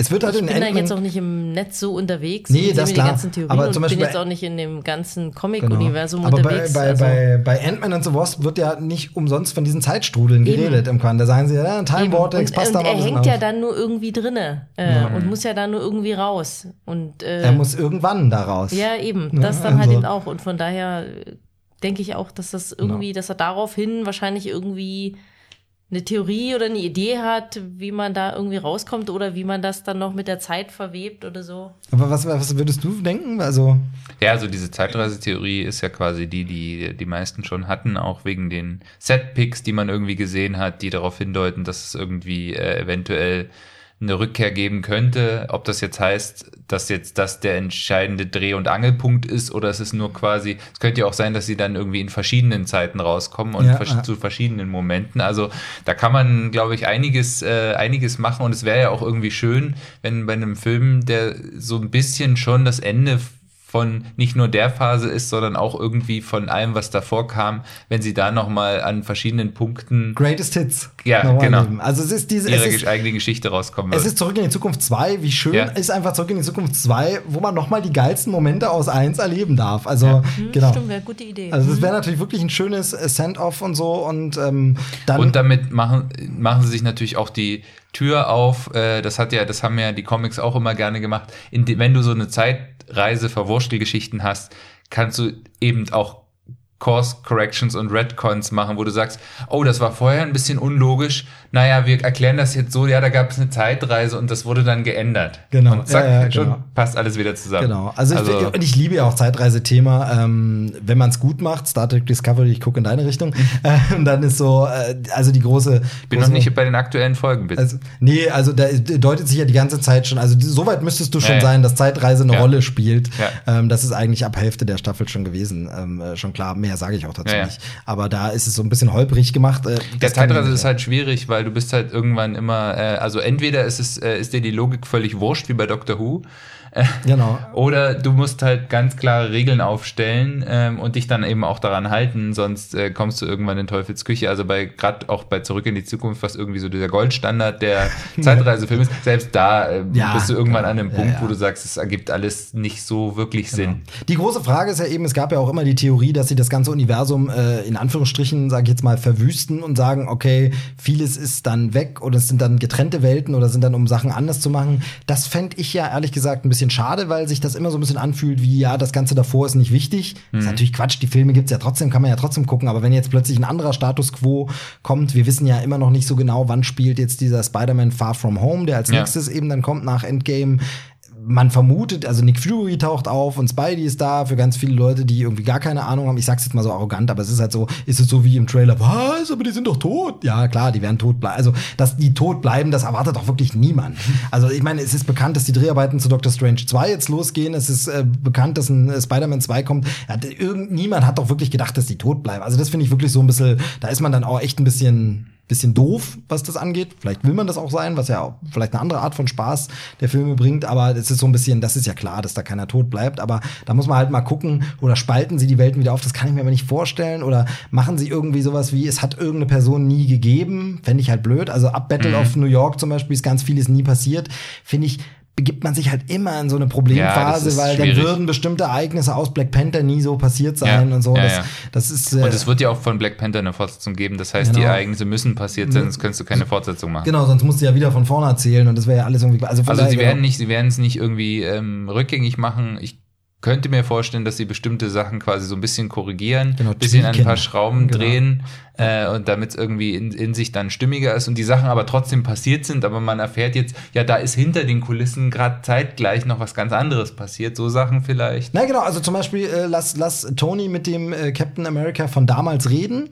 Und in allen weiteren Filmen wie Ultron und so wusste Cap die ganze Zeit, das wusste das schon, durfte es Ja. aber allen anderen nie sagen oder so. Wobei da Das kommst du auch okay, irgendwann ja, in die gut, ja. Bredouille. Stimmt, äh, stimmt, stimmt. Das, ist so ein ja, bisschen wie ähm, Alias oder sowas, Ja, diese ja. Serien, wo Wo dann plötzlich es. Doppel- und Ja. Trippelagenten geben, die dann plötzlich in Szenen, wo sie aber allein sind, sich trotzdem äh, so verhalten und so. Also ich finde, das ist so, ja, schwierig. Ja, aber, das ist schon recht, das ist schon recht. Also muss man halt mal, muss man ja, halt mal ein bisschen aber gucken. was sie auf jeden Fall rückgängig machen müssen, ist natürlich äh, der Snap an und für sich, ist Genau. klar. Nicht nur, weil die Helden halt zurückkommen müssen, damit sie weiterhin ihre Filme haben, sondern eben auch, weil ähm, Die also Welt, ja. die Welt. Genau. Also was soll das denn, was soll Genau. das denn dann für eine Erde sein, wo die Hälfte der Leute Genau. tot sind, alles ist verwüstet, äh, die, du musst ja, musst ja Ja, überlegen, wenn es wahrscheinlich auch die halbwegs. Avengers ein bisschen äh, überflüssig. Ja, genau, und Weil eben auch- andere Probleme gibt. Ja, genau, es gibt andere Probleme und dann muss man auch sagen, wenn sie es halbwegs realistisch machen, natürlich sämtliche Wirtschaftssysteme brechen zusammen, überall bricht natürlich sofort Krieg aus, Leute verhungern, weil plötzlich alle Nahrungsmittel eben nicht mehr äh, ausgeliefert werden können und das alles äh, würde natürlich auch das Geschichtenerzählen in diesem Universum viel zu kompliziert Genau, ja, machen. Wie ja. willst du da noch eine Superheldengeschichte erzählen, wenn, wenn im Hintergrund irgendwie äh, Millionen Menschen gerade äh, verhungern? Genau. Also so, so eine Geschichte in Wakanda äh, erzählen, wo äh, irgendwie es Hightech gibt und im Rest äh, von Afrika verhungern Millionen. Genau, genau. Dann, Funktioniert dann, ist ja noch die, so, dann ist ja noch die große Frage, ähm, was ist mit den anderen, die nicht durch den Snap gestorben sind? Ähm, meine Vermutung ja tatsächlich, dass äh, Loki und Heimdall sind tot. Das ist einfach so. Loki kommt vielleicht durch Zeitreise noch mal vor, ist aber sonst tot, würde ich, wäre meine Vermutung. Kriegt jetzt aber eine Serie. Ja klar, aber die kann ja davor spielen Ja, ja. oder zwischen irgendwann. Also Ja. da, das wird auf Disney Plus wird's eine Serie geben, genau, mit Tom Hiddleston. Freue ich mich sehr drauf. Cool, weil einfach witzige Figur und funktioniert. Aber der ist meiner Meinung nach tot, würde ich sagen. Das wird nicht zurückgesnappt, weil dann, also das wäre komisch. Der ist ja nicht durch den Snap Mhm. Gestorben. Ähm, Gamora, Gamora auch, ja. Gamora ist im, also das haben die Regisseure ja tatsächlich schon gesagt im Interview, weil das gleich eine Theorie war, die ganz viele gesagt haben. Dieses, wo man sie noch mal als Kind sieht, ist alles so rot schimmerig. Das soll quasi im Seelenstein sein. Mhm. Also das heißt, sie ist in dem Stein. Gab dann von ganz vielen auch diese Theorie, ja, und alle, die gesnappt worden sind, nämlich in Wirklichkeit in diesem wo- Nee, die ganze Mensch, also die Hälfte der Menschen, nee.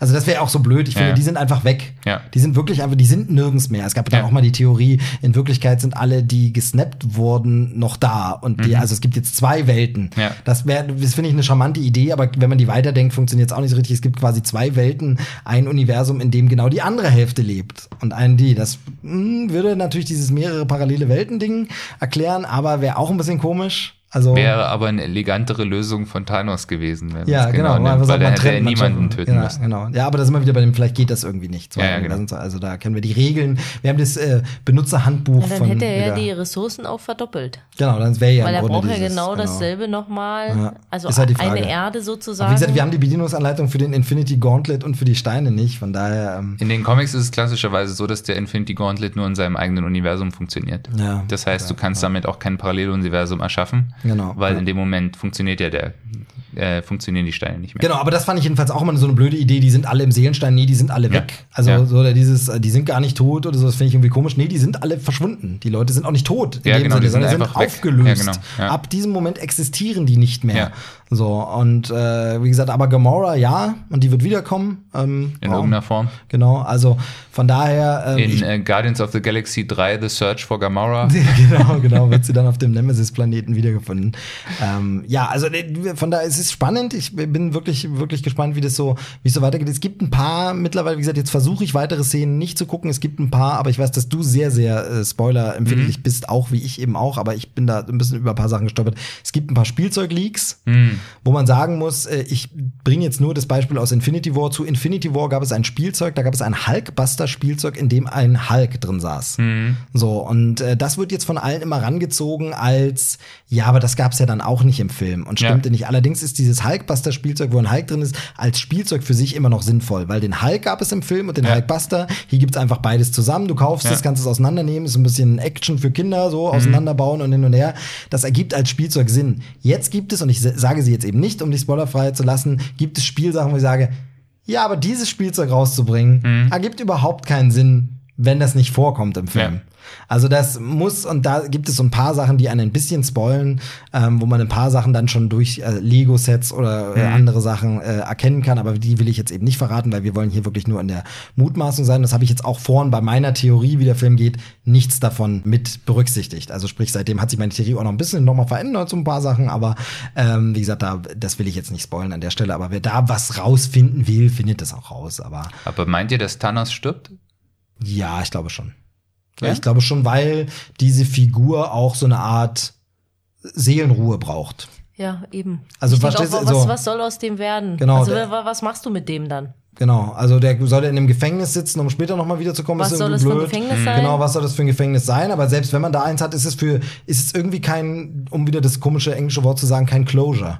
Das ist irgendwie dann so offen. Das ist Mhm. dann so, ja. Also der Typ kann sich jetzt, jetzt zur Ruhe setzen, weil er denkt, okay, jetzt habe ich Frieden Mhm. der Galaxis gebracht, aber wenn er nicht stirbt, dann gibt er ja keine Ruhe. Also dann ist er ja nicht befriedet. Dann ist er ja nicht, also soll er einsichtig werden und sagen, er hattet recht, war blöd. Also ich hoffe zum Beispiel auch drauf, dass sie auch der Figur des Thanos jetzt auch noch mal recht viel Raum Ja, geben, das um da noch mal irgendwie so eine so eine Charakterentwicklung noch mal reinzubringen unter den neuen Umständen oder wie ergeht es ihm denn jetzt? Ich meine, nachdem er da gesnappt hat, also da hat, weiß man ja jetzt nur, dass er dann tatsächlich, wie er es ja halt eben einmal gesagt Na, hat, der wird sich ärgern. Der kommt nach Hause und sagt, oh Gott, mein Gärtner weggesnappt, mein Steuerberater weggesnappt. ja, solche verdammte Sachen Axt. eben. Vielleicht stellt er ja fest, irgendwie Oll oder Genau, vielleicht ja, ja. stellt sich die Befriedigung nicht ein, die er Ja. sich erhofft hat Die oder keine so, Ahnung. Genau. Ähm, was ich sagen Sowieso die äh, Frage, wo ist er da eigentlich zum Schluss? Ja, Ja, genau. Wo ist das? Wo ist das? Was ist das für ein Planet? Ist nicht genau. sein Heimatplanet, weil der war ja zerstört. Richtig. Nee. Ähm, aber weil du sagst, ob er stirbt, man muss ja auch Er wollte sagen, einfach nur seine Nachbarn weghaben. Das war der einzige Grund, warum er Genau, warum das alles macht, damit sich so auffällt. Ja. Also, das ist ja allgemein. Genau. Ähm, warum er auch sterben muss eigentlich, ist zum Beispiel ja auch Drax braucht auch seine Genugtuung. Also Drax will ja den Tod von Thanos auch, weil er seine stimmt, Aber Ja. wa- was willst du dann mit der Figur von Drax noch weitermachen? Wen soll er dann noch destroyen? Ja, das Ja ist gut, die Frage. aber er hat klar, ja auch, aber er hat ja auch, also er ist ja nicht, er ist ja, also man hat ihn ja auch schon von anderen Seiten kennengelernt. Ja, ja, klar. Also Ja, ja. der hat auf jeden Fall noch Potenzial, Ja. äh, si- sich so mal grundsätzlich mit der Thematik auseinanderzusetzen. Was mache ich denn jetzt, nachdem ich Genau, also das stimmt. Also genau das kann könnte man als sogar Thanos thematisieren. Halt zum Beispiel nicht Genau. so sehr Ja. vorstellen Genau. irgendwie und das genau. Und bei Drax finde ich Vielleicht sogar, dass der keine Sinn. Ruhe findet danach. Dass Ja. er eben, weißt du, wenn, aber Mhm. er trotzdem diese Story, also d- ich denke schon, Thanos wird sterben. Also das glaube ich schon. Also das Einzige, ich glaube, ich glaube es eigentlich auch, weil es einfach irgendwie das genau, aber Ganze du hast am ja die Frage nicht macht. ohne Grund gestellt, wahrscheinlich. Genau, aber was jetzt eben auch schon angekündigt wurde, ist ein Eternals-Film, wo jetzt sogar eventuell Angelina Jolie eine Rolle spielen Hm, soll. Stimmt, bin ich noch nicht so sicher, wie gut ich das finde. Was für ein Film? Eternals. Das ist, äh, und in den Comics ist es zumindest so, dass Thanos auch ein Eternal ist. Das sind halt äh, so ein bisschen Inhumans 2.0, weil Inhumans ging ja komplett in die Hose Ja, da, diese TV-Serie. Und eigentlich sollte es ur- ursprünglich auch mal ein Film sein. Und dann gab es irgendwie Streit zwischen der Marvel TV-Division und, und Marvel Film. Genau, da, äh, da knirscht es ein bisschen, Filmdivision. funktioniert nicht so gut. Ja. Genau. Jetzt macht Marvel Studios alles selber für Disney Plus, die Ja. Sachen, das wird dann besser funktionieren. Das Wahrscheinlich, ja. Äh, und aber ähm, die Eternals sind halt auch so irgendwie von den Celestials äh, genetisch manipulierte ähm, Wesen, die dadurch eben irgendwie äh, äh, besondere Kräfte haben. So ein bisschen gottgleich. Genau, so gottähnlich, Mhm. so ein bisschen, so ein, so, ein- so ein bisschen wie die Asgardianer halt irgendwie Mhm. so, so äh, leben ewig, deswegen heißen sie auch Eternals. Mhm. Und in den Comics zumindest war es halt immer so, dass Thanos so ein abtrünniger Eternal war. Nun hat er halt selber gesagt, er kommt da von diesem Planeten Titan. Man weiß aber nicht so genau, vielleicht war er da ja, ist er da nur aufgewachsen und so. Also also es könnte Genau, schon sein, gucken, dass ja, sie da ja. vielleicht, also vielleicht machen sie es auch einfach so, Thanos stirbt zwar in Endgame, aber vielleicht erfährst du erst seine Vorgeschichte in Ja, Eternals. das kann sein, ja, natürlich. Ähm, ja, ja. ja, also man weiß ja nicht, wann dieses Eternals dann spielen soll und so, aber das wird auf Figur jeden kann Fall man interessant. viel, kann man viel noch machen, auf jeden Fall. Also und Kevin Feige hatte ja eben auch gesagt, das war ja auch diese James Gunn-Problematik. Genau, ähm, zu der wollte ich auf jeden Fall noch kommen. Also wir werden es dann langsam, glaube ich, Ja. äh, sind wir dann bald durch, aber das, das James Gunn-Thema wollte ich noch. Aber was hat Kevin Feige gesagt? Genau, der hat ja selber gesagt, dass er eben auch äh, jetzt in, den, in der nächsten Phase ähm, soll es noch kosmischer werden. Ja. Das heißt also, es soll noch mehr so in diese Guardians of the Galaxy Richtung gehen oder was bei Thor Ragnarök auch schon angedeutet wird mit verschiedenen Planeten und verschiedenen Rassen. Jetzt haben sie die Skrulls eingeführt. Das heißt, du kannst diese ganzen Kriege thematisieren. Also es wird wahrscheinlich zumindest für einige Franchises weggehen von der Erde. Was ja auch Sinn machen würde mit dem, was er gesagt hat, dass die Geschichten auch mehr für sich stehen sollen. Also bei einem Doctor Strange zum Beispiel macht es auch Sinn. Der kann durchaus einen ganzen Film haben, der meinetwegen jetzt irgendwie in der Hölle spielt. Ja, ja, genau. Oder in einer anderen Genau, Dimension. ja, ja. Äh, Genauso Ant-Man könnte jetzt auch mal ein ganzer Naja, Film wie- nur im Quantenuniversum Genau, spielen. na, wie Ragnarok, der spielt halt gar nicht auf der Genau, Erde mehr. ja. Also von daher, es also bis auf diese Szene in, in New York Stimmt, und in ja, Norwegen. genau. Ja, aber naja, das ist genau, ja wirklich ja, ja, so ganz kurz nur, damit man Doctor Strange einbauen genau, kann. Und ja, äh, ja, ja, ja, genau, das stimmt.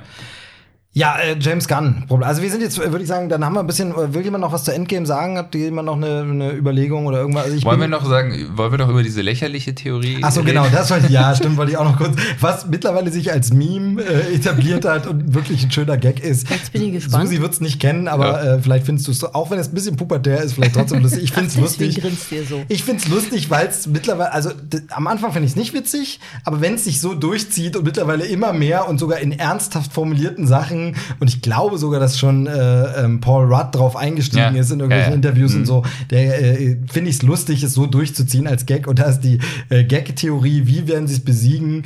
Ähm, willst du es erzählen oder soll ich Kannst du auch erzählen. Dann sag's. Ja, also Ant-Man äh, schrumpft sich, ähm, er geht in den äh, Arsch von Thanos und dann wird er wieder groß äh, und Thanos ist tot. Ende.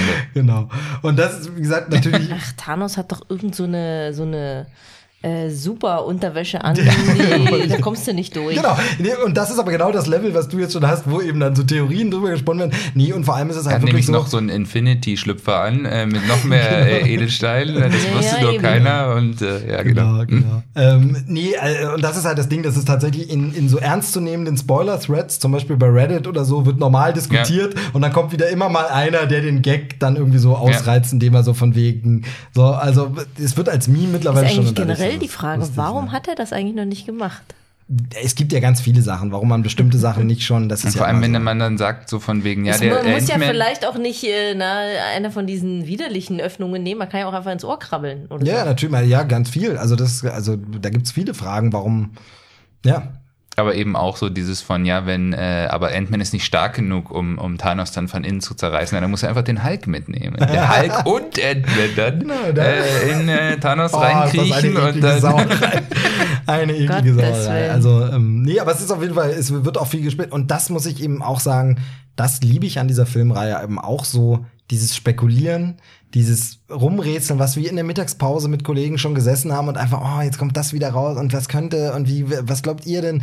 Das macht so unglaublich viel Spaß und das macht so viel aus auch von diesem äh, ganzen Filmuniversum, das nochmal gucken und eben dieses, äh, wenn wir diesen Podcast in einem Jahr nochmal anhören und sagen, ja, was haben die spekuliert über Endgame und das stimmt alles überhaupt nicht, denn Ant-Man ist einfach nur reingekrochen. dann wird's halt wirklich, also es ist halt einfach ähm, schön, ja, sich so zu versenken in den Thema und damit auseinanderzusetzen und das machen ja wirklich Millionen Menschen weltweit, die sich damit beschäftigen und was da ähm, Marvel Studios, Kevin Feige und Co. geschaffen haben, das ist einfach. Der Plan könnte dann von Star-Lord sein. Genau, ja, genau, das stimmt. Das stimmt. Ähm, was ich mich halt noch frage, ob sie jetzt in irgendeiner Form schon, weil sie könnten es jetzt als Gag irgendwie Deadpool einbauen an irgendeiner Stelle. Ob sie jetzt äh, Ähm. Fantastic Four in irgendwelcher, es muss ja nur sein, dass du irgendwie das Gebäude siehst, dass irgendjemand den Namen Reed Richards erwähnt, wie es ja bei Doctor Strange bei, äh, bei glaube ich, Captain America Winter Soldier, den zweiten, Ja.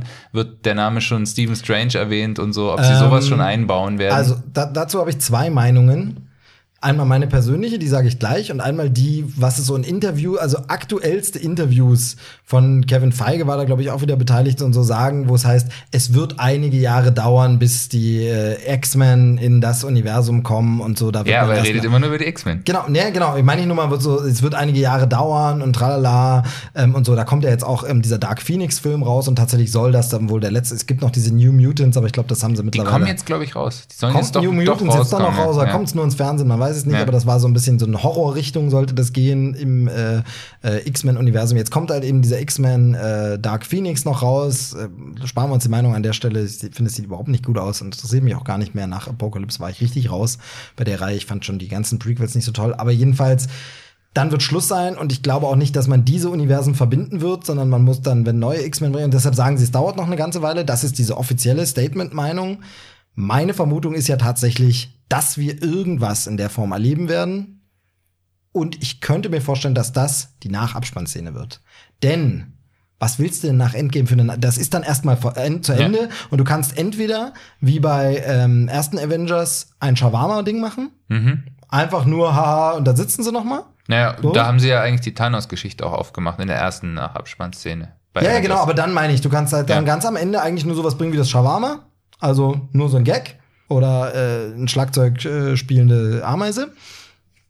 Aber was willst du denn sonst bringen? Ja. Du kannst ja jetzt nicht den nächsten Film anteasern oder irgendwie sowas. Also vermute ich tatsächlich, dass es irgendwas geben wird, was entweder X-Men oder Fantastic Four eröffnen wird, aber so ganz vage eben. Also so ähnlich wie mit dem Thanos, den man am Anfang nur lächeln gesehen hat, oder eben wie du jetzt schon sagst, wir sehen irgendwo eine Silhouette von Professor Xavier, den wir nur so als Silhouette sehen, dass sie auch noch gar keinen Schauspieler gecastet haben müssen, sondern dass man nur sieht, da, oder, oder wir sehen die Grundsteinlegung für Xavier Institute oder irgend sowas. Ja, oder irgendwie den neuen Besitzer des vormaligen Avengers-Turms und du siehst nur so eine Unterschrift Dr. Reed Richards. Genau, ja, Äh, genau. So, also sowas, ja. wo man wirklich, wo man genau. Ja. Tony, Tony, nehmen wir mal an, Tony Stark stirbt. Glaube ich ja nicht dran. Ich fände für Tony Stark ja ein schönes Ende, wenn der so dieser Mentor ist, wie es in Homecoming ist. Du kannst ihn immer mal reinbringen, Robert Downey Jr. Kannst du aber auch, nicht- wenn er nur eine AI ist.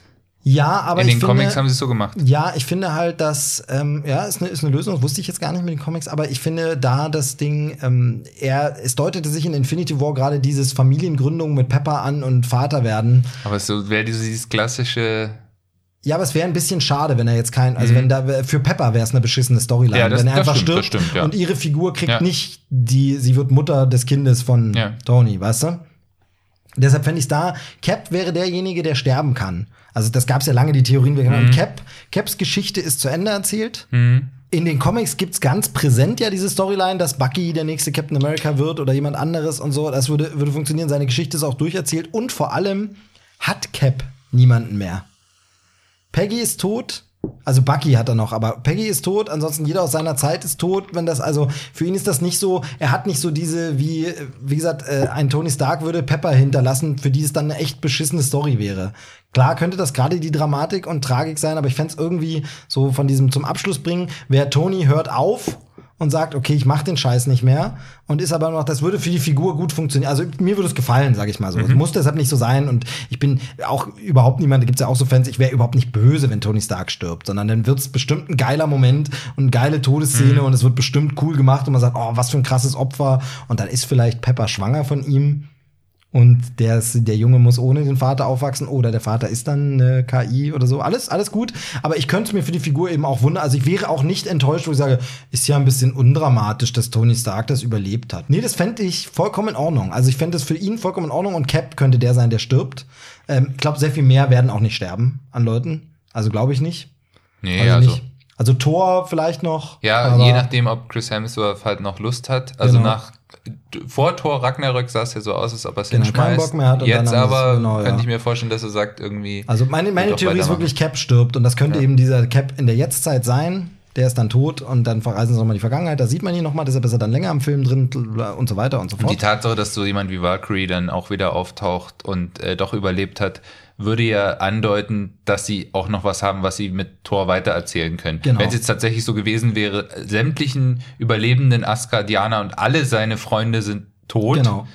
und Loki ist tot, wäre es halt so dieses gewesen von, okay, was willst du jetzt mit Thor noch erzählen? Er ist der letzte Asgardianer. Genau, Also genau, ja, ja, genau. Also das ist halt ist so Ende. ein Ding, deshalb äh, bin ich mal gespannt, wie kann man, ach so Also. genau, und jetzt die Andeutung eben für was Neues, deshalb könnte eben irgendwas mit X-Men angedeutet werden, was man noch gar nicht hat. Fantastic Four natürlich noch näher. Ähm, Deadpool ist wohl so, da bin ich mir jetzt nicht sicher, ob es nur Gerücht oder Theorie war, aber da ist es wohl so, weil der so gut läuft, so erfolgreich ist. Es ist ja tatsächlich so, nach der Fox-Übernahme taucht auf der Disney-Seite für Aktionäre, krass, ja. tauchen ja die Ja. ganzen Bilder so auf, wer da alles so zu sehen ist. Und da sind die Simpsons jetzt drauf, Ja. da ist König der Löwen eben zu sehen, die ganzen äh, Disney-Franchises. Und da ist Deadpool mit drauf. Und man Ja. einfach sagt, ein R-Rated-Ding, mit dem die da werben, weil es einfach so erfolgreich Ja. und so beliebt ist, dass sie Deadpool. Und ähm, da ist wohl die Theorie, dass man das X-Men-Universum sterben lässt, bis auf Deadpool.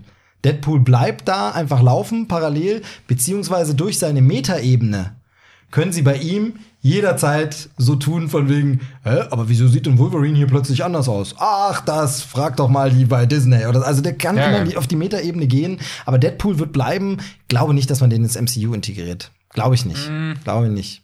So. Ich glaube tatsächlich, wie gesagt, wir sehen vielleicht irgendeinen so Stinger, der uns an die X-Men oder Fantastic Four ähm, an, da hast du Ich recht. glaube eher Fantastic Four. ja, stimmt. Ist jetzt wieder, ja ist jetzt wieder eine Theorie, weil ja. ich jetzt erst kürzlich gelesen habe, dass es wohl jetzt auch wieder ein neues Fantastic Four Comic geben wird. Andererseits startet jetzt auch wieder eine neue X-Men-Reihe, weil es war ja lange so, dass die irgendwie in den Comics die X-Men und die Fantastic Four immer weiter runter priorisiert haben Genau, und eher ja. sowas wie Captain Marvel gepusht haben, Avengers gepusht haben, Guardians of the Galaxy total krass gepusht haben durch die Filme und dadurch, dass es quasi bei der, Kon bei der Konkurrenz eben bei Fox war, haben sie halt Ja, kaum genau. noch irgendwie so X-Men-Events gemacht, kaum noch irgendwas mit den Fantastic Four gemacht. Und jetzt können sie Und wieder jetzt kommt's ja, wieder. Also gegen, gegen X-Men spricht eben, also wie gesagt, würde mir super gefallen, so Xavier und Co. reinzubringen und von Talenten plötzlich zu Mutanten zu kommen, aber ähm, dagegen spricht eben, dass noch ein X-Men-Film aus dem Fox-Universum kommt.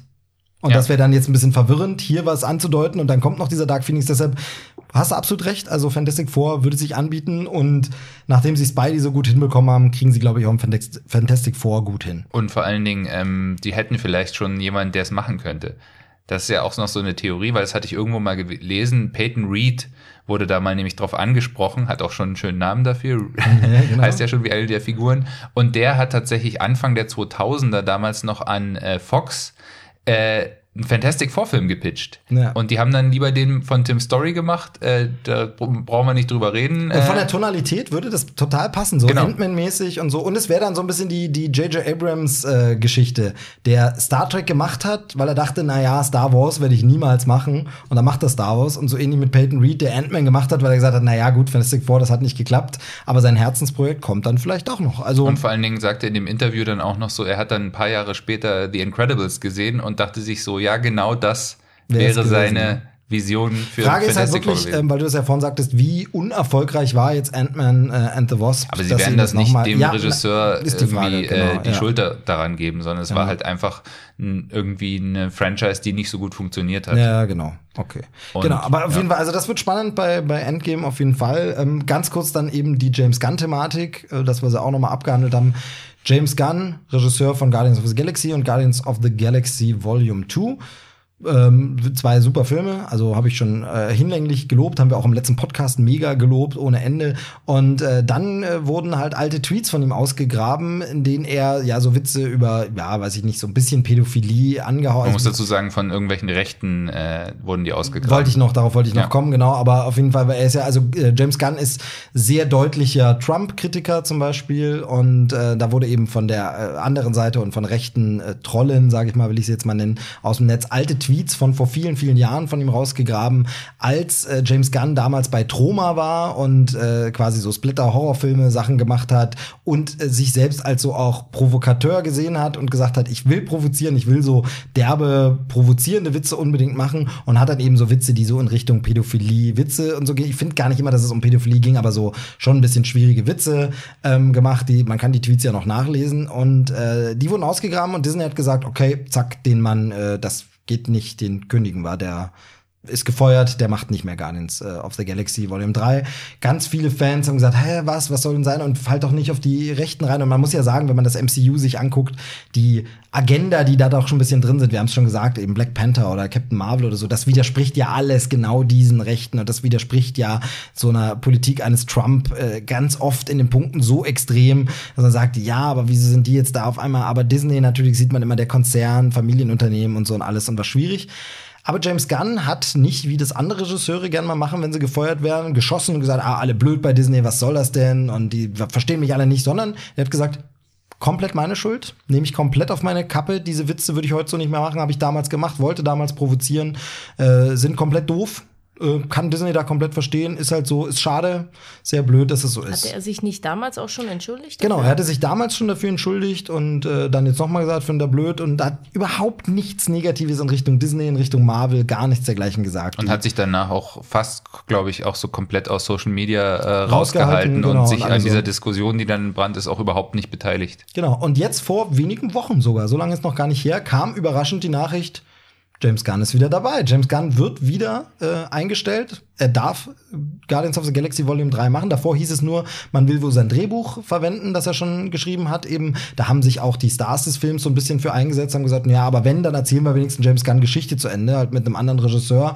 Aber äh, das erzählen wir zu Ende. Und dann war so die Suche nach einem Regisseur und Bis alles. auf Dave Bautista, der hat ja wirklich gesagt, er macht's nicht ohne James Gunn. Also den hätten sie dann irgendwie rausschreiben müssen. Ja, genau, aber das hätte, glaube ich, das, die, das wären sie eingegangen, hätten sie halt Drecks irgendwie rausgeschrieben, dann wäre er über Infinity War äh, bei Endgame nicht wieder zurückgekommen oder was auch immer. Aber jedenfalls, also da war es wirklich, so, was ich übrigens auch immer so ein Ding finde, ich finde es schade, wenn so die Handlung von Infinity War Endgame, wenn sowas bestimmt wird durch Verträge, weil ja immer ganz viel gemunkelt wird, ja, aber bestimmt stirbt Iron Man, weil der Vertrag, ich glaube nicht, dass die Leute so plump die Geschichte entwickeln nach den Verträgen der Schauspieler, sondern schon so, also Ich glaube, ja, nicht grundsätzlich, aber ich glaube schon, dass sie immer so einen Plan B haben, was wäre, wenn das jetzt passiert. Ja, okay, das kann schon sein, ja. Also ja. es gab ja dann auch mal so Gerüchte, dass äh, das war damals noch, als äh, als es auch innerhalb von Disney immer so hin und her ging, dass zum Beispiel bei Civil War es Leute bei Disney äh, gab, die meinten, naja, kann das nicht, äh, kann nicht Civil War sein? Irgendwie Iron Man kämpft äh, gegen gegen den Hulk, weil doch der, Der Chris billige Evans ja, irgendwie genau. Das hast du im letzten aussteigen will Podcast oder sowas. auch schon Ach, das hatte ich auch schon erzählt. okay. genau, sehr schön. Nee, aber ich meine, das kann man nach fünf Stunden auch noch mal sagen. Ja. Ähm, aber ja, ja, also das, klar gibt's immer so, es gab, gab auch die Gerüchte, dass wenn, wenn Captain Marvel floppt, es gibt zwei Versionen von Endgame, Ja, einen, genau. wo sie eine wichtige Rolle spielt und einen, wo alles Bullshit. Ja, glaube ich auch nicht. Alles Bullshit. Vor allem ist mittlerweile Marvel auch selbst, also bis zum ersten großen Flop, den sie irgendwann abliefern werden, großen Flop in Anführungsstrichen, ich gehe, rede hier von sowas wie Solo bei Star Wars, was Mhm. ein erfolgreicher Film ist, wo sich jedes Studio die Finger nachlecken würde, was aber für die Marke einfach ein Flop ist. Bis dahin haben die so ein gesundes Selbstbewusstsein, weil sie ja wissen, was wir machen gerade ist richtig. Was wir Ja. machen funktioniert und kommt bei den Leuten gut an, Ja. scheiß auf die Hater. Wenn die noch so laut schreien, also dieser äh, Captain Marvel, wie gesagt, wie der durch die Decke gegangen ist, ist ja krass. Und äh, jetzt Endgame ja auch, die Vorverkaufszahlen haben ja einen Rekord nach dem anderen eingestellt. Also es ist ja wirklich das ist ich ja wollte noch, Rekord ähm, auch in Deutschland. Ähm, wie wir jetzt dahin? Gestorben, wer stirbt, von den Verträgen aufdiktiert. Ich wollte noch was zu James Gunn sagen, weil ich Genau, da was sehr ja, richtig, Lustiges genau. äh, gelesen hatte äh, auf Englisch, den Spruch, äh, Disney has proven that you can unfire a gun. Ja, sehr gut, sehr, sehr gut. Schöner, schöner Fand ich- fand ich echt schön, Genau, und äh, Disney hat damit aber wirklich noch viel mehr bewiesen. Nämlich Disney, wie gesagt, haben ihn wieder reingeholt. Es hieß dann wohl auch in Statements von so einem Disney-Sprecher, dass das Verhalten von James Gunn da groß mit reingespielt hat. Dass sie gesagt haben, dadurch, dass er nicht gemeckert hat und gemosert hat, nochmal gesagt hat, ja, das habe ich mir ja selber zuzuschreiben. Ich muss, man muss halt dazu stehen, was man im Leben mal gemacht hat und so. Und dass das sehr gut ankam bei Disney und sie deshalb äh, ihn auch äh, guten Gewissen zurückgeholt haben. Aber ich finde, vor allem hat Disney damit bewiesen, und das haben ja vorher viele kritisiert, dass sowas wirklich geht. Menschen bekommen eine zweite Chance. Menschen können sich ändern. Menschen dürfen und vor allem Das ist ja auch die das Botschaft bei Marvel ganz oft bei die Botschaft bei Marvel und richtig krass die Botschaft der Guardians of the Galaxy. Ja. Diese Filme erzählen die Botschaft von Typen wie Rocket, aber auch Ja. Star-Lord oder so, die eigentlich Verbrecher sind, Ja. die eigentlich ja, das sind ja, sie sind ja das bessere Suicide Squad, ähm, die, die wirklich Verbrecher jetzt sind. auch kommt von James ja, Gunn? wollte ich gleich noch drauf, äh, genau. Aber die sind ja Verbrecher eigentlich, die aber eben kriegen, die Yondu zum Beispiel. Ja. Yondu hat ja genau diesen Arc. Yondu ist ein Ja. Verbrecher, der bringt das Kind dort nicht hin, der misshandelt, in Anführungsstrichen, es wird nie so schlimm dargestellt, aber er benutzt den einfach und behält den Quill einfach. Aber er ist da eine Vaterfigur für ihn und, äh, und genau diese Redemption, diese Redemption Arc ist dieses, das wollte man dann James Gunn verwehren. Was für ein Zeichen setzt du denn dann als Studio zu sagen, ja, wir erzählen euch das in den Filmen, aber in der echten Welt glauben wir da auch nicht dran. Also sicher gibt's Fehltritte, wo du sagen kannst, da gibt's keinen zurück. Also das ist ganz klar, Harvey Weinstein und Co. Aber in dem Fall eben, wo es wirklich blöd, es waren wirklich blöde Witze. Also man hat ja gemerkt, dass das nicht ernst gemeinte Sprüche waren. Es waren nicht so gute Witze, nicht so lustige Witze, vielleicht geschmacklose Witze. Aber man hat immer gemerkt, ja, das ist jetzt ein witziger Tweet. Oh, Ob man den gut findet oder nicht, ist ja was anderes. So, da, da muss es doch äh, noch mal sowas geben, wo man sagt, okay, darf. Also es ist genau die Botschaft, die die Filme vermitteln. Und die hätte Disney ja sonst selbst ad absurdum geführt, wenn das nicht wäre. Und das finde ich die schöne Message dabei, dass sowas noch möglich ist. Aber ich glaube auch, dass das einfach Kevin Feige war, der einfach gesagt hat, nö, ich suche jetzt einfach nicht einen Ersatzregisseur. Ich warte, ich sitze das jetzt aus. Ja, und den finanziellen Druck hat er ja. Ja. Also es ist ja dieses eben die Vorverkaufszahlen, die Milliarden, die Filme wie Black Panther und Captain Marvel reingespielt. Natürlich, genau. Also den Druck hat er ja, kann ja, genau. Also das hoffe ich zumindest, dass er da auch sehr hinter James Gunn steht und das gesagt hat, gehe ich, gehe ich stark davon Und ich aus. finde das wirklich so, also mich hat das so gefreut, dass sie ihn Ja. zurückgeholt haben, weil ich das wirklich finde, genauso, klar, es darf, dürfen sich Menschen auch ändern. Man kann sagen, da war ich ein, ganz ehrlich, da war ich ein pubertärer Arsch. Ja, Aber ja.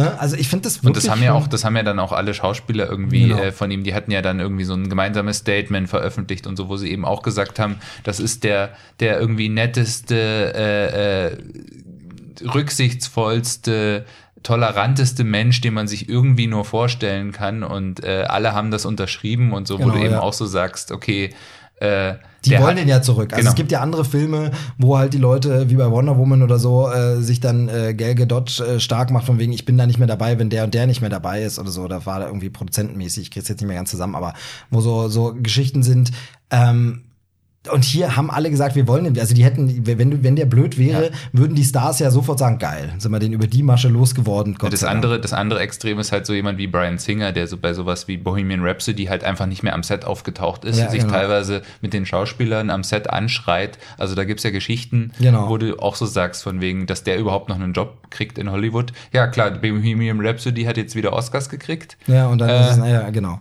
Und Ja. der hat ja auch einiges so äh, Ja, da wollen wir kocht nicht jetzt gerade wieder genau, hoch, ja, äh, genau. ist jetzt eine andere Diskussion. Genau, aber jedenfalls, also das finde ich eine super Botschaft und deshalb toll, dass James Gunn zurück ist. Und es ist eine Win-Win-Situation, denn in der Zwischenzeit, nachdem er gefeuert war, hat er ja sich einen anderen Job an Land gezogen. Warner DC hat ihn geholt für Suicide Squad 2, der ja kein Suicide Squad 2 ist, sondern The Suicide Squad, ein Reboot des Ganzen.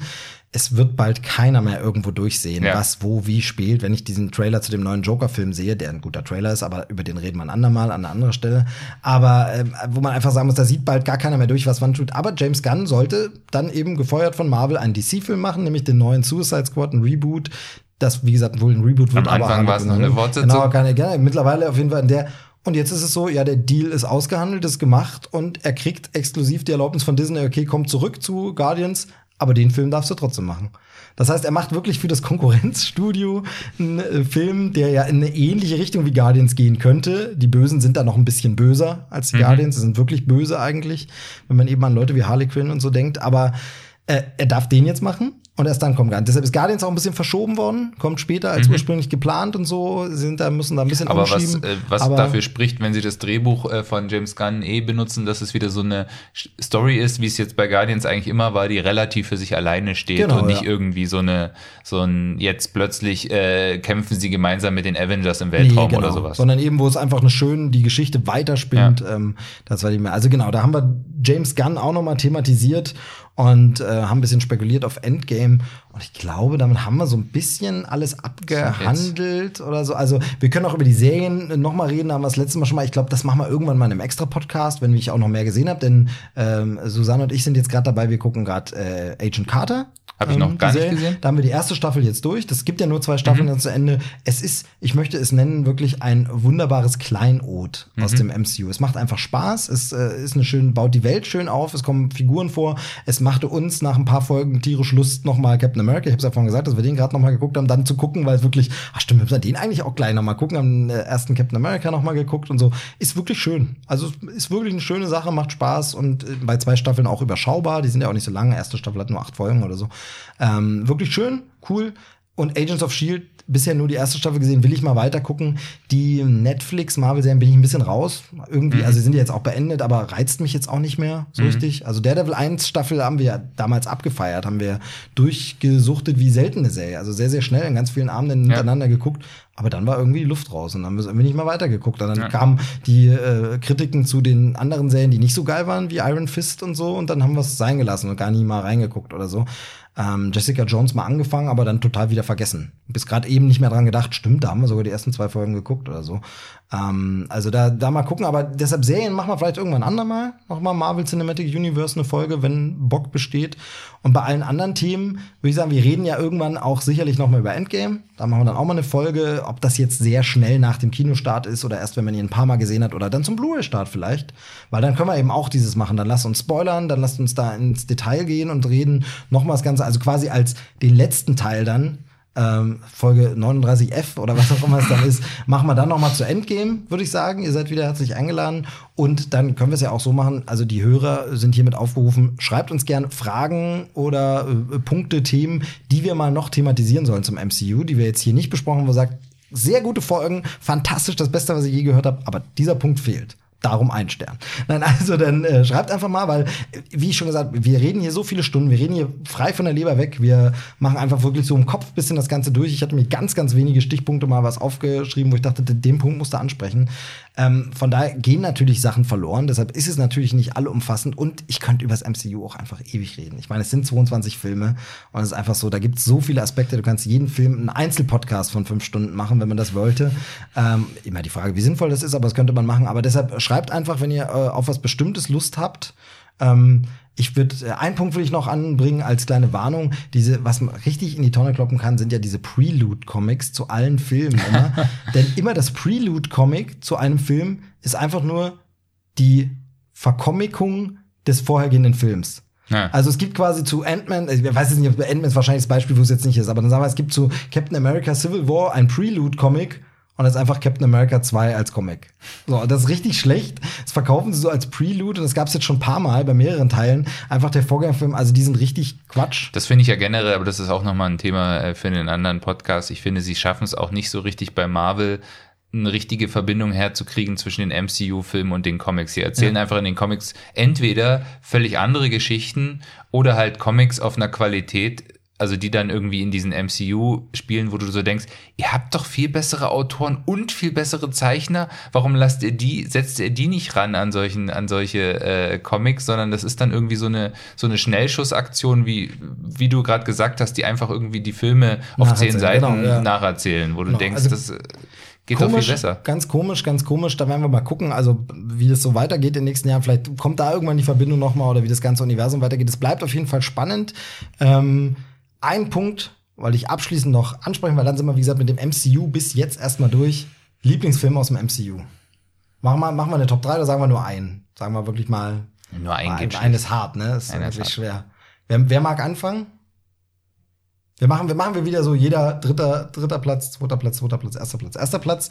Dann äh, darfst du anfangen. mit dem dritten Platz. Dritter Platz jetzt. Aber, wobei, das ist schwer so genau. Aber einfach mal Top 3, den ersten. Dritter Platz, Guardians of the Galaxy. Mhm, okay. Warum? Einfach so. Nö, also es ist halt einfach, also ich finde, was ich interessant finde, das hatte ich jetzt bei diesem Rewatch mal wieder festgestellt, ist, wie farblos die alle Filme davor im Vergleich zu Guardians of the Galaxy wirken und wie sehr das diesen kompletten Look auch verändert hat, dieser eine Film. Weil plötzlich hast du wirklich, trauen sie sich wirklich bei den Farben und bei den Effekten und bei diesen Bildwelten trauen sich plötzlich was. Vorher war das immer so dieses von, nein, wir müssen es aber irgendwie so ein bisschen realistisch halten und dann hast du halt so einen Civil War, super Film, ganz toll, aber warum ist das alles so irgendwie in Grautönen? Ja. Warum, warum kämpfen die auf einem langweiligen grauen Flughafen? Hey, warum das ist der das nicht Leipziger Flughafen, der Berlin sein soll. Also, warum ist das nicht, warum ist das nicht eine coolere Location und so? Okay, okay, und erst okay. nach Guardians of the Galaxy haben sie sich da so ein bisschen getraut, optisch auch ein bisschen äh, verrückter zu werden Okay, äh, und comichafter zu werden. Und okay, okay. Gut. Eine, einer der vielen Gründe, warum ich sagen würde, Platz drei. Gut, dann schneide ich Susi kurz äh, das Wort ab und greife meinen vor, weil es dazu passt. Mein dritter Platz wäre Guardians of the Galaxy Volume 2, weil, ähm, also zum einen das, was du alles sagst, die Guardians sind einfach eine Besonderheit, aber ich finde diesen Film so schön, wie er einfach aus dieser lustigen, bunten Guardians-Welt und da alles Superhelden und tralla so eine herzige Familiengeschichte erzählt, mit so vielen Punkten, äh, mit denen man sich identifizieren kann, über die man nachdenken kann, der einen so bewegt. Und es ist ein Film, der am Ende dich den ausgenudelsten Cat Stevens Song wieder cool finden lässt, weil er dich einfach bewegt und äh, äh, einfach da genau richtig eingesetzt ist. Nee, er funktioniert einfach ganz viel, ganz, ganz toll, wie die Figuren, wie, der, wie die Geschichte erzählt wird. Alles, ähm, also für mich Volume 2 der Guardians auf Platz 3. Dein Platz 3? Ja, ich finde es mit der Platzierung ein bisschen Gut, okay, ja, schwierig gut, und ja, ich dann- könnte auch gar nicht sagen, ein Platz ist ein Film. Obwohl, ja, hier würde es passen. Ähm, ich würde jetzt einfach sagen, Platz drei wäre für mich jetzt wahrscheinlich erstmal Infinity War, Okay, Platz würde ich 3. jetzt sagen, ja. Genau, weil der halt eben alles super zusammenfasst, was vorher passiert ist. Also der bringt das alles so schön zu, zu, zu, also zu einem Höhepunkt irgendwie und dann hast du natürlich diese Dramatik drinne und dass das alles super umgesetzt ist. Deswegen denke ich, also, hm, Gut. Tom, dann dein Platz 2. Mein Platz zwei wäre äh, Thor Ragnarök. Mhm, okay, weil? Also ich, hm, okay, wie, wie erkläre ich das am besten? Also erstmal, der, der, der Film ist, finde ich, noch witziger als Guardians of the Galaxy. Und ich finde, es ist auch noch mal irgendwie ein anderer Humor. definitiv. Ein schrägerer Humor, irgendwie aber auch netterer Humor, weil in Guardians of the Galaxy geht ganz viel so dieser Humor von, das sind alles Arschlöcher. Ja, ja, What a sie- bunch sie- of A-Holes, sagt Ja, ja, er und auch sie, an der sie, sie kacken sich gegenseitig so an. Genau, und ja. sie, und sie, genau, und es ist halt so dieses von, äh, du bist doof, nein, du bist doof, so nach dem Motto. Bei äh, Thor äh, Ragnarök ist es eher so dieser sympathische Humor, wie zum Beispiel ein, äh, ein Tor dann irgendwie sagt, als ich klein war, wollte ich auch eine Walküre sein. So, das ist halt einfach irgendwie ein lustigerer, netterer Humor. Dann bin ich einfach so, ich bin ein Riesenfan des Hulks. Ich finde halt, Mark Ruffalos Hulk ist einfach der beste Hulk. Und Du hast äh, Planet Hulk dir jetzt geholt, ne? Und hast Richtig, ja, genau. Das hattest du nämlich beim letzten Mal erzählt, Ja. dass du es noch nicht gelesen hast. Inzwischen hast du es gelesen. Ja, genau. Das kommt ja davor, äh, quasi. Ja, also Elemente davon, Ja, einige genau. Elemente davon, genau. Genau.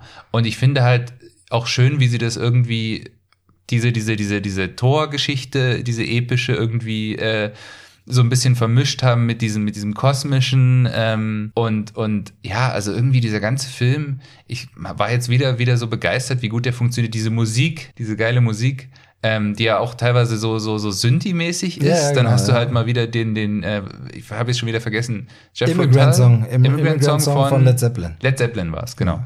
Äh, genau, der auch super Witzig, beim letzten eingesetzt. Mal hast du noch einen anderen Song gedacht, der wäre also, aber, auch, aber auch nicht den richtigen. Ja, sehr, sehr schön. Genau. Genau.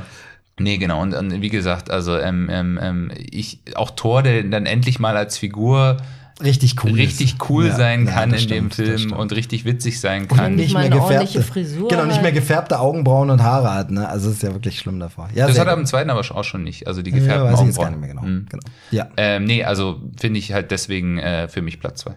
Susi, Platz zwei. Oder wenn sie alle gleich sind, dann sind es eben drei erste Plätze, ist auch okay. Ja, ich kann, ja, es fällt mir jetzt ein bisschen schwer, da mich zu entscheiden und ich würde dann jetzt bei den beiden Plätzen auch nicht unbedingt nur einen Film nennen wollen. Okay.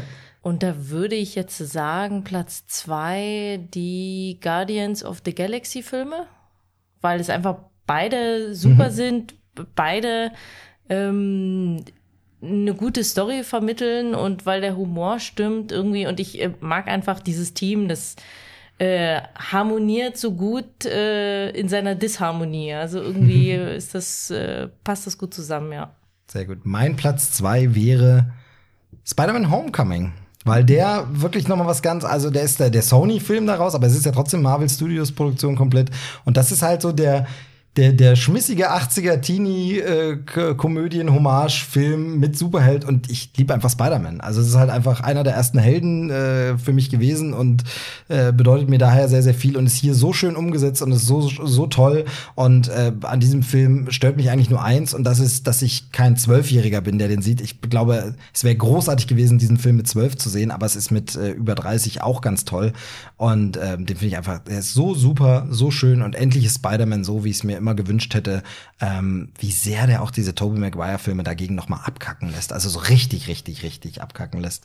Ähm, Finde ich richtig toll. Also Spider-Man Homecoming kann ich immer wieder gucken, macht richtig Spaß und ist einer dieser Filme, der so viel mehr ist als ein Superheldenfilm, wo es nicht darum geht, die ganze Welt zu retten, wo wir einfach hier einen Teenager erleben, der einfach irgendwie klarkommen muss. Und das ist äh, geil, das macht Spaß, das ist schön. Und wie er eingebaut ist ins MCU mit dem Civil War-Bezug, natürlich auch toll. Das war mein Platz zwei.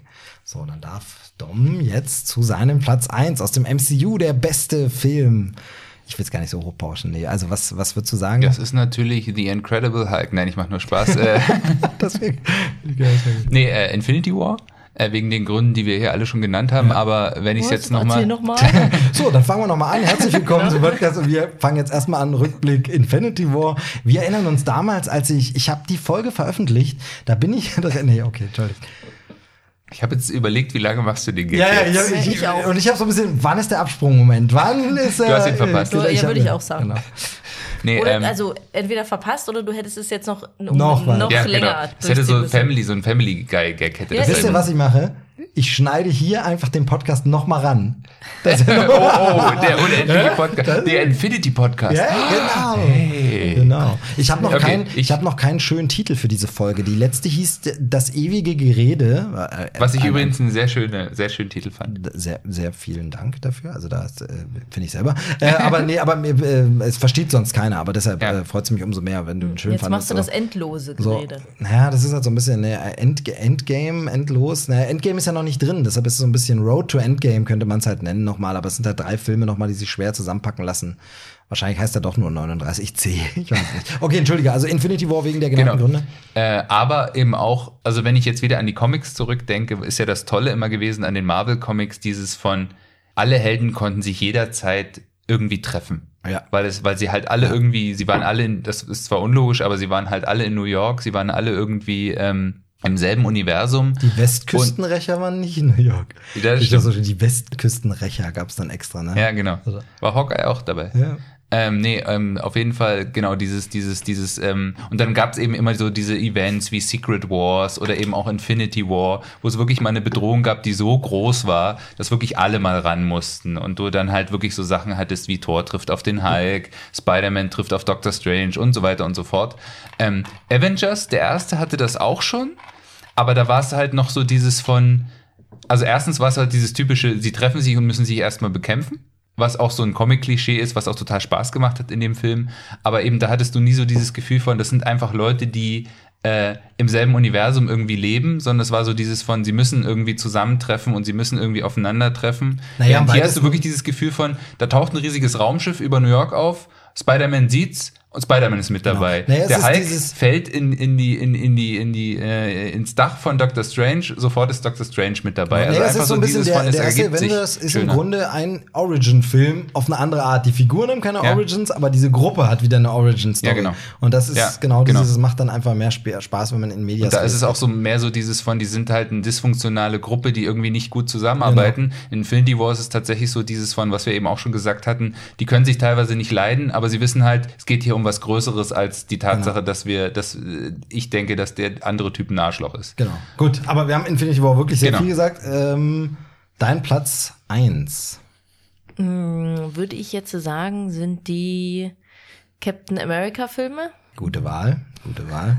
weil ich einfach ähm, Weil du einfach Typen magst, die Steve heißen. Genau. Ja, das. Und ähm, ich mag einfach äh, den Captain America aus diesem MCU. Ich finde, der ist super gelungen. Äh, ich ich mag es, wie er in dem ersten Film eingeführt wurde. Also ich finde ihn charakterlich so einen tollen Typ. Ich finde es auch super, wie es dann in den, in den anderen Filmen weitergeführt wird, dass es dann so dieses, so, der, der Typ, der so, ja, so vollkommen ohne Zweifel ist irgendwie und, und äh, so, so total voller Zuversicht irgendwie, äh, der dann doch halt eben in Zweifeln kommt und was es dann so ein bisschen aus ihm macht, dass es ihn doch ein bisschen verändert, aber dann trotzdem, äh, da merkt man, äh, das ist trotzdem einer, der bleibt bei seinen Prinzipien und ändert da eigentlich nichts dran irgendwie und, und ähm, hadert dann auch mit sich selbst oder so. Aber das ist, ich finde es einfach eine super Figur. Super Figur und muss man ja wirklich sagen, von den Ursprungs-Avengers-Einzelreihen, damals ahnte man ja nicht, wie krass es zusammenhängen wird, der mit der besten Filmreihe. Also wenn man Iron Man 1, 2, 3 nimmt, da ist schon Mhm. so durchwachsenes Material dabei. Tor 1, 2, 3, ganz ehrlich, Tor 2 wissen wir alle, dass der problematisch ist und so haben wir auch im Podcast besprochen, dass da schon arge Probleme und da ist einfach Tor 1 auch. Tor 1 hat Genau, auch ja, aber ich meine, da, da Ja. auf eine andere Art, ja, stimmt. Und da ist einfach Captain America 1, 2, 3, das sind drei fantastische Filme, wobei ich ja immer sage, der dritte Teil ist ein Avengers-Film. Sorry, Ja, aber das ist ist, er- ein er. Avengers-Film. Punkt. Beziehungsweise, wenn man, wenn man ihn schon nicht als Avengers-Film bezeichnen muss, muss man sagen, er ist zur Hälfte ein Captain America und zur Hälfte ein Iron Man-Film. Richtig. Weil beide Figuren in dem, in dem Film weiterentwickelt werden, von ihren eigenen Filmreihen aus gesehen. Also eigentlich ist es ein Captain America versus Iron Man und der Rest ist auch noch mit dabei, Film. Genau, genau. Ja, dann bleibt mein Platz eins äh, und da muss ich nicht mehr viel sagen, weil den hast du schon genannt. Auch bei mir wäre es der Infinity War. Aber auch das habe ich ja heute schon mal gesagt. Natürlich immer mit dem Ballast, weil man die andere, den Rest der Reihe hat. Ich liebe diese gesamte Reihe. Ich finde das Marvel Cinematic Universe wirklich eine großartige Errungenschaft im Kino. Ich finde es auch krass. Sowas gab es noch nicht. Ich weiß gar nicht. Ähm, James Bond ist die einzige Reihe mit genauso vielen Filmen aber eben auf einem ganz anderen Level, weil die ja immer wieder neu angefangen haben, immer wieder was Eigenes erzählt haben und es immer nur so kleine zusammenhängende Geschichten gab. Aber ansonsten gab's das in der Form noch nie und äh, wird es Vor allem nicht auf diesem Qualitätslevel und, und mit diesem Erfolgs, äh, mit diesem Erfolg von allen Filmen. Ich meine, selbst bei den James Bonds gibt's ja wirklich James Bonds, äh, wo, wo die Reihe dann wirklich irgendwie ganz schön in den Seilen hing Ja, und ja. äh, teilweise, also ich erinnere nur hier George Lazenby und Genau. äh, Nee, Timothy wir haben hier den Dalton Incredible Bonds und Hulk, so. das ist so der George Lazenby unter den äh, Marvel-Filmen. Ähm, und was ich letztens so überlegt habe, ist, wie willst du jemals, und vielleicht geht es auch gar nicht, und das ist auch gut so, diese Reihe jemals rebooten? Nee. Also Kann- eigentlich geht kannst nicht. du das nie Geht nicht. wieder rebooten. Du kannst natürlich, wenn du meinetwegen sagst, in zehn Jahren einen neuen Iron Man machen, aber dann kann das eigentlich nur eine Fortsetzung sein, wo jemand anders diese Iron Man-Rüstung trägt. Aber du kannst, also, weil du ja immer überlegen musst, wenn du jetzt ein Remake machen würdest, irgendwann, sagen wir, sagen wir in 20 Jahren. Mhm. So, die, das MCU geht in drei Jahren zu Ende, weil sie irgendwie ist doch nicht mehr so erfolgreich, die Leute haben satt. Und in 20 Jahren macht jemand einen Reboot. Du wirst ja immer, werden ja alle denken, ah, jetzt bauen sie wieder so eine große Welt mit allen. Also niemand Ja. wird ja einen Iron Man-Film als alleinstehend hinnehmen, Ja. weil man die so sehr als Gruppe wahrnimmt mittlerweile, dass man immer denken wird, ah, fangen sie jetzt das alles wieder von vorne an mit Ja. Iron Man und also du kannst gar nicht einzeln rebooten. Eigentlich kannst du immer nur sagen, das wären jetzt noch Fortsetzungen, die wieder in dieser Welt spielen mit anderen Figuren und ich finde das schön und ich finde halt wirklich, ähm, dass diese, diese ganze MCU-Reihe auch so vieles, was wir als Comicleser schon lange kennen, ins Kino gebracht hat. Crossover, also das gab es vorher natürlich auch schon, Godzilla trifft King Kong etc. Aber wirklich, wo man sagt, so richtig Crossover und Figuren und äh, selben Figuren werden von anderen Regisseuren, im Comic waren es andere Autoren und Zeichner interpretiert. Und äh, da ist eine Geschichte, die sie zusammen erleben müssen. Da eine einzelne. Es ist wirklich dieses, was das Coole am Erzählen im Comic ist oder in Comic-Reihen. Wir reden jetzt nicht von One-Shots und Graphic Novels, sondern in so Reihen. Das hat man aufs Kino übertragen, also das Beste daraus genommen und gemacht und das ist einfach richtig cool und macht Spaß. Aber wie gesagt, ich glaube, das kannst du nie rebooten oder also wie will man jemals ein Remake machen davon? Und vor allen Dingen ist es auch so ein schönes Beispiel dafür, wie man ähm, adaptieren kann, ohne zu kopieren, Genau. weil sie ja eben sich auch immer sowas wie Infinity War, sie picken sich sozusagen immer äh, die Perlen aus dieser, keine Ahnung, äh, Comic Historie, die zurückreicht bis mindestens in die 60er, teilweise sogar bis in die 30er Jahre, wenn du jetzt bei Captain America bist. Und sie können sich halt wirklich die Perlen dann rauspicken, ordnen sie neu an, bleiben aber quasi dem, dem, dem, was die Comics ausmacht oder was, was eben diese, diese Geschichten so besonders macht, dem bleiben sie eben treu. Und das ist halt, das kriegen sie halt zum Beispiel eben besser hin. Das ist immer so das Negativbeispiel. Also jetzt beim DCU, wo es halt so ist von wegen, ja, und dann schmeißen wir Doomsday auch noch mit rein. Genau. Und dann schmeißen wir das auch noch mit rein, weil das kommt ja in den Comics auch vor, wo sie da halt das irgendwie nicht verstehen, wo du denkst, also jetzt, äh, ich denke jetzt an Batman wie Superman, dass sie halt nehmen, sie nehmen äh, Elemente aus The Dark Knight, äh, aus dem Comic und jetzt muss da aber irgendwie noch Dooms, die Doomsday-Geschichte, Genau, ja, was halt genau. eine völlig andere Geschichte ist, die Genau. auch eine völlig andere Tonalität, Tonalität genau. hat und das passt einfach alles nicht zusammen. Und Genau. MCU kriegt das halt immer super hin. Also, äh, drei Fans hier am Tisch, würde ich mal sagen.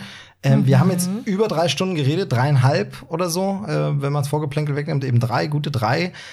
Und trotzdem habe ich das Gefühl, wir haben ganz viel wahrscheinlich vergessen und das wird mir morgen einfallen und das wird mir äh, bei Endgame einfallen und das wird so sein. Aber es hat mir sehr viel Spaß gemacht. Ich hoffe euch auch, obwohl es schon wieder so spät ist und äh, wir, glaube ich, alle jetzt äh, merklich müde sind. Aber hat es euch ein bisschen Spaß gemacht?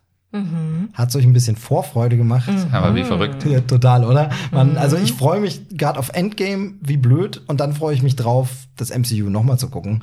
Ähm, weil, wie gesagt, es gibt ein paar Filme, die wir auch lange nicht gesehen haben, und ich habe es, wie gesagt, wieder so bei, bei Sachen, wo man fast vergessen hat, wie toll die waren, jetzt neu ja. zu sehen und zu sagen, Mensch, das war aber auch schon ein verdammt guter Film und so. Und tatsächlich habe ich auch vor, noch mal einen, äh, zum Beispiel Incredible Hulk zu gucken, um da mit einem offenen Geist nochmal ranzugehen und sagen, vielleicht ist der ja trotzdem immer noch gut, wenigstens. Also das ist so, so Sachen einfach, ähm, denn ich kann auch einem äh, Tor 2 zum Beispiel was abgewinnen und so und alles. Und Ich finde den besser als Tor 1, aber das ist nochmal eine ganz Genau. andere Diskussion.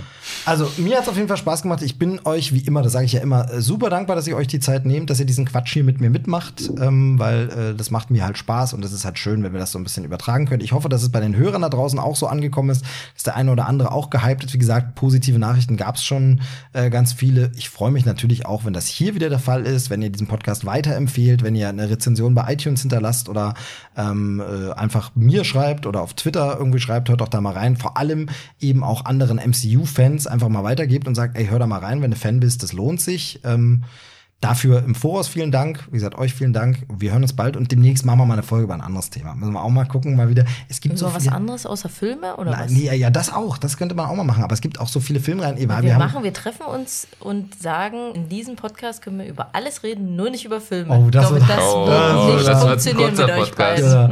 nee, aber es gibt so andere Filmreihen. Wir haben ja auch Jurassic Park schon durchexerziert, aber es gibt ja noch so viele andere Sachen, die man machen kann. Also Mission Impossible könnte man mal machen. Man könnte tatsächlich die Bond-Reihe mal machen, wenn man will. Star Trek. Star Trek ist ein großes. Also da, das, da gab es auch Star schon. Trek fällt mir was ein. Ja, da gab es auch schon Fragen von Hörern Star tatsächlich, auch. die tatsächlich schon gesagt haben, Mensch, Mensch, Mensch. Und Star Wars wäre die Frage, ob man da nicht vielleicht äh, mit Blick auf äh, Dezember vielleicht sagen, wenn der neue Teil kommt, machen wir mal was zu Star Wars. Wäre eine Überlegung. Haben wir bisher noch nicht so gemacht. Gehen die Reihe mal durch. Würde mich freuen. Wie gesagt, vielen Dank, dass ihr immer dabei seid. Ähm, ich sag Tschüss. Bis zur nächsten Ausgabe Krempelcast. Ihr habt die letzten Worte. Äh, streitet euch jetzt so Civil War-mäßig, wer zuerst darf und wer zuletzt muss. Äh, in diesem Fall Tschüss, bis zum nächsten Mal, sagt der Movie Steve. Ich würde sagen, Ladies first. Ja, ich freue mich jetzt auf den Film. Gott sei Dank ist es jetzt nicht mehr lange bis dahin, ne? Dann tschüss, ne? Ja, geht mir genauso. Also äh, das Hype-Level ist, äh, ich tatsächlich kriege ich jetzt schon langsam so wieder, ich hatte es ja vorher erwähnt, so ein bisschen diese Sorge. Diese Sorge von, was ist, wenn der jetzt richtig schlecht wird? Was ist, wenn sie es nicht hinkriegen? Was ist, wenn es irgendwie äh, Tom, du enttäuschend kannst uns ist? auch jederzeit anrufen. Wir sind immer für dich da. Aber hauptsächlich überwiegt natürlich äh, die Vorfreude und äh, ich bin echt so, so, so, so, so gespannt. Das ist echt Wahnsinn. Ganz kurz, jetzt, ich will nicht das zurücknehmen, ihr habt natürlich die letzten Worte, aber muss ich nur ganz kurz sagen, ein Ding nur, selbst wenn dieser Film Murks wird, die bisherigen zehn Jahre kann uns ja keiner mehr nehmen. Also diese zehn Jahre Filme haben wir ja trotzdem. Natürlich wäre es schade, aber wir haben es trotzdem mit so einem Höhepunkt, selbst wenn jetzt alle Macher vom Blitz getroffen worden wären und es wäre nie weitergegangen, wäre ich mit dem Ende von Infinity War sogar, ich wäre damit fein gewesen. Es wäre einfach ein krasses Ende, aber ich wäre, das wäre, ich finde diese Filmreihe ist so gut. Das Du bist so krass drauf. in diesem Sinne, also tschüss. Tschüss. Und tschüss.